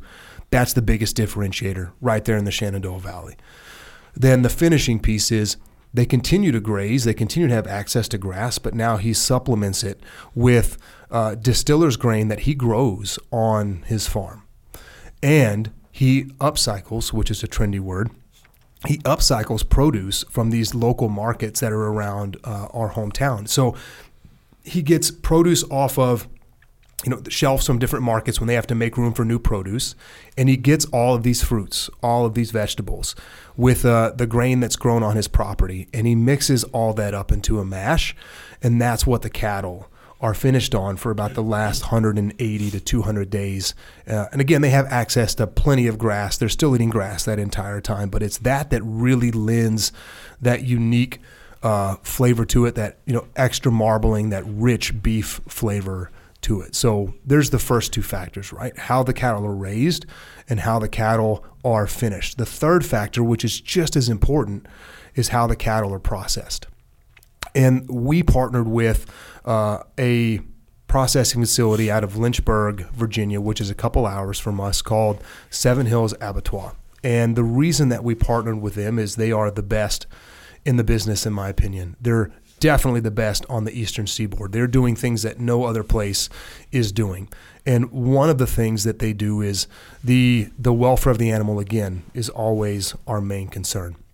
So they put a lot of effort into maintaining the welfare of the animal all the way up until it's time for, for processing. And that translates directly to the quality of the beef. And you know, as a hunter, right?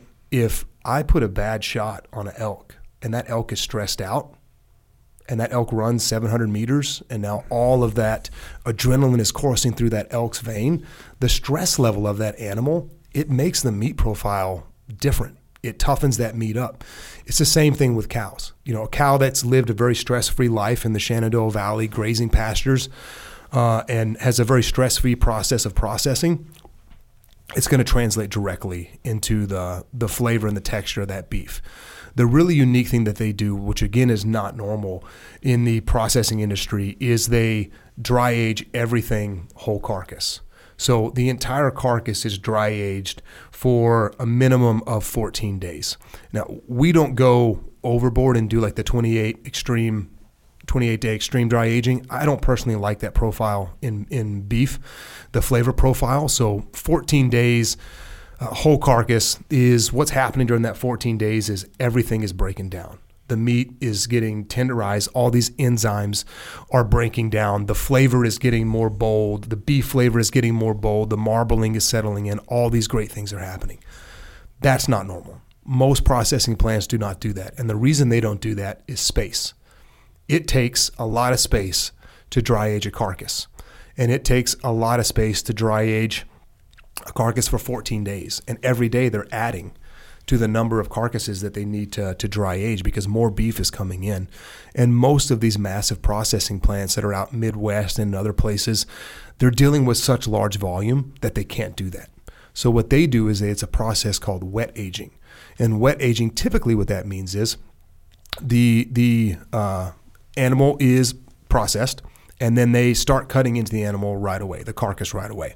And then they take those individual cuts, they vacuum seal them or cryo seal them, and then they put them on shelving units where they can organize everything, save a lot of space, and then the the individual cuts of meat continue to break down because they're sitting in a in their own blood basically, and the blood acts as a uh, enzyme basically that breaks everything down. You know, wet aging there's not saying that there's that's necessarily anything wrong with that, but I don't think it's anywhere near as good as dry aging. And the reason people don't dry age is you have to have space for it. Seven Hills is not trying to be the world's largest processing plant. They're trying to be the world's best processing plant, which is exactly why we partnered with them because everything they do is designed to give the customer the best finished product that they possibly can. So they're dry aging the whole carcass, and then all these cuts are hand cut by butchers that work at Seven Hills. And this is it's an intangible thing, but it's something that we really love about these guys is they're investing in that local community. That processing plant was shut down for like 30 years and they brought it back to life and they're providing jobs for people that have been down on their luck in Lynchburg, you know, for the past 10, 15 years when the economy is suffering. They're giving them good paying jobs. They're teaching them a skill. And something that I really love that they do is they also hire from a work release program. So people who are just getting out of prison, who made some bad decisions in their life, who no one else is willing to give these people a second chance. Seven Hills is willing to give them a second chance, and they bring these men in. And to to hear them talk about it, it's like on day one they won't even look at you. They've just been kind of so beat down by the system that they've been in that they it's hard for them to even make eye contact. And then they start to work with them. They start to give them a skill. They start to teach them how to be a butcher, which is a craft that is very quickly going away. And they're giving them value through work and through employment. And they see this huge turnaround where now all of a sudden they can hold conversations. They're fitting back into society and they have a purpose. And, you know, we just went and sponsored the, the Lumberjack Games down in, uh, near Lynchburg, and I got a chance to to meet some of these guys, some of these work release guys, and the pride that they take in their work. We were serving burgers during this event, and one of the guys that was there had just been out of prison for two weeks, and he was the guy that was doing all the grind for us, all of the burger meat, and this guy could not stop talking to me about how much pride he took in that meat. Hey, I wouldn't put anything on your plate that I wouldn't put on my family's plate. And he could he was so proud of the opportunity that these guys have given him. So, you know, they're producing the best finished cuts on the eastern seaboard and outside from that, they're doing something that nobody else is willing to do, which is give people a second chance. And it is a game changer for those people. So that's the three big factors that really go into beef are how's that beef raised? Where are they raised? What are they eating? How are they finished? And how's that beef processed? And every single thing that we did, every decision that we made was based on giving the customer the best possible experience that they could possibly get. And that's what Primal Beef is all about, is about giving Americans who don't have access to farm raised beef, who've never had the opportunity to really experience the difference in farm raised beef in putting that on their plates. Because let's be honest, I sit down to dinner every single night with my family, no matter what's going on. Some people do that, some people don't do that. Some people got much busier lives than I'm living right now. If there's chicken on the plate, whole family might not be sitting down together. You put a steak on that plate, the whole family is sitting down together. And anytime that primal beef can play a hand in families coming together at the dinner, dinner table and breaking bread and serving some farm raised beef, that's a victory for us. And that's what we're trying to achieve with primal beef. Word. and the deal is the way it's set up is you pretty much order uh, like a box full of Exactly. various cuts, Exactly. whether it's ground, whether it's. Uh, I just had hot dogs yesterday, um, freaking legit. So those are awesome. And then you get you know whatever some get some New York, get some ribeyes in Yep. there. Um, it's just that's just outstanding. And there's a couple different like sizes of boxes you can get. Yes, and the the reason that we went with the uh, the structure of that the box method is just to give people the best value that we can possibly give them, and also again it goes back to the wanting to pay respect to that animal. We don't want anything to go to waste on this animal, so we designed our boxes to where uh, one cow basically breaks down into a certain number of boxes that we can then deliver. We're not worried about cuts getting wasted. We're not worried about cuts getting lost. We want every single uh, cut of beef that comes off of these animals to go into the hands of Americans and their families. So we've got different box options and we try to put some variety in there, but we also know people like different stuff, right? So you're a ribeye guy. So guess what we got? We got a box that features the main cut in there is ribeyes. And that box is also going to have some other good cuts, but the staple of that box is going to be ribeyes. And then there's some ground beef, some burger patties, some all beef franks. You like New York strips? There's a box that features very predominantly New York strips. You like fillets? That's your go to. There's a box for you. You want just ground beef? Maybe you're a CrossFit athlete that crushes two pounds of ground beef a day, which buddies of mine that compete in CrossFit crush two pounds of ground beef a day. We got a box that's just ground beef that you can crush two pounds of every single day, and we'll be there for you. I'm kind of getting fired up. I know, Hey. I'll tell you what too. I had the the patties. Bro, that makes a burger. Game changer, right? And it's so easy. You just take them out and you throw them right on the grill, right on the Traeger, whatever, and you've got the best burger you've ever had a couple minutes later. Yeah, so I'm a steak connoisseur now, but when I was a kid, so like my mom and dad both worked. They were school teachers. My mom used to go to the butcher shop and get shop and get these boxes full of hamburger patties. I think there was 40 in there. Yeah. So for breakfast, I would have a hamburger on a English muffin. For lunch, I'd have a hamburger on a piece of bread, and for dinner, I'd have a hamburger on a bun. There you go, breakfast, lunch, and dinner. I to this day, I don't really like breakfast foods, but I'll have a hamburger 24 7. But yeah, the patties coming out of that primal beef box were legit. Yeah, I was gonna give some to Echo, but then I ate them. Yeah, that makes sense to me completely. So uh, primalbeef.com is where you can get in the game. You can get I mean, I don't there's nothing else to say. Go to primalbeef.com, put your order in and join the Yeah. club. Yeah, the, the last two things I would say is look, are, are we going to be a little bit more expensive than if you go to the store and buy something off your shelf? Yes, we are. And we're not trying to hide that fact. But what you're getting in return is you're getting, you're supporting American farmers. You're getting traceability where you know that every single steak, every single burger, every single cut that comes out of that box was raised on the exact same farm in the exact same way, and that's going to translate to the exact same experience every single time you are serving primal beef. You're supporting American processing facilities that are doing good stuff, and the last thing that you're supporting, and this is uh, something that we're really proud of, is we partnered with the C4 Foundation. So. Charlie Keating, teammate of ours, he was killed on the deployment before me in Iraq. So we turned over with SEAL Team One right after he was killed. Uh, his dad is a phenomenal human being. And when we started this company, it was very important to all of us to be able to give back to the community that we were involved in, the military community. And there's different ways you can do that. You know, some companies give a percentage. Uh, there's nothing wrong with that. But we wanted what we did to be a little bit more tangible and a little bit more uh, I don't know if meaningful is the right word, but impactful, directly impactful. Did you say tangible already? I did. Quantifiable. Quantifiable. It's like Quantifiable. quantifiable. Yeah. I think it's quantifiable. Is the word quantifiable. you're searching for. Yeah. We wanted to make a direct impact Mm-hmm.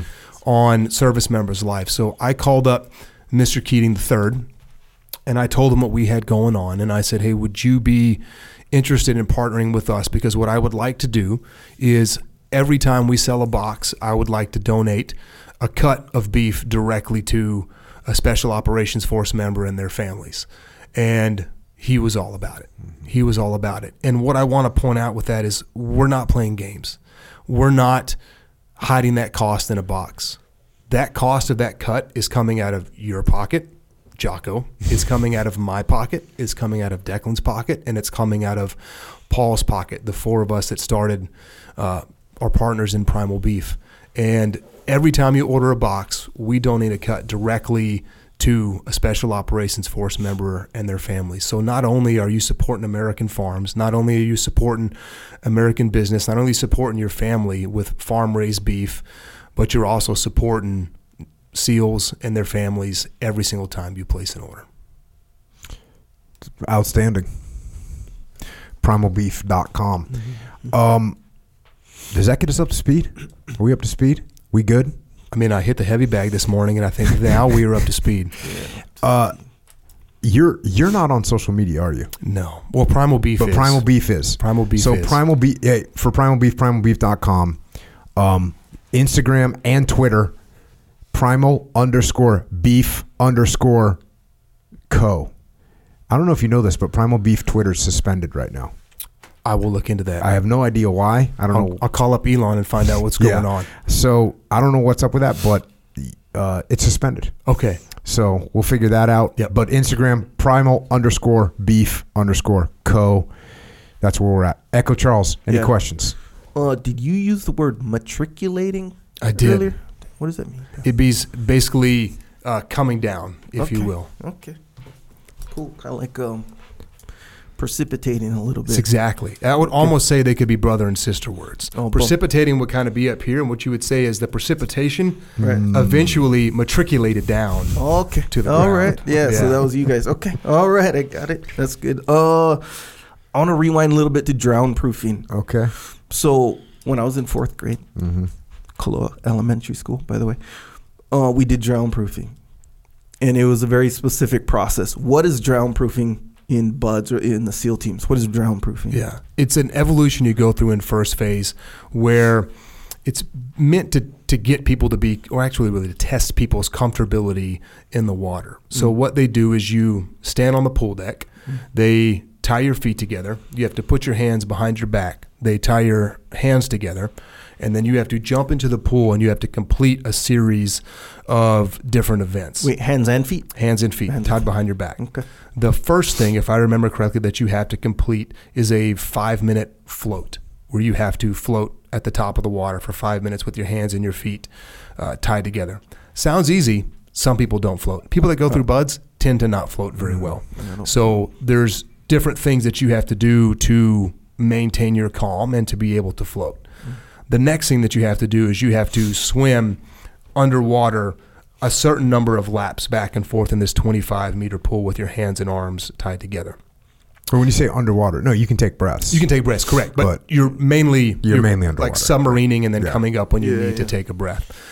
Uh, and then the last thing that you have to do, and this is like a 20 or 30 minute evolution Yeah, by takes a now. long time. Yeah. Wait, so the swim, your hands and feet, hands and feet, oh, Okay, everything's, good, hand, yeah. everything's tied Everything. together. Okay. Don't you you you miss bobbing? Oh, you have to right? bob. That's the You- so first you- thing. the first thing you, you're in nine Bob, foot of water, yeah. and you go down to the bottom, kick off, and take a breath, go back down to the bottom, and you do that for like ten minutes. Yes, 10 minutes. and then you float for five minutes, So and then you swim fifty yards, mm.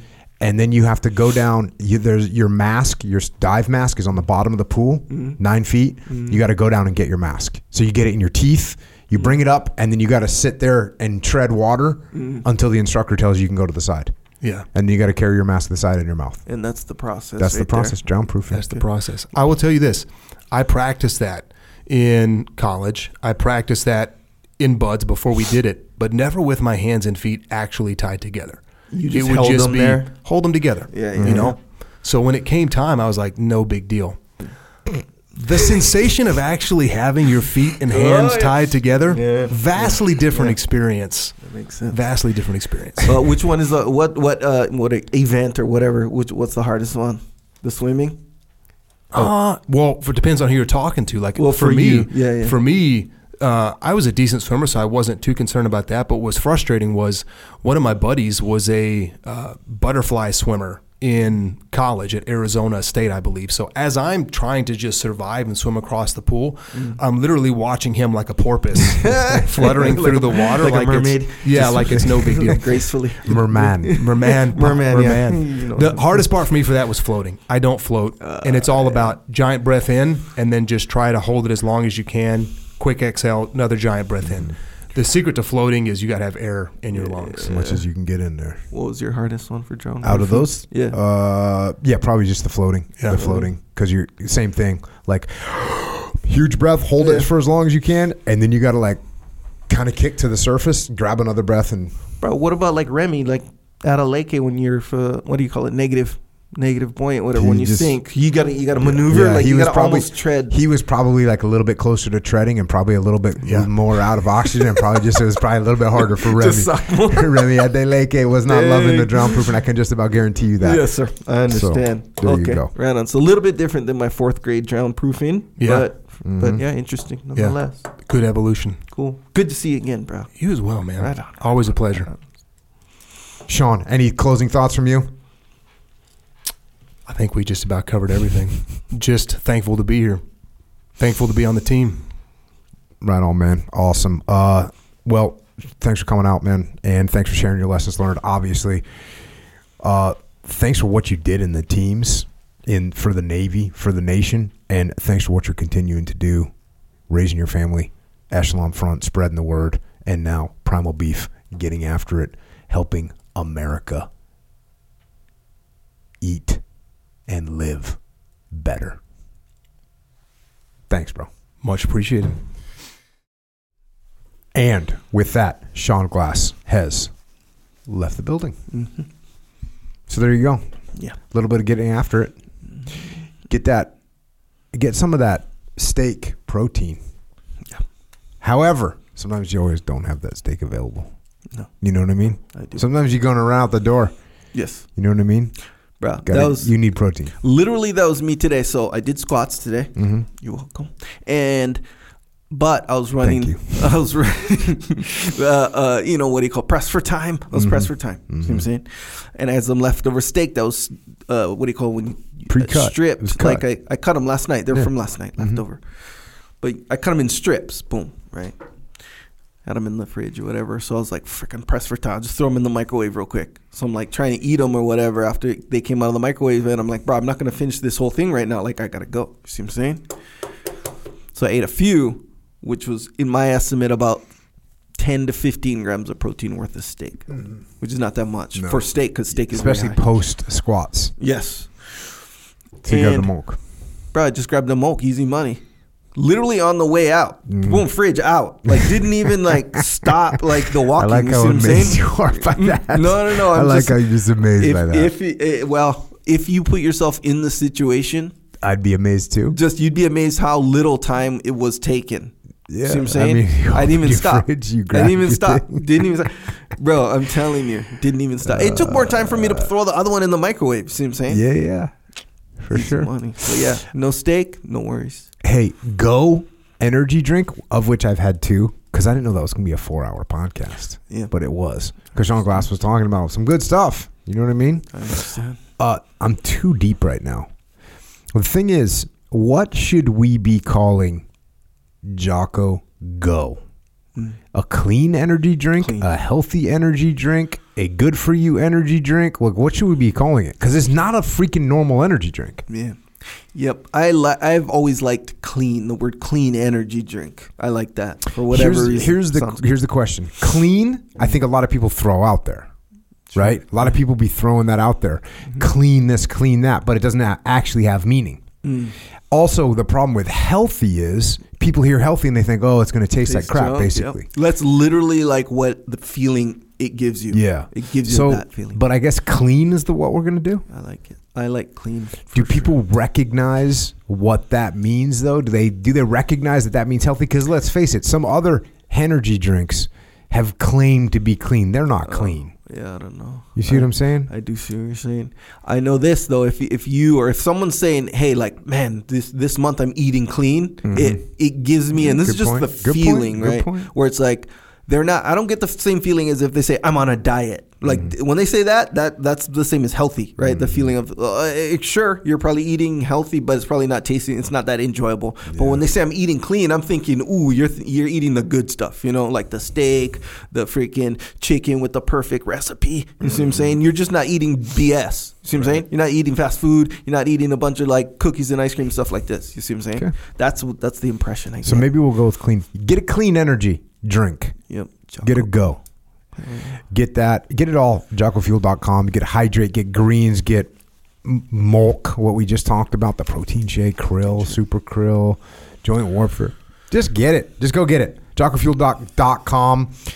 By the way, AAFES. You can get it if you're in the military. You can get it at AAFES. You can get it at Hannaford. You can get it at Vitamin Shoppe. GNC's got the drinks in there. Go to GNC and grab some goes. That's a good plan, actually. Did you hear me sniffling a little bit? Yes. What was that? Okay, so I felt myself. I thought you were crying. No, I wasn't crying. Uh, Not this time. But so I've been like a, a cold or Bro, it's something. been a while since you cried on the Okay, podcast. thank you for, you know pointing that out and everything. But nonetheless, Mm-hmm. a sickness like a cold has been kind of starting to develop Okay. in my body.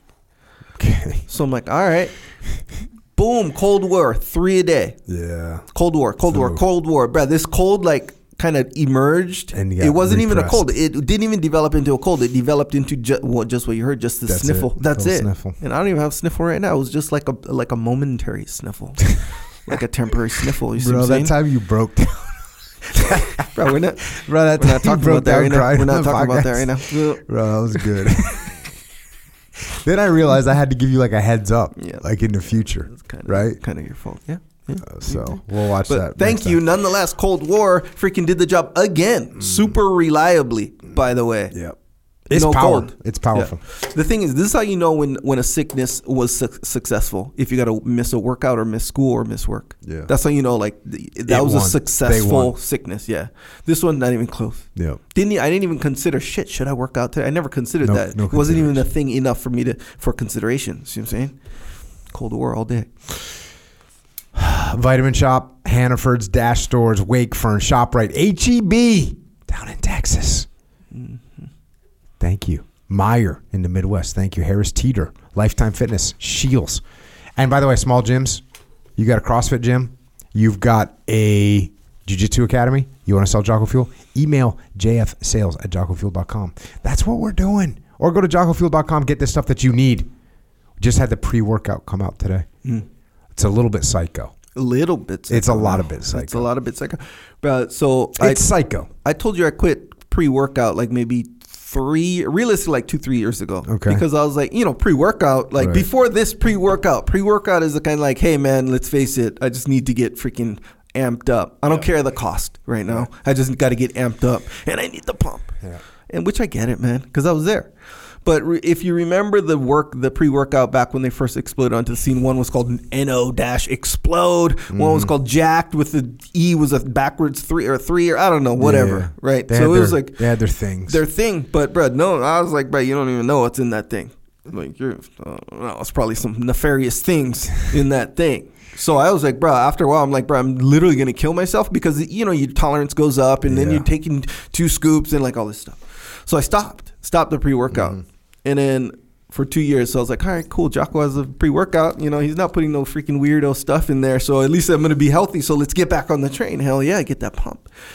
Bro, I took like half a scoop, Yeah. put it in while we are filming that video, by Yeah. the way.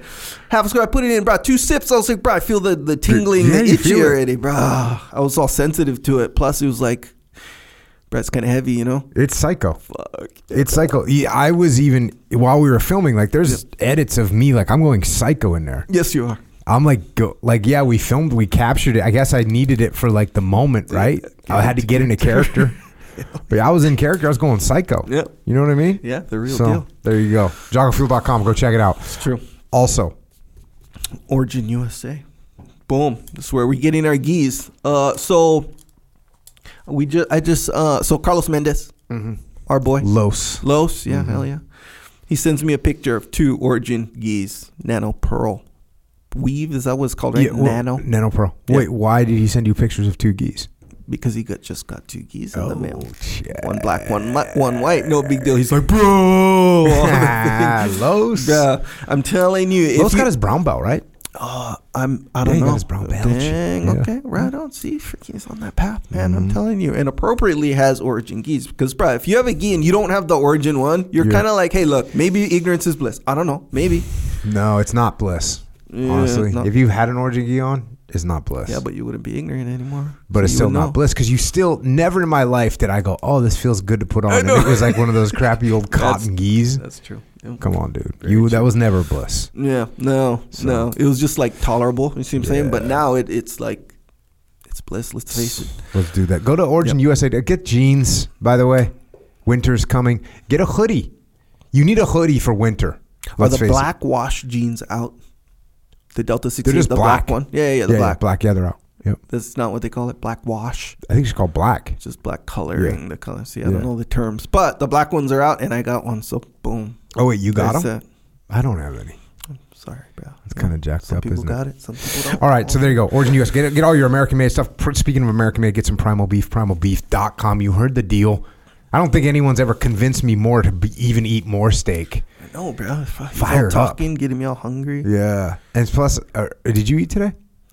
I just ate those those little strips of steak I that I had a moke. rushing Oh, out that's the right. door. I just had a moke, but other than that, it was a lean morning. Oh no, wait, I take I take it back. I did also have a moke when I rushed out the door this morning. Yes, sir. I had a chocolate. Yeah. Yeah. But the thing about milk is like I well I don't know maybe everybody's different but oh and I had a banana too by the way but it after I drink it like literally 30 minutes later like it's not like I'm still full well, maybe like 45 minutes I'm not still full some people different but um, Mm-hmm. maybe right after workout too maybe that had something to do with it so I'm still hungry and Mm-hmm. then Sean Glass talking about all this grass fed fruit finished and like Mm-hmm. all this stuff and the quality and the development of the flavor like all this stuff steak ribeyes all this stuff I was Now I'm like seeing "Wow." like I was like seeing steaks in my head.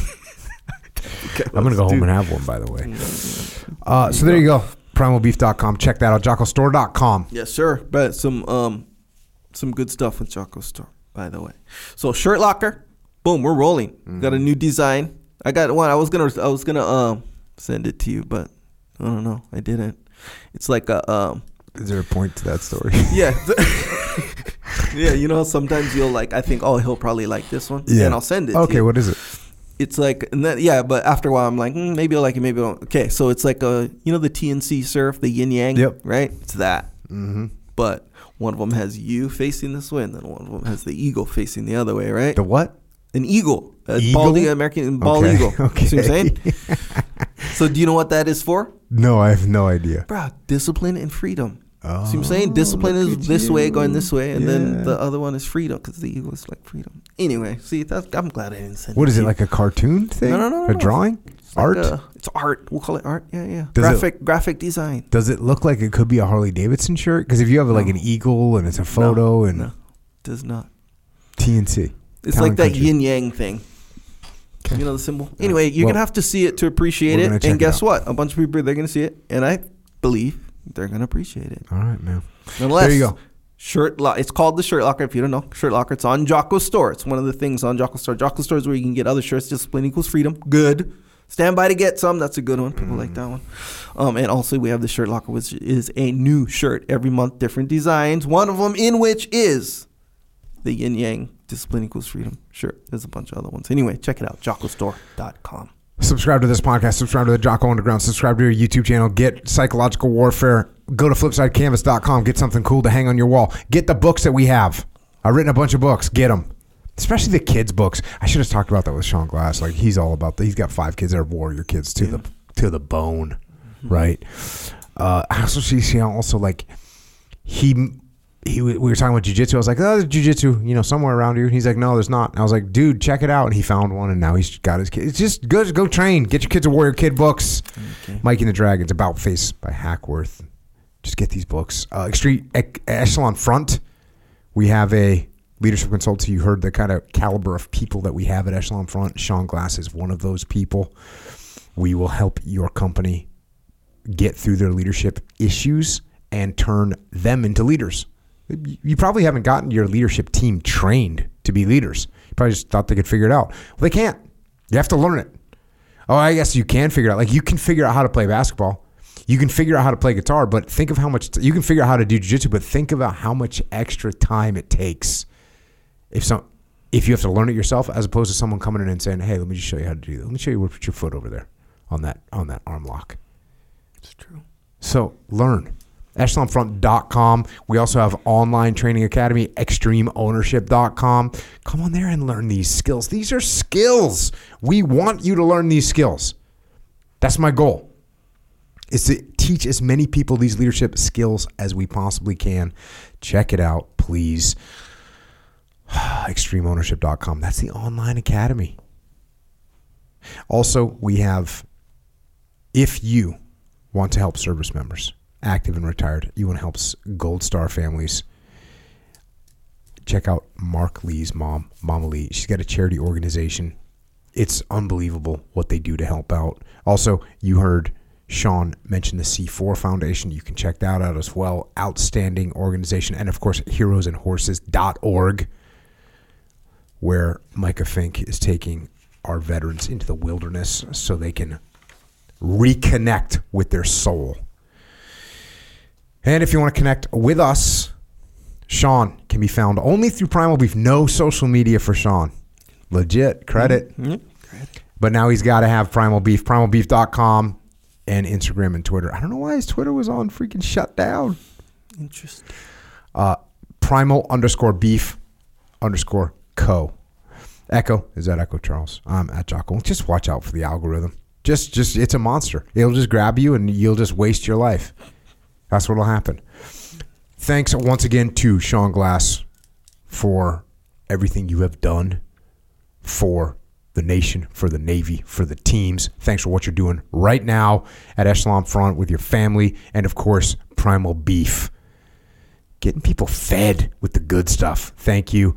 And thanks to all our armed forces out there on the front lines, protecting us and our way of life from all enemies, foreign and domestic. And thanks to our police and law enforcement, firefighters, paramedics, EMTs, dispatchers, correctional officers, Border Patrol, Secret Service, and all first responders. Thank you for protecting us and our families here on the home front and to everyone else out there.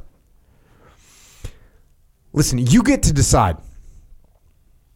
You get to decide what you do. You get to decide who you are. You get to decide to stay on the path, and you get to decide if you fall off it. You get to decide when and where you go. And when things are truly beyond your control, you get to decide how you will respond to those things. It's on you. So don't fall off the path. Don't fall for short term gratification. Think strategic. Stay on the path. And you do that every day by going out there and getting after it. And until next time, this is Echo and Jocko out.